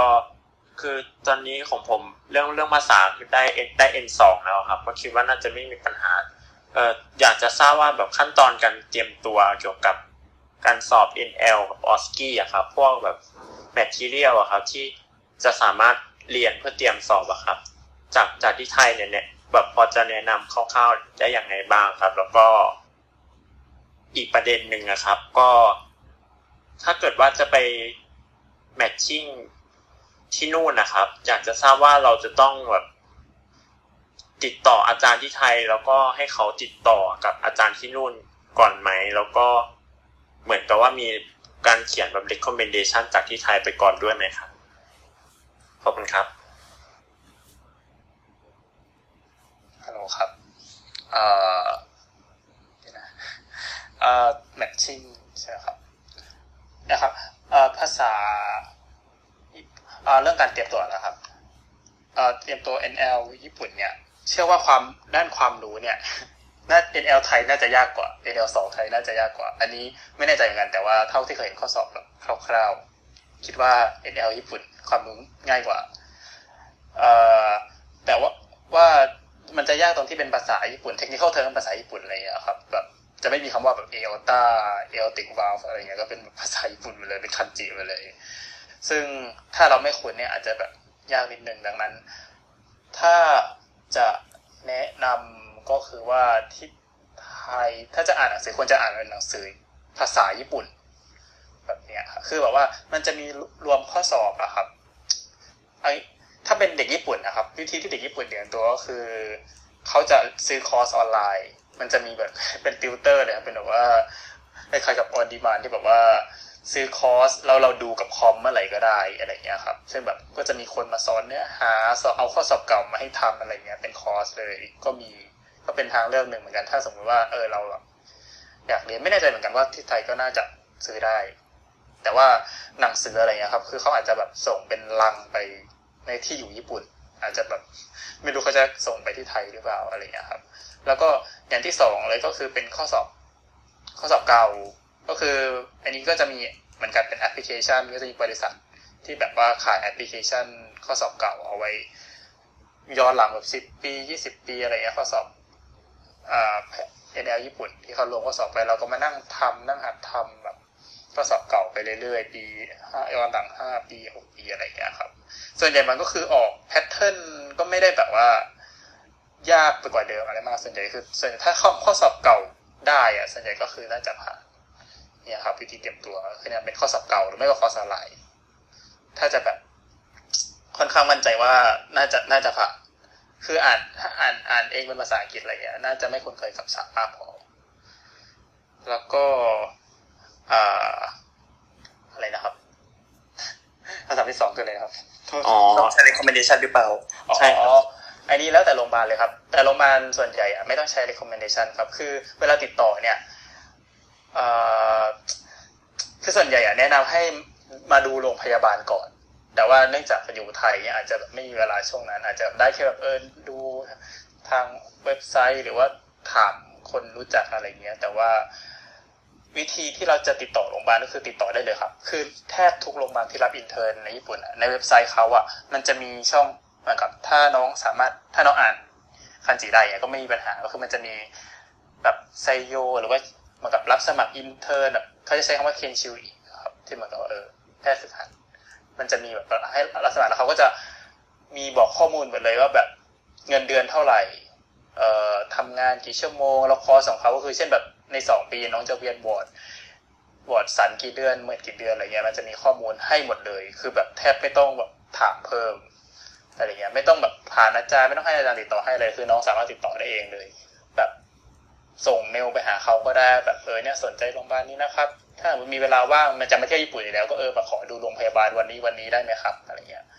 สามารถติดต่อเขาโดยตรงได้เลยไม่ต้องผ่านอาจารย์ไม่ต้องผ่านมหาลัยอะไรเลยครับประมาณนี้ครับผมครับขอขอเสริมนิดนึงฮะชื่อบริษัทชื่อ QB ออนไลน์เผื่อน้องจะไปเสิร์ชนะ QB แบบ Q แบบ queer B แบบ bravo อะแล้วก็ออนไลน์เออลองดูลองดูครับผมครับ โอเคคำถามครบถ้วนนะครับ ต่อไปขอเชิญคุณวีพัฒน์ได้เลยครับสวัสดีครับครับคือผมเอ่อจะมาขอแชร์นะครับคิดว่าน,น่าจะเป็นประเด็นที่คนที่อยู่ในห้องหรือน้องๆหลายคนอยากรู้อะครับ เพราะว่าผมเป็นผมผมไป train fellow ที่ญี่ปุ่นหนึ่งปี แล้วก็เพิ่งกลับมาได้ไม่กี่เดือนนี้เองนะครับ แล้วก็เป็นคนที่จบแพทย์ที่ไทยเอ่อ จบริมน้ำนะครับ แล้วก็ใช้ทุนชนบท ใช้ทุนตัดสามปีนะครับ แล้วก็ train resident train training ของผม train ในอเมริกาครับ แล้วก็ที่ต้องไปญี่ปุ่นเนี่ย เพราะว่าอาจารย์ผมเขียน recommendation letter ไป แล้วก็ส่งไปอยู่อะครับ เนื่องจากว่า center ที่ที่ที่ผมไปอยู่เนี่ยเป็นเป็น center ที่ที่ต้องการคล้ายๆกับว่า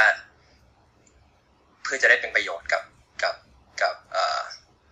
ของไทยเราอะครับ มันก็จะเป็นต้องต้องไปที่นี่เพราะที่นี่เป็นเป็นที่ที่เอ่อทำ ablation หัวใจได้ผิดจังหวะบางชนิดที่เยอะที่สุดในโลกอะครับ ผมก็เลยเป็นเป็นสาเหตุที่ผมไปอยู่ แล้วก็ไปโดยที่ผมพูดภาษาญี่ปุ่นไม่ได้เลย แม้กระทั่ตอนนี้ผมก็ยังพูดไม่ได้ครับ ผมพูดได้แค่ไทยกับอังกฤษ น่าจะเป็นตัวอย่างหนึ่งที่ที่ที่น้องๆ resident กับ fellow หลายคนน่าจะอยากรู้ในประเด็นนี้ครับอ่า ตอนที่ผมผมไปเนี่ย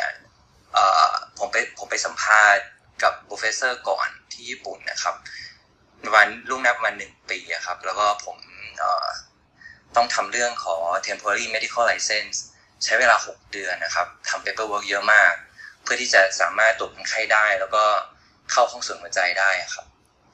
ก็ตอนที่ไปอยู่ก็ทำงานหนักมากครับ ผมผมผมคิดว่าเท่าที่ฟัง speaker หลายท่าน ที่เป็นน้องที่ได้ทุนญี่ปุ่นไปเรียนนะครับ ผมผมคิดว่านักเรียนแพทย์ของญี่ปุ่น คือคือตัวผมเองที่ไปอยู่ ก็ก็ก็มีโอกาสสอนน้อง resident กับ fellow ที่ญี่ปุ่นหลายครั้งนะครับ แล้วก็เห็นนักเรียนแพทย์ด้วย ผมมีความรู้สึกว่านักเรียนแพทย์ญี่ปุ่นเนี่ยก็จะคล้ายๆกับที่อเมริกาครับ คือเขาเขาเป็น medical student จริง ๆ ไม่ได้ว่ามามาให้มาทำงานหนักเหมือนกับของเรา แต่ว่าผมว่า resident เขาหนักนะครับ แล้วก็แพทย์ใช้ทุน คือเดี๋ยวเรียกแพทย์ใช้ทุนเลยคือ internship ของเขาเนี่ยสองปีเนี่ยหนักมากนะครับ ในบางโรงพยาบาล แล้วก็ตัวเฟลโลที่อยู่กับผมเองเนี่ยโคตรหนักเลยนะครับ ผมไปอยู่ที่นู่นปีหนึ่งเนี่ย ผมลาวลาวคนไข้ตื่นมาลาวตั้งแต่เจ็ดโมงเช้านะครับเอ่อแล้วเข้าห้อง EP เนี่ยห้อง EP lab ตั้งแต่แปดโมงเช้าเนี่ย ผมเสร็จสามสี่ทุ่มทุกวันนะฮะคือเรียกว่าไม่ได้หยุดเลย บางทีข้าวก็ไม่ได้กินคือหนักมากนะครับ คือเป็นการ train ที่โหดมาก แล้วก็เสาร์อาทิตย์เนี่ยจะได้หยุดยกเว้นถ้ามันจะมี emergency case นะครับ แล้วก็มีเวรเป็น emergency ablation บ้าง คือ center ที่ผมอยู่เนี่ยเป็น main referral ของของทั้งประเทศนะครับ คือหมายความว่าเคสที่ ablate ไม่ได้จากทุกภูมิภาค จากทุกโรงเรียนแพทย์เนี่ยก็จะส่งมาให้อาจารย์ผมที่เนี่ยทำซึ่งซึ่งอาจารย์ที่ผมไปอยู่เนี่ยคือคือแกเป็น president ของ h a r r y t h m ที่ญี่ปุ่น แล้วก็ทีมอาจารย์ 8-9 คนที่อยู่เนี่ย ก็เป็น world authority เกือบครึ่งครึ่งครึ่งคณะคือครึ่งครึ่งภาควิชา เพราะนั้นก็เคสผมก็ต้องทำเยอะมากที่นู่น แล้วก็ได้ประสบการณ์เยอะมาก แต่ผมเนี่ย คือมีปัญหามากเพราะผมพูดญี่ปุ่นไม่ได้เลยครับเออจริงๆก่อนไปเนี่ยคือคือเคยคิดจะเรียนภาษาญี่ปุ่นนะครับ อันนี้สารภาพตรงๆว่าผมผมพยายามแล้ว แต่ด้วยอายุผมที่มากแล้วครับจริงๆผมแก่มากแล้วนะครับ คือมันจะให้ไปเรียนภาษาอีก อีกเนี่ยคงไม่เหมือนเด็กๆอะฮะผมพยายามแล้วแต่ก็ยังไม่ได้อยู่ดี ก็ก็คือใช้แต่ภาษาอังกฤษก็ตอนที่ไปสัมภาษณ์เนี่ยโปรเซอร์ก็บอกว่าเอ่อใน EP Lab เนี่ยใช้ใช้ภาษาอังกฤษก็ใช้จริงๆนะครับ แต่ว่าเวลาไปลาวคนไข้หรืออะไรเนี่ย คือมันก็คือคนไข้ก็พูดอังกฤษได้บ้างนะครับ แต่ว่าก็จะมีปัญหาเยอะพอสมควรอันนี้เข้าใจเลยแล้วไปการใช้ชีวิตอยู่อยู่ในเมืองนอกนอกโรงพยาบาลก็ลำบากมากจริงๆครับผมผมคิดว่าคนที่ไปเรียนญี่ปุ่นเนี่ยน่าจะเข้าใจมากๆครับ ก็ก็ก็ก็ อยู่อยู่หนึ่งปีจนถูรู้ถูกกังจนจนจบมาได้ แล้วก็กลับมาเมื่อสักครึ่งปีที่แล้วครับ ก็ก็รู้สึกประทับใจนะครับ ไปอยู่ก็ก็คืออยากแชร์ครับ จริง ๆ ก็ฟังมาตั้งนานแล้วก็รู้สึกว่าน่าจะมีน้องหมอไทยเรา resident fellow หลายคนที่ที่เป็น staff โรงเรียนแพทย์หรืออะไรเงี้ยครับ แล้วก็อาจจะอยากแบบเอ๊ะถ้าไป train subboard คือผม train นี่คือมัน sub ของ sub มากๆนะครับ ถ้าไป train subboard เนี่ยเอ่อนอกจากไปยุโรปแล้วเนี่ยส่วนก็จะมีไปยุโรปนะครับ อย่างสาขาของผมเนี่ย ก็จะมีทราบคนก็ไปอังกฤษไปฝรั่งเศสอะไรเงี้ยฮะแล้วก็ไปอเมริกาบ้างอเมริกาก็จะมีนะครับที่ไม่ใช่เป็น track แบบ American boardแต่ว่าคือเหมือนไปอยู่เป็น international program แล้วก็จริงๆ ญี่ปุ่นเนี่ยเท่าที่ผมทราบเนี่ยคือในในในในในสายของผมเนี่ยแทบจะไม่เคยมีใครไปไป train เป็น clinical fellow จริงๆนะฮะก็ประมาณนี้ครับ ผมแชร์ประมาณนี้ครับ ขอบคุณมากครับครับขอบคุณครับผม ตอนนี้ก็น่าจะหมดคำถามแล้วนะครับเดี๋ยว รบกวนพี่อาร์ตช่วยสรุปต่างๆ หรือว่าจะต่ออีกไหมครับ โอเคได้ครับเเราฟังกันมาประมาณ 2 ชั่วโมงกว่าๆนะครับ อย่างน้อยตอนนี้ท่านผู้ฟังนะครับ น่าจะได้เห็นภาพกว้างๆและสำหรับคนที่สนใจจะไปเรียนต่อประเทศญี่ปุ่นนะครับ ไม่ว่าจะไปเรียนต่อตั้งแต่ในระดับของเป็นพอบอเลยนะครับ คือเข้าไปเรียนต่อตั้งแต่ปีหนึ่งเนี่ย หรือว่าจะเรียนจบหมอแล้วก็เข้าไปเรียนต่อจะเป็น resident หรือว่าเป็น fellow ก็มีหนทางนะครับสำหรับคนที่สนใจสามารถวางแผนได้ เท่าที่ผมฟังผมสรุปให้คร่าวๆแล้วกันนะฮะว่าเรื่องภาษาเนี่ยอาจจะไม่ต้องถึงขนาดว่าต้องเป็น N1 N2 อะไร แต่ว่าอย่างน้อยให้สามารถสื่อสารกันได้ แต่สิ่งที่ต้องเตรียมตัวในแง่ของภาษาก็คือคำพูด หรือตัวคำศัพท์นะครับ คำศัพท์ของทางการแพทย์ของญี่ปุ่น ซึ่งมันมันมีความเฉพาะตัวอยู่นะฮะถ้าหากว่าเราต้องการจะไปทำงานที่โน่นจริงๆเนี่ยอย่างน้อยเตรียมตัวในเรื่องของเทคนิคอลเทอมนะฮะการเตรียมสอบอะไรที่เป็นของญี่ปุ่นจะดีกว่า ทีนี้ถ้าไปสอบเนี่ยครับโดยทั่วๆไปแล้วนะครับถ้าหากว่าไปก็คืออย่างน้อยควรจะต้องไปอสอบ NL ของเขานะฮะซึ่งก็เป็นภาษาญี่ปุ่นทั้งหมด แล้วก็ถ้าจะเรียนต่อ Resident ด้วยเลยก็คือต้องไปวนก่อน เหมือนวน intern ก่อน 2 ปีนะครับ แล้วไปยื่นต่อ matching เข้าเรียน resident ว่ากันไป แต่ว่าถ้าสมมุติว่าจบที่ไทยแล้วนะครับต้องการจะไปเป็น clinical fellow หรือว่าเป็น fellow ระยะท่านก็จะมีแบบที่เป็นทุนไปนะฮะ หรือว่าจะเป็นอย่างที่คุณหมอวิพัฒน์แนะนำก็ได้ว่าติดต่อดูว่ามีสาขาไหนที่เขารับเป็น clinical fellow อยู่ แล้วก็ลองสมัครดูก็อาจจะต้องมีขั้นตอนอะไรแตกต่างกันไปนะครับ ทีนี้ถึงเวลาช่วงท้ายแล้วครับ ผมอยากจะขอรบกวนทางสปิเกอร์นะครับ มีอะไรอยากจะฝากให้กับผู้ฟังในช่วงท้ายนี้บ้างครับ เริ่มจากน้องภูก่อนแล้วกันครับ ครับผมก็ ตอนนี้เพิ่งอยู่ปีสองครับ ถ้าเกิดสอบถามเรื่องอการเรียนต่อเฉพาะทางอาจจะยังตอบไม่ได้เท่าไหร่ แต่ว่า ถ้าเกิดใครมาญี่ปุ่นแล้วมีคำถามเกี่ยวกับเรื่องต่างๆ ก็สามารถติดต่อมาได้เสมอครับ ได้ครับขอบคุณครับ ใครที่ต้องการติดต่อน้องภูนะครับ ก็กด follow น้องภูไว้ได้นะครับ แล้วลองติดต่อกันหลังไม้ได้ครับ ผมเชิญพี่รามรามครับอ่าก็ผมก็เพิ่งอยู่ intern ปีสองยังไม่ค่อยรู้ระบบเรื่อง resident หรือระบบ fellow อะไรเท่าไหร่ฮะแต่คิดว่าน่าจะอย่างน้อยคือน่าจะยังอยู่จนจบ fellow อะครับเพราะฉะนั้นก็ใครมีปัญหาอะไรใครแวะเวียนมาเยี่ยมแถวโอซาก้าก็ติดต่อมาได้ฮะยินดีช่วยเหลือเสมอฮะแล้วก็อ่าผมเคยโพสต์เรื่องไม่ค่อยมั่นใจเท่าไหร่ว่าอาจจะไม่ค่อยมีประโยชน์กับคนกลุ่มนี้มาฟังแต่ว่าผมเคยโพสต์เรื่องอ่ากว่าจะมาเป็นหมอในญี่ปุ่นก็คือสรุปการเรียนแพทย์ในญี่ปุ่นนะฮะตั้งแต่แบบ 6 ปีแรกจนถึงระบบ matching ว่า intern เป็นอะไรประมาณนี้สำหรับคนที่อยากอ่านเพิ่มเติมก็ไปหาอ่านกันได้ฮะครับผม ครับผมขอบคุณมากครับผมถ้าจะเข้าอยากเข้าไปดูเดี๋ยวเผื่อผู้ฟังอยากเข้าไปสนใจครับเอ็ดของผมใช้เอาจริงๆผมผมนี่ผมใช้แอปนี้ครั้งแรกผมไม่ค่อยรู้เหมือนกันครับว่ามันแชร์ลิงก์ยังไงโอเคผมรู้สึกว่าพี่พี่รำรามโพสต์ไว้ใน Facebook ของพี่รำรามเองใช่ไหมครับ ครับผมแชร์เป็นพับลิกอะฮะโอเค ถ้าอย่างนั้นเนี่ยให้คนเข้าไปดูใน Facebook ของพี่รำรามได้ไหมครับ ได้คิดว่าน่าจะ ผมไม่แน่ใจว่าเดี๋ยวครับโอเค งั้นเดี๋ยวผมหาโอกาสนะฮะ ก็คือมี Facebook ของพี่รามรามด้วยเนาะแล้วก็เดี๋ยวเอ่อเดี๋ยวจะหาโอกาสโพสต์ทางทวิตเตอร์หรือว่าทางโซเชียลมีเดียอย่างอื่นๆนะครับ ให้เผื่อว่ามีใครสนใจจะได้เข้าไปดูข้อมูลได้ ผมร่วมยืนยันครับว่าโพสต์ของพี่รามรามเนี่ยดีมากๆเลยนะฮะสำหรับคนที่สนใจครับผม โอเค ต่อไปพี่พราวครับ พี่พราวยังอยู่กับเราไหม อยู่ค่ะอยู่ค่ะ คือกำลังแบบเป็นแก็บที่อยู่ระหว่างรุ่นพี่โตสุดกับรุ่นน้องเล็กสุดนะคะ ก็ปีหกเดียวก็กำลังจะเริ่มฝึกงานเดือนเมษายนนี้ค่ะ ก็เอ่อพี่อาร์ตได้ขอบคุณมากนะคะ ที่ช่วยสรุปได้เข้าใจกระชั้นชิดสำหรับผู้ฟังทุกท่านก็ถ้ามีอะไรที่สามารถช่วยได้หรือว่า แวะมาเที่ยวยังไงก็ติดต่อ ไม่มาเที่ยวมีคำถามอะไร ก็ติดต่อมาได้ค่ะของพราวก็เอ่ออันนี้คือเพิ่งเริ่มมาค่ะอ่าพาเพาใช้ Facebook เป็นหลักเหมือนกันค่ะ เดี๋ยวถ้าชื่อยังไงฝาก เดี๋ยวส่งไปให้พี่อาร์ตแบบนี้ได้ไหมคะได้ครับได้ไม่มีปัญหาเลยครับผมค่ะขอบคุณค่ะครับ ขอบคุณครับ อ่าต่อไปพี่ป่านครับ ฝากทิ้งท้ายนิดนึงส วัสดีครับ ก็ขอบคุณนะครับสำหรับก็คือเป็นสปีกเกอร์แต่ว่ารู้สึกว่าก็ได้ข้อมูลจากทุกๆท่านเยอะมากเหมือนกัน ถือว่า เหมือนกันครับ ก็ขอบคุณครับมากครับห้องนี้ขึ้นมา แล้วก็ยืนยันว่าทำงานที่นี่คือไม่ได้สบายแต่ก็คือหนักเหมือนกันครับหนักจริงๆทุกวันนี้ก็ยอมรับว่าหนัก แต่ว่า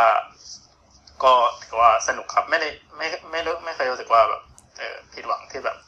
มาทำงานที่นี่ครับ ก็สำหรับคนที่สนใจแล้วก็อยากรู้ข้อมูลเพิ่มเติมก็ติดต่อมาได้ครับเซิร์ชชื่อเต็มผมใน Facebook ก็ได้ครับ ก็น่าจะขึ้นครับ โอเคได้ครับผมขอบคุณมากครับสำหรับคืนนี้ก่อนที่จะจบกันไปนะครับ หลังจากที่ทุกท่านได้ฟังรายละเอียดเกี่ยวกับ เรียนนะครับการทำงานที่ประเทศญี่ปุ่นแล้วเรียบร้อย ก็ต้องขออนุญาตประชาสัมพันธ์นะครับว่าซีรีส์ของเรานะฮะจบหมอแล้วไปไหนเดอะซีรีส์เนี่ยก็จะยังคงมีอยู่นะครับในสัปดาห์หน้าเป็นเรื่องอะไรครับพี่ก๊อฟงั้นขายของกันแล้วกันนะครับซีรีส์จบหมอแล้วไปไหนนะครับ ตอนนี้ก็เดินทางมาถึง EP 4แล้วนะครับ ตอนนี้ก็ขอบคุณทุกสปิเกอร์ทุกท่านมากๆ แล้วก็ผู้ร่วมฟังทุกท่านเลยนะครับ ตอนนี้เรามี EP 5นะครับ จะเป็นวันเสาร์หน้านะครับ ทีนี้จะพาไปรู้จักกับสาย preventive medicine ทั้งหมดนะครับ ไม่ว่าจะเป็นอ่า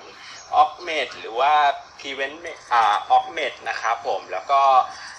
เวชศาสตร์อ่าทางทะเลนะครับ ระบาดวิทยาสาธารณสุขศาสตร์สุขภาพจิตชุมชน เวชศาสตร์จราจร หรือว่า travel med นะครับ เราเชิญ speaker มาแทบครบทุกสาขาเลยนะครับ ของ preventive medicine ก็ติดตามมันได้เสาร์หน้า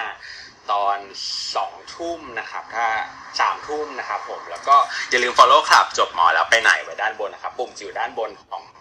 ตรงใต้คำว่า all room นะครับ แล้วนอกจากนี้นะครับสำหรับ EP ที่ผ่านไปแล้วเรายังมีอยู่ใน Spotify ด้วยนะครับ เราสามารถ search ไปได้เลยนะครับ จบหมอแล้วไปไหนอยู่ใน Spotify นะครับผม ขอบคุณครับพี่อาร์ตครับผมก็สำหรับวันนี้นะครับ เดินทางมาถึงช่วงท้าย ขอบคุณ speaker ทุกคนนะครับ ที่มาร่วมแชร์ประสบการณ์ และก็ให้ข้อมูลดีๆ กับผู้ฟังทุกท่าน ขอบคุณทุกท่านที่ขึ้นมาร่วมแชร์ แล้วก็ถามคำถามนะครับและที่สำคัญที่สุดนะครับ ขอบคุณท่านผู้ฟังทุกท่านที่อยู่ร่วมกันจนถึงตอนนี้สำหรับวันนี้ลากันไปก่อน พบกันสัปดาห์หน้าครับ สวัสดีครับ สวัสดีครับ ขอบคุณทุกท่านมากค่ะ ขอบคุณนะครับ